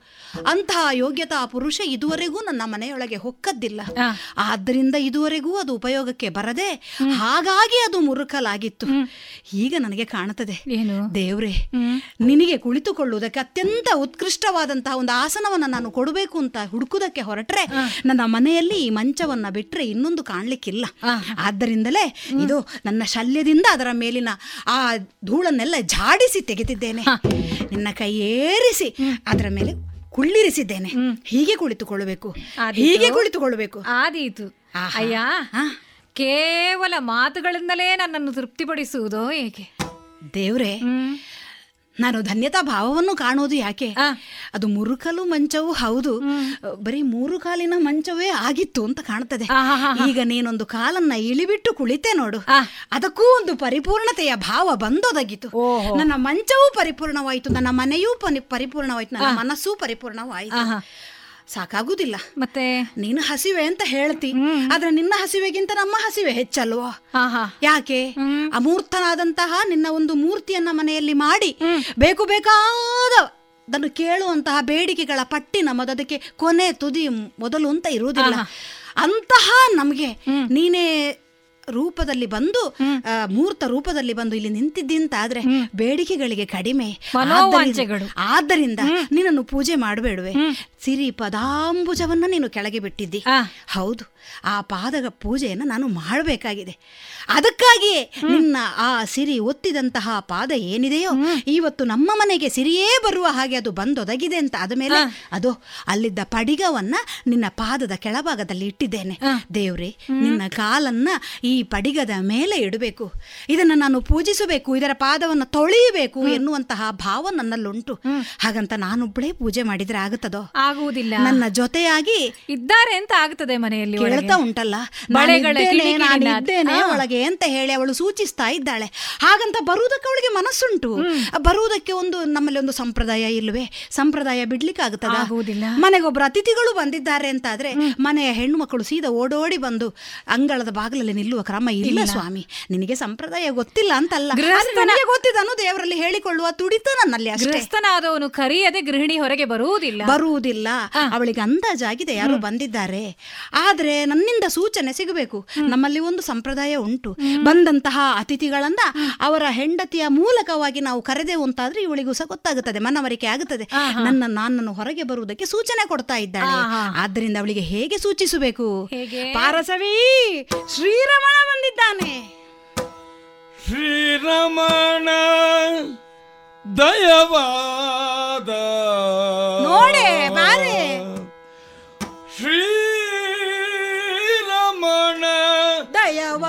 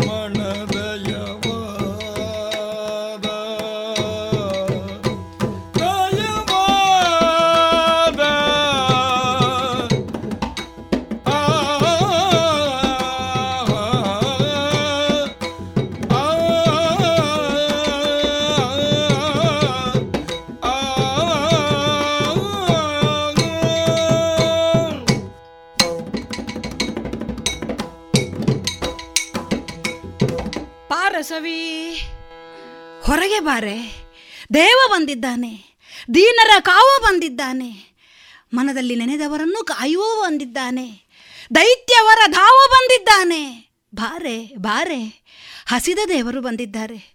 ಏನು ಮಾಡೋಣ? ದೇವರ ಹಸಿವೆಗಿಂತ ನಮ್ಮ ಹಸಿವೆಯೇ ಹೆಚ್ಚಲ್ವೇ? ಆದ್ದರಿಂದ ನಾವು ಅವನನ್ನು ಪೂಜೆ ಮಾಡಬೇಕು. ಹೌದು, ಮಂದರ ಗಿರಿಗೆ ಹೆಗಲು ಕೊಟ್ಟ ದೇವನಲ್ಲವೇ ಇವನು? ನಮ್ಮ ಬೆಟ್ಟದಷ್ಟು ಆಸೆಗಳಿಗೂ ಇವತ್ತು ಹೆಗಲು ಕೊಟ್ಟನು ಬಾರೆ. ಹೌದು, ಇವನ ಪಾದ ಪೂಜೆಯನ್ನು ನಾವು ಮಾಡಬೇಕು. ಎಂತಹ ಪಾದ ಇದು? ಲಕ್ಷ್ಮೀ ದೇವಿ ಸದಾ ಕಾಲ ಒತ್ತುತ್ತಾ ಇರುವಂತಹ ದಿವ್ಯ ಪಾದಗಳಿವು. ಬಲಿಯನ್ನ ಪಾತಾಳಕ್ಕೆ ಮೆಟ್ಟಿದಂತಹ ಪಾದಗಳು. ಕಂಸನನ್ನ ತುಳಿದ ಪಾದ, ಅಹಲ್ಯೆಯನ್ನ ಉದ್ಧರಿಸಿದ ಪಾದ, ಕಾಳಿಂಗ ಮರ್ಧನವನ್ನ ಮಾಡಿದಂತಹ ದಿವ್ಯ ಪಾದಗಳಿವು. ಅವುಗಳನ್ನು ಪೂಜೆ ಮಾಡಿ ನಮ್ಮ ಜೀವನವನ್ನು ಸಾರ್ಥಕ್ಯಗೊಳಿಸಬೇಕು. ಹೌದು ಪಾರಸವಿ, ಮನೆಯ ಒಳಗೆ ಎಲ್ಲೆಲ್ಲಿ ಎಲ್ಲೆಲ್ಲಿ ನೀರುಂಟೋ ಅದನ್ನೆಲ್ಲ ಹುಡುಕಿತಾ ನೀನು ದೇವರ ಕಾಲಲ್ಲಷ್ಟು ಮಣ್ಣುಂಟು ಅಂತಲ್ಲ. ಈ ಪ್ರಪಂಚದಲ್ಲಿ ದೃಢವಾದಂತಹ ಭಕ್ತಿ ಆ ಭಗವಂತನ ಮೇಲೆ ನಮಗುಂಟು ಅಂತಾದರೆ ಆಮೇಲೆ ಅಮೃತ ಸಾಗರದಲ್ಲಿ ನಾವು ತೇಲಾಡಬಹುದಂತೆ. ಈ ಬಾವಿ ನೀರಿನ ಹಂಗು ನಮಗೆ ಬೇಕೆ. ಆದ್ದರಿಂದ ಆ ಬಾವಿ ನೀರಿನ ಹಂಗು ಬೇಡ. ಆ ನೀರನ್ನೆಲ್ಲ ತೀರ್ಥವಾಗಿಸುವಂತಹ ಒಂದು ಪುಣ್ಯ ಸಂಧಿ, ಸನ್ನಿವೇಶ ಈ ಕಾಲಕ್ಕೆ ಪ್ರಾಪ್ತವಾಗಿದೆ. ಆದ್ದರಿಂದ ನಮ್ಮ ಮನೆಯಲ್ಲಿರುವಂತಹ ನೀರೆಲ್ಲ ಈ ಕಾಲಕ್ಕೆ ತೀರ್ಥವಾಗಲಿ. ಅಗೋ ಅಗೋ, ಈ ಪಾದಗಳ ನಾನು ಗಟ್ಟಿಯಾಗಿ ಹಿಡಿದಿದ್ದೇನೆ. ಇದನ್ನು ತೊಳೆಯುವಂಥ ಹಕ್ಕು ನನಗೆ, ನೀರನ್ನು ಸುರಿಯುವಂಥ ಹಕ್ಕು ನಿನಗೆ. ಆದ್ದರಿಂದ ಪಾರಸವಿ, ಇದು ಇದು ನೀನು ನೀರನ್ನು ಸುರಿ ನಾನು ಪಾದಗಳನ್ನು ತೊಳೆಯುತ್ತೇನೆ. ಆಹಾ ಆಹಾ, ನೋಡಬಾರದೆ. ಹರಿಪಾದ ನಖದಿಂದ ಉದಿಸಿ ಬಂದಳು ಗಂಗೆ. ಗಂಗೋದ್ಭವೇ ಆಗಿದ್ದಾಳೆ ಅಂತ ಹೇಳುವುದು ಕೇಳಿದೆ. ಈ ಕಾಲಕ್ಕೆ ಗಂಗೆ ಇಲ್ಲಿ ಉದ್ಭವವಾದಳು. ಹರಿಯ ಪಾದದಿಂದ ತೊಳೆದು ಬಂದಂತಹ ನೀರೆಲ್ಲ ಈ ಕಾಲಕ್ಕೆ ಗಂಗೆ ಆಯಿತು ಅಂತಾದರೆ ನಮ್ಮ ಮನೆ ಪಾವನವಾಯಿತು. ನಮ್ಮ ಮನೆ ಪವಿತ್ರವಾಯಿತು. ನಮ್ಮ ಮನೆ ತೀರ್ಥಕ್ಷೇತ್ರವಾಯಿತು. ಹೌದಲ್ವೇ ಪರಸವಿ? ಎಷ್ಟು ಕಾಲದಿಂದ ಈ ಹಸ್ತಿನಾವತಿಯ ಪ್ರತಿಯೊಬ್ಬ ಪ್ರಜೆಯೂ ಹೇಳ್ತಾ ಇದ್ದಂತಹ ಮಾತು. ಇಲ್ಲಿರುವವರೆಲ್ಲ ದುಷ್ಟರು ಎನ್ನುವ ಹಾಗೆ. ಅದನ್ನು ಕೇಳಿ ಅದೆಷ್ಟು ನೊಂದವರು ನಾವು. ಯಾಕಾದರೂ ಈ ಹಸ್ತಿನಾವತಿಯಲ್ಲಿ ಜನ್ಮ ತಳೆದೆವು. ಯಾವ ಪಾಪ ಕೆಲಸ ಮಾಡಿ ಇಲ್ಲಿ ಈ ಅರಮನೆಯಲ್ಲಿ ಬದುಕುವ ಹಾಗಾಯಿತು ಅಂತ ಸದಾ ಕಾಲ ಮರುಗುತ್ತಿದ್ದವರು. ಇನ್ನು ಹಾಗೆ ಮರುಗುವುದಕ್ಕಿಲ್ಲ. ನಮ್ಮ ಮನೆ ಪಾವನ ಕ್ಷೇತ್ರವಾಗಿದೆ. ನಮ್ಮ ಮನೆ ಪುಣ್ಯ ಕ್ಷೇತ್ರವಾಗಿದೆ. ನಮ್ಮ ಮನೆ ತೀರ್ಥಕ್ಷೇತ್ರವಾಗಿದೆ ಆದ್ದರಿಂದಲೇ ಆದ್ದರಿಂದಲೇ ಹರಿಪಾದದಿಂದ ಬಂದಂತಹ ಈ ತೀರ್ಥವನ್ನು ನಾನು ಸಂಪ್ರೋಕ್ಷಣೆ ಮಾಡ್ತಾ ಇದ್ದೇನೆ, ಮನೆಗೆ ಮಾಡಿದ್ದೇನೆ, ಸುತ್ತಲೂ ಮಾಡಿದ್ದೇನೆ, ನಿನಗೆ ಮಾಡಿದ್ದೇನೆ, ನನಗೆ ಮಾಡಿಕೊಂಡಿದ್ದೇನೆ. ಆಹಾ ಆಹಾ ಭರಸವಿ, ನೋಡೆ, ಕಣ್ದಣಿಯೆ ನೋಡೆ, ಆ ಭಗವಂತನನ್ನ ನೋಡೆ, ಆ ಚಿನ್ಮಯ ಮೂರ್ತಿಯನ್ನು ಕಣ್ ತುಂಬಿಸಿಕೊಳ್ಳು ಯಾಕೆ? ಮತ್ತೊಮ್ಮೆ ಈ ಕಣ್ಣುಗಳಿಗೆ ನಾವು ಯಾವುದನ್ನೂ ನೋಡಬೇಕಾಗಿಲ್ಲ.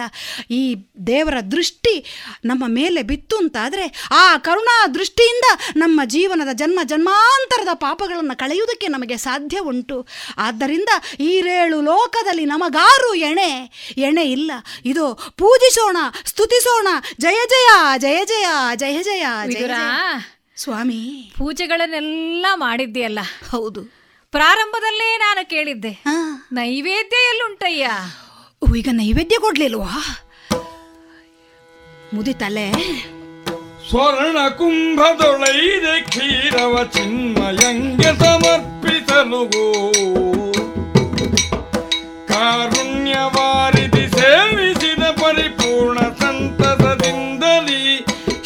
ಶರದಿ ಶಯನ. ಭಗವಂತ ವಿದುರ. ಹಳೆ ತಲೆ ಇದು. ಇಚ್ಛಾ ಕ್ರಿಯಾ ಜ್ಞಾನ ಶಕ್ತಿಗಳೆಲ್ಲವೂ ಕುಂದುತ್ತಾ ಬಂದಿದೆ. ನಿನ್ನನ್ನು ನೋಡಿದ ಸಂಭ್ರಮ. ಮೊದಲೇ ಹೇಳಿದ್ದಿ ನೀನು. ಅನ್ನಪಾನಗಳಿಲ್ಲದೆ ಬಳಲಿರ್ಪೆ.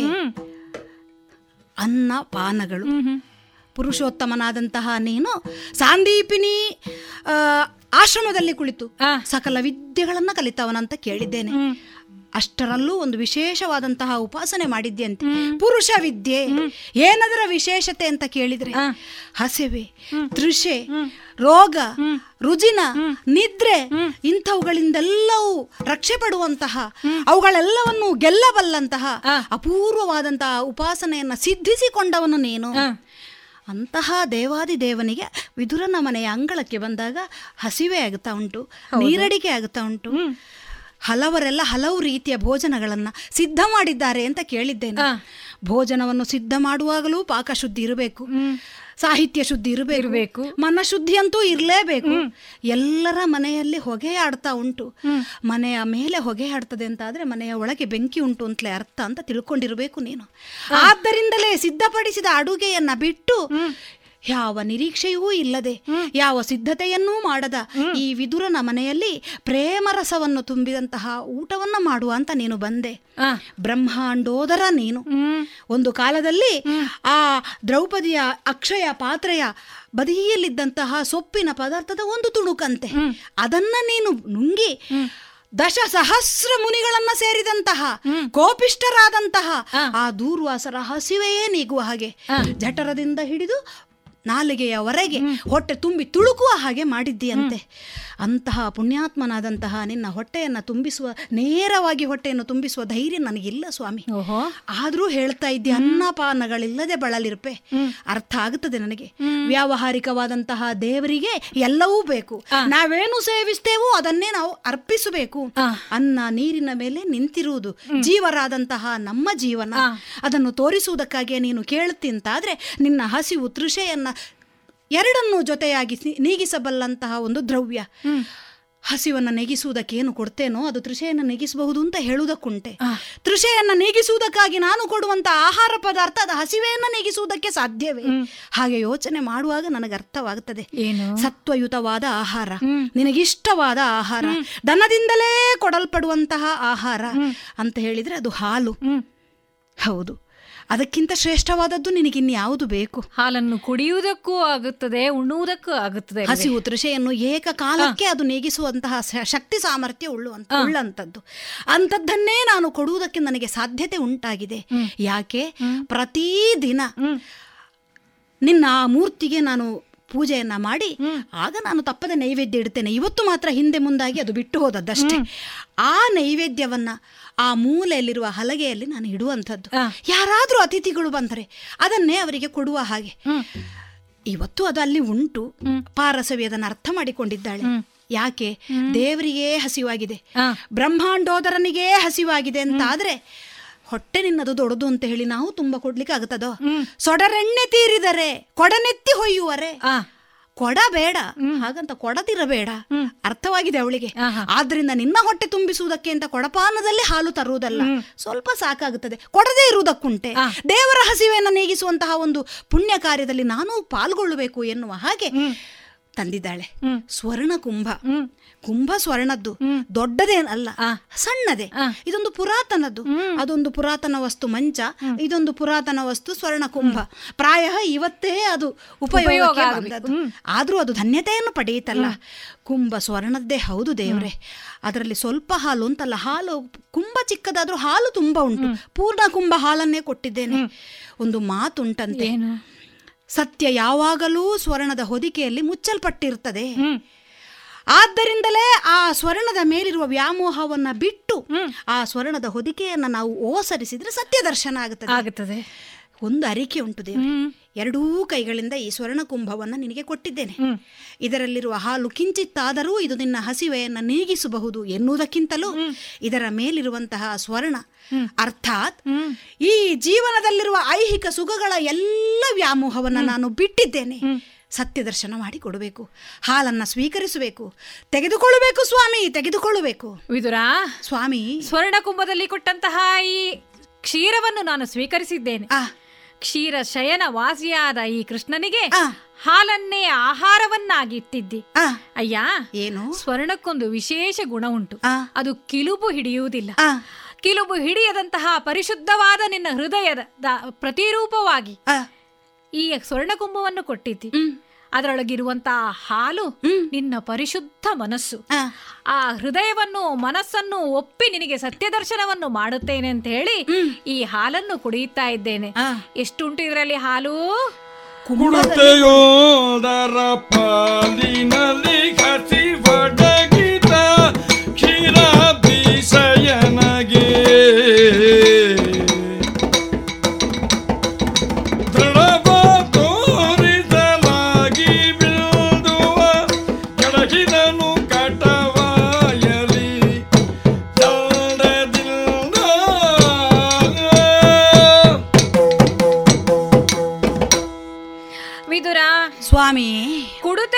ಪಾಲಿನಲ್ಲಿ.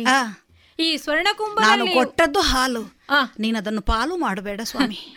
ಒಕ್ಕುಡತೆ ಹಾಲು ಅಂತ ವಿದುರನ ಮನೆಯಲ್ಲಿ ಪಾಲಿನ ಸುದ್ದಿ ಬೇಡ. ಆಗುವುದಿಲ್ಲ. ನೀನು ಬಂದದ್ದು ಪಾಲು ಮಾಡ್ಲಿಕ್ಕೆ ಅಂತ ಗೊತ್ತುಂಟು ನನಗೆ. ಆದರೂ ಹಾಲನ್ನು ಹಾಲಾಗಿಯೇ ಸ್ವೀಕರಿಸ ಹಾಲಾಗಿಯೇ ನಾನು ಸ್ವೀಕರಿಸುವವನು. ಆದ್ರೆ ಕ್ಷೀರಾಬ್ದಿ ಶಯನನಾದಂತಹ ಈ ಶ್ರೀಕೃಷ್ಣ ಕುಡಿದಂತ ಹಾಲು ಏನಾಯ್ತು? ಹಸ್ತಿನಾವತಿಯಲ್ಲಿ ಕ್ಷೀರ ಸಾಗರವಾಗಿ ಹರಿಯಬೇಕು. ನಿನ್ನ ಭಕ್ತಿ ನನ್ನ ಶ್ರೇಷ್ಠತೆ ಇವೆರಡು ಸೇರಿದಾಗ ಪ್ರಪಂಚದಲ್ಲಿ ಏನಾಗುತ್ತದೆ ಎಂಬುದನ್ನು ಎಲ್ಲರೂ ತಿಳಿಯಬೇಕು. ಅದಕ್ಕಾಗಿ ಇದೋ ಇದೋ ಕುಡಿಯುತ್ತಿರುವ ಹಾಲಿಂದ ಒಂದು ಬಿಂದು ಹಾಲನ್ನು ನನ್ನ ಕಟವಾಯಿಯಿಂದ ಕೆಳಗೆ ಹರಿಸಿದ್ದೇನೆ ಕೆಳಗೆ ಹರಿಸಿದ್ದೇನೆ ನೋಡು. ದೇವ್ರೇ. ಯಶೋದಮ್ಮ ಮಣ್ಣು ತಿಂದಿಯಾ ಮಗನೇ ಅಂತ ನೀನೊಂದು ಕಿರುಬೆರಳಿನಿಂದ ಮಣ್ಣನ್ನು ತೆಗೆದು ಬಾಯಲ್ಲಿ ಹಾಕಿದಾಗ ಕೇಳಿದ್ಲಂತೆ. ಹೌದು. ಆ ಕಾಲಕ್ಕೆ ಬಾಯನ್ನ ಅಗಲವಾಗಿ ತೆರೆದಂತಹ ನೀನು ಬ್ರಹ್ಮಾಂಡವನ್ನ ಅದರಲ್ಲಿ ತೋರಿಸಿದೆ ಅಂತಹ ದೇವ ನೀನು. ಈ ಕಾಲಕ್ಕೆ ಒಂದು ಸಣ್ಣ ಕುಂಭದಲ್ಲಿ ಕೊಟ್ಟಂತಹ ಹಾಲನ್ನ ನಿನ್ನ ಬಾಯಿಯೊಳಗೆ ಅರೆ ಕುಡಿತ ಅಷ್ಟನ್ನೇ ನೀನು ತಕೊಂಡೆ ಅಂತಾದ್ರೂ ಅದು ಕ್ಷೀರ ಶಯನನ ಹಾಗೆ ಈ ರೀತಿಯಲ್ಲಿ ಕ್ಷೀರಾಂಬುದಿಯನ್ನೇ ಸೃಷ್ಟಿಸದೇ ಇರುವುದಕ್ಕೆ ಸಾಧ್ಯವೇ. ದೇವ್ರೆ ಒಂದು ಕಾಲದಲ್ಲಿ ಮಾರ್ಕಂಡೇಯ ಮುನಿಯೇ ಆಲದೆಲೆಯ ಮೇಲೆ ಬಾಲಮುಕುಂದನಾಗಿ ಹಾಲ್ಗಡಲ ಮೇಲೆ ಪವಡಿಸಿದ್ದಂತಹ ನಿನ್ನನ್ನು ಕಂಡು ಹಾಡಿದ್ದಾನೆ ಹೊಗಳಿದ್ದಾನೆ. ಅಂಥವನು ಕಣ್ಣಾರೆ ಅದನ್ನು ಕಾಣುವುದಕ್ಕೊಂದು ಸಾಧ್ಯವಾಯಿತು ಅಂತಾದ್ರೆ ಅವನ ಪುಣ್ಯ ಯಾವ ಜನ್ಮದ್ದಿರಬಹುದು ಎನ್ನುವ ಹಾಗೇ ನಾನು ಅಂದುಕೊಂಡವನು. ಈ ಕಾಲಕ್ಕೆ ಒಂದು ಕ್ಷಣ ಕಾಲಕ್ಕಾದ್ರೂ ಆ ಹಾಲ್ಗಡಲ ಶಯನನ ಜೊತೆಯಲ್ಲಿ ಈ ಹಾಲಿನ ಜೊತೆಯಲ್ಲಿ ನಿಲ್ಲುವಂತಹ ಒಂದು ಪರಮ ಸೌಭಾಗ್ಯವನ್ನು ನೀನು ಒದಗಿಸಿಕೊಟ್ಟೆ. ನಾನು ಅಂದುಕೊಂಡದ್ದೇನು? ಈ ವಿದುರನ ಮನೆಯನ್ನ ನೀರಿನಿಂದ ತೊಳೆದ್ರೆ ಇಲ್ಲಿರುವ ಪಾಪ ಓದೀತೋ ಆದ್ರೆ ಈಗ ನನಗೆ ಅರ್ಥ ಆಯ್ತು ಹಾಲಿನ ಅಭಿಷೇಕವನ್ನೇ ಮಾಡಿಬಿಟ್ಟೆಲ್ಲ ಈ ವಿದುರನ ಅರಮನೆಯನ್ನ. ಇನ್ನೊಂದು ಬೇಡಿಕೆ ನನ್ನದು. ಏನು? ಪೂತನಿಯ ಆ ವಿಷದ ಹಾಲನ್ನ ತಿಂದು ಅವಳಿಗೆ ಅಮೃತವನ್ನು ಉಣಿಸಿದವನು ನೀನು. ಇಲ್ಲೂ ಕೆಲವರು ಪಾಷಾಣ ಹೃದಯಗಳಿದ್ದಾರೆ ಈ ಹಸ್ತಿನಾವತಿಯಲ್ಲಿ. ಅಂಥವರಿಗೂ ಈ ಹರಿಸಿದಂತಹ ಹಾಲು ಆ ಹಾಲವಲ ಹಲವನ್ನು ತೊಳೆದು ಹಾಕುವ ಹಾಗೆ ಒಂದು ಸದ್ಬುದ್ಧಿಯನ್ನ ಕರುಣಿಸುವ ಹಾಗಾದ್ರೆ ಈ ವಿದುರನ ಜನ್ಮವು ಸಾರ್ಥಕ್ಯವನ್ನ ಪಡೆಯುತ್ತದೆ ನಿನ್ನ ಆಗಮನವು ಸಾರ್ಥಕ್ಯವನ್ನು ಪಡೆಯುತ್ತದೆ ದೇವರೇ. ವಿದುರ ಸ್ವಾಮಿ. ಉಪಪ್ಲಾವ್ಯದಿಂದ ಹಸ್ತಿನಾವತಿಗೆ ಬಂದಂತಹ ಉದ್ದೇಶವೇ ನನ್ನದು ಹೀಗೆ. ಕಾಠಿಣ್ಯತೆಯಿಂದ ತುಂಬಿದಂತಹ ಕ್ರೌರ್ಯತೆಯಿಂದಂತಹ ತುಂಬಿದ ಹೃದಯ ಶುದ್ಧವಾಗಬೇಕು. ಎಲ್ಲರ ಮನ ಮನಗಳಲ್ಲಿ ನವ ಯುಗ ಬರಬೇಕು ಯುಗಾದಿಯ ಹಬ್ಬದ ಸಂವತ್ಸ ಸಂಭ್ರಮ ನೆಲೆಗೊಳ್ಳಬೇಕು ಎಂಬಂತಹ ಕಾರಣದಿಂದಲೇ ಬಂದವನು. ಆ. ಪ್ರಯತ್ನದಲ್ಲೇ ನಾನು ಯೋಚಿಸಬೇಕಾಗುತ್ತದೆ. ಆ ಗುರಿಯಲ್ಲೇ ಸಾಗಬೇಕಾಗುತ್ತದೆ. ಹಾಗಾಗಿ ನಾನು ಬಂದಂತಹ ಗುರಿಯನ್ನು ಮರಿಬಾರ್ದಲ್ವೇ. ನನಗೊಂದು ನೀನು ಸಹಾಯವನ್ನು ಮಾಡಬೇಕು. ಏನು ಸ್ವಾಮಿ? ಸುಯೋಧನನಲ್ಲಿ ಸಂಧಾನಕ್ಕೆಂದು ಬಂದವನು ನಾನು. ಹೌದು. ಆದ್ರೆ ಅಲ್ಲಿ ಹೋಗುವುದಕ್ಕೆ ಕಾಲ ಕಾಲ ಅಂತ ಉಂಟಲ್ವೇ? ಬಾಗಿಲು ತಟ್ಟದೆ ಮನೆಯ ಒಳಗೆ ಹೋಗಬಾರದು ಇದು ನೀತಿ. ಹೌದು. ಹಾಗಾಗಿ ಸುಯೋಧನನಲ್ಲಿ ತೆರಳಿ ಅವನಲ್ಲಿ ನನ್ನನ್ನು ಭೇಟಿಯಾಗುವುದಕ್ಕೆ ತಕ್ಕದಾದ ಕಾಲ ಯಾವುದು ಅಂತ ಕೇಳಿ ಬರಬೇಕು. ಅಲ್ಲಿಯವರೆಗೆ ನೀನಂದೆಂತೆ ಇದ್ದಾಳಲ್ಲ ಕುಂತಿ ನಮ್ಮತ್ತೆ.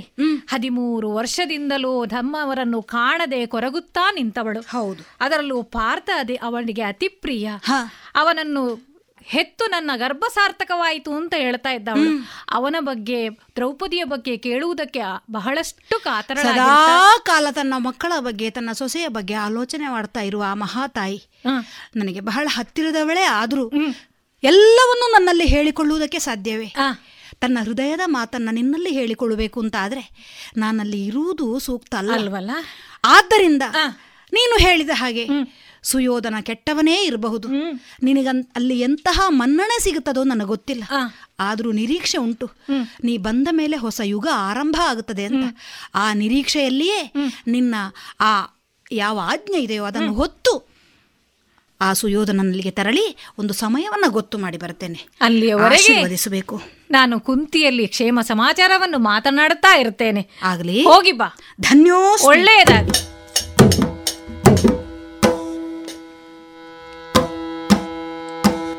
कृष्णाय वासुदेवाय देवकी नन्दनाय च नन्दगोपसुकुमाराय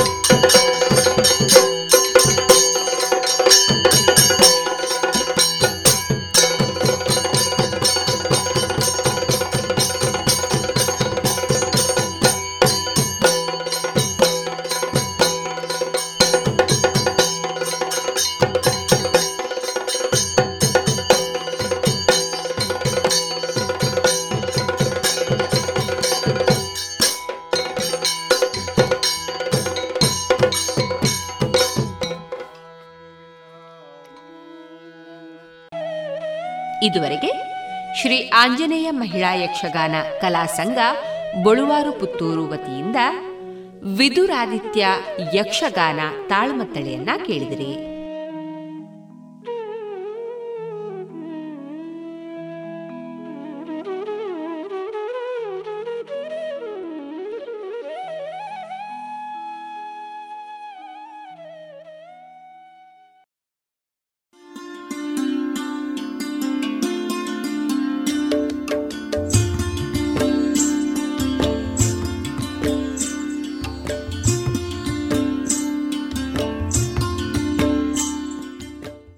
ರೇಡಿಯೋ ಪಾಂಚಜನ್ಯ ಸಮುದಾಯ ಬಾನುಲಿ ಕೇಂದ್ರದಿಂದ ನಿಮ್ಮ ಕಾರ್ಯಕ್ರಮಗಳು ಪ್ರಸಾರವಾಗಬೇಕೆ? ಹಾಗಿದ್ದರೆ ನಮ್ಮನ್ನು ಸಂಪರ್ಕಿಸಿ. ನಮ್ಮ ದೂರವಾಣಿ ಸಂಖ್ಯೆ ಸೊನ್ನೆ ಎಂಟು ಎರಡು ಐದು ಒಂದು, ಎರಡು ಒಂಬತ್ತು ಎಂಟು ನಾಲ್ಕು ಒಂಬತ್ತು ಒಂಬತ್ತು.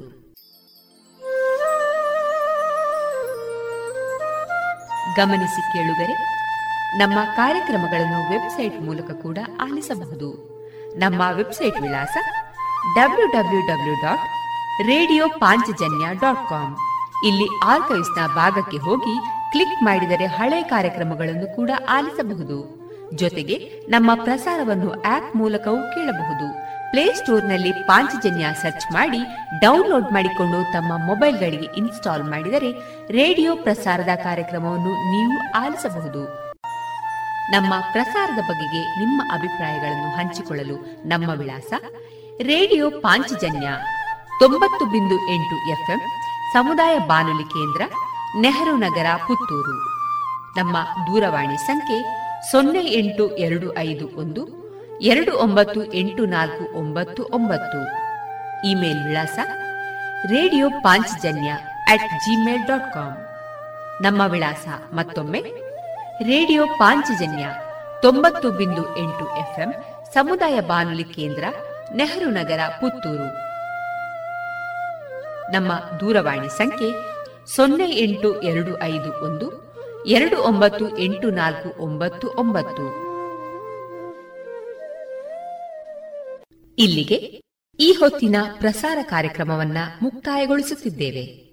ಆತ್ಮೀಯ ಕೇಳುಗರಿಗೆಲ್ಲ ರೇಡಿಯೋ ಪಾಂಚಜನ್ಯದ ಬಳಗದ ಪರವಾಗಿ ನಾನು ತೇಜಸ್ವಿ ರಾಜೇಶ್ ಮಾಡುವ ಅನಂತ ವಂದನೆಗಳು.